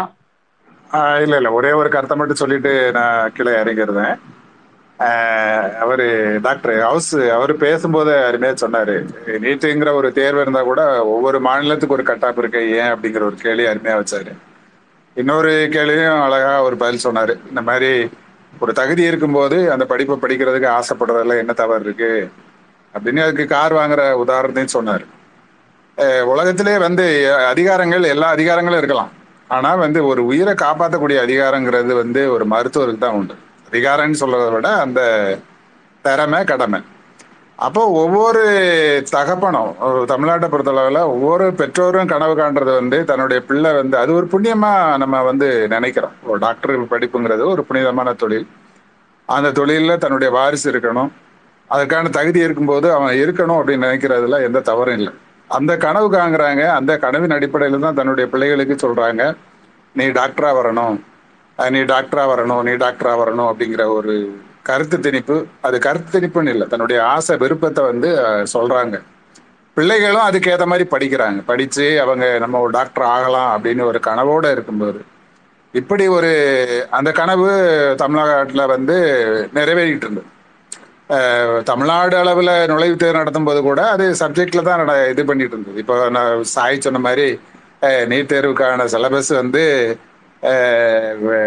சிபிஎஸ்சி சிலபஸில் கூட இல்லை எம்எஸ்சி லெவலில் கேட்க ஆரம்பிச்சிட்டாங்க அப்படின்னு. அப்போ ஏன் இதை இந்த மாதிரி அந்த தேர்வை கடினமாக்குறாங்க அப்படின்னா அதுக்கான காரணத்தையும் ரகசியத்தையும் அவர் சொன்னார். இந்த மாதிரி பயிற்சி நிலையங்கள் கோடி கோடியாக கொள்ளையடிக்கிறதுக்கு சங்கல்பு போன்ற பயிற்சி நிறுவனங்கள் அது வந்து அதை வச்சு சம்பாத்தியம் பண்ணுறதுக்கான வழிவகைகளை உருவாக்கி கொடுக்குறாங்க. சமீபத்தில் கூட நம்ம ஒரு போட்டோ பார்த்துருப்போம். அமலாக்கத்துறை சோதனை நடத்திய நாமக்கல்ல ஒரு கல்வி அந்த இப்போ நீட்டு மையம் நடத்தினவர் நூற்றி ஐம்பது கோடி ரூபா கணக்கில் வராத படம் கண்டு கண்டு- கண்டுபிடிக்கப்பட்டதுன்னு சொல்லி சொன்னாங்க. அவர்கிட்ட இவர் கும்பிடு போட்டு அண்ணாமலை கும்பிடு போட்டு புகைப்படத்தெல்லாம் நம்ம பார்த்தோம். அப்படிப்பட்டவர்கள் சம்பாத்தியம் பண்ணுறதுக்கு இவங்க ஒரு வழி வகையை ஏற்படுத்தி கொடுக்குறாங்க. இந்த நீட்டு தேர்வு அதை தான் செஞ்சுக்கிட்டு இருக்கு அப்படிங்கிறது தான் கலை உண்மையான நிலவரம். ஆக இந்த கேள்விகள்லாம் கேட்குறாங்களே அந்த பைத்தியக்காரங்க. ஏன் டாக்டருக்கு தான் படிக்கணுமா? வேற படிக்கக்கூடாதா? வேற படிப்பே இல்லையான்னு கேட்கக்கூடிய அந்த பைத்தியக்காரங்கள் எல்லாம் புரிய வேண்டிய ஒரே ஒரு விஷயம் இதுதான். ஒரு மருத்துவருக்கு இருக்கக்கூடிய ஒரு அந்த ஒரு மதிப்பும் அந்த ஒரு பணியும் புனிதமான பணியும் வந்து அது எல்லாரும் விரும்பக்கூடிய ஒரு இது ஒரு பெற்றோர் கனவு காங்கிறதுல ஒரு தவறு இல்லை ஒரு பிள்ளை ஆசைப்படுறதுல ஒரு தவறு இல்லை. நல்லா படிக்கக்கூடியவன் தான் டாக்டர் நினைக்கிறான். சராசரியாக சராசரியா மதிப்பெண் எடுக்க வேணாம் டாக்டரா போகணும்னு யாரும் சொல்றது இல்லை பேசுறதும் இல்லை. ஆனா அதற்கு அதுக்கு ஒரு தடையா வரும்போது அந்த நீட் தேர்வு பாஸ் பண்ணா கூட நானூறு நானூத்தம்பது மதிப்பெண் எடுத்து ஒரு சராசரி ஏழை தான் வந்து அவன் நினைச்சா தனியார் கல்லூரியில் படிக்கலாம். ஆனா அவனுக்கு அது வழிவகை இல்லை. அவன் வந்து இப்ப ஃபீஸ் கட்டுறதுக்கு வழி இல்லாத அளவுக்கு. சரி இவ்வளவு மார்க் எடுத்தும் நம்மளால முடியலையே அப்படிங்கிற ஏக்கத்துல தான் அவன் தற்கொலை பண்ணிக்கிறான். அப்ப இதை ஒழிக்கணும் அப்படின்னா அந்த உயிரிழப்புகளை கிட்டத்தட்ட தமிழ்நாட்டில் இருபத்தி ரெண்டு பேர் தற்கொலை பண்ணியிருக்காங்க அப்படிங்கிற புள்ளி விவரங்கள் சொல்லுது. அப்ப இதை ஒழிக்கணும் அப்படின்னு சொன்னா அதுக்கு தான் நம்ம நீட் தேர்வு வேண்டாம். கிராமப்புற மாணவர்களுக்கும் அந்த கனவு இருக்குது. எல்லா பெற்றோர்களுக்கும் அந்த கனவு இருக்குது. அதை வந்து நம்ம நிஜமாக்கணும்னு சொன்னா ரெண்டாயிரத்தி ஆறுல இருந்து ரெண்டாயிரத்தி பதிமூணு வரைக்கும் தமிழ்நாட்டில் எந்த அடிப்படையில மருத்துவக் கல்லூரியில இடங்கள் கிடைத்ததோ அதை நம்ம திரும்ப கொண்டு வரணும்னு நம்ம போராடுறோம். இது முடியுமான்னு கேட்குறாங்க முடியும். நிச்சயமா முடியாததுங்கிறது எதுவுமே இல்லை. மக்களாட்சியில மக்கள் தான் இறுதி எஜமானர்கள். ஜல்லிக்கட்டு முடியாதுன்னாங்க. நம்ம முடிச்சு காமிச்சோம். நம்ம அதுக்கு நீட்டு போராடி அந்த மக்கள் போராட்டம் தான் வந்து ஒரு சட்டத்தை மாற்ற வைக்கும். உச்சநீதிமன்றம் சொன்னா என்ன? பாராளுமன்றம் சொன்னா என்ன? அதை மாற்றக்கூடிய வல்லமை என்பது மக்கள் சக்திக்கு நிச்சயமாக உண்டு.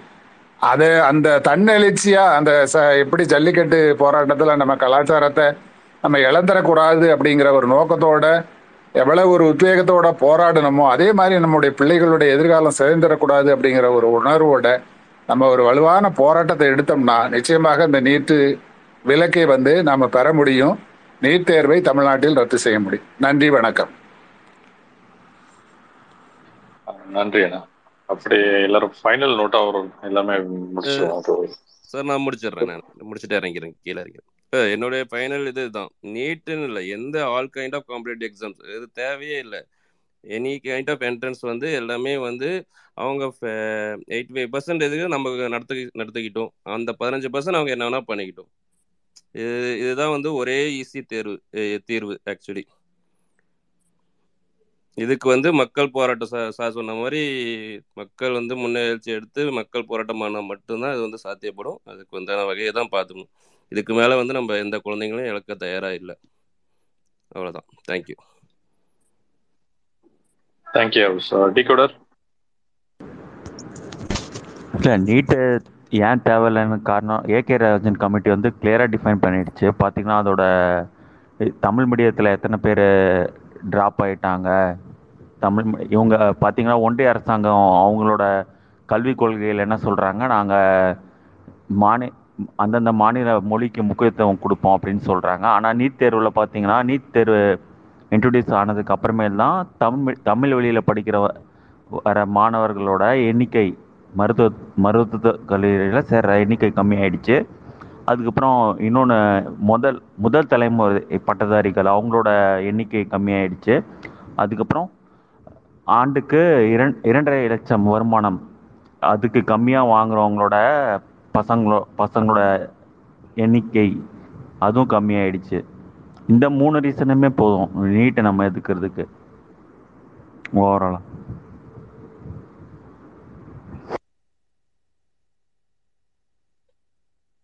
ராஜ் நான் பேசிடுவேன் ஆனந்த் பேசிட்டு அப்புறம் மதி அஹ், சாய் அந்த ஆர்டர்ல முடிச்சிடலாம்.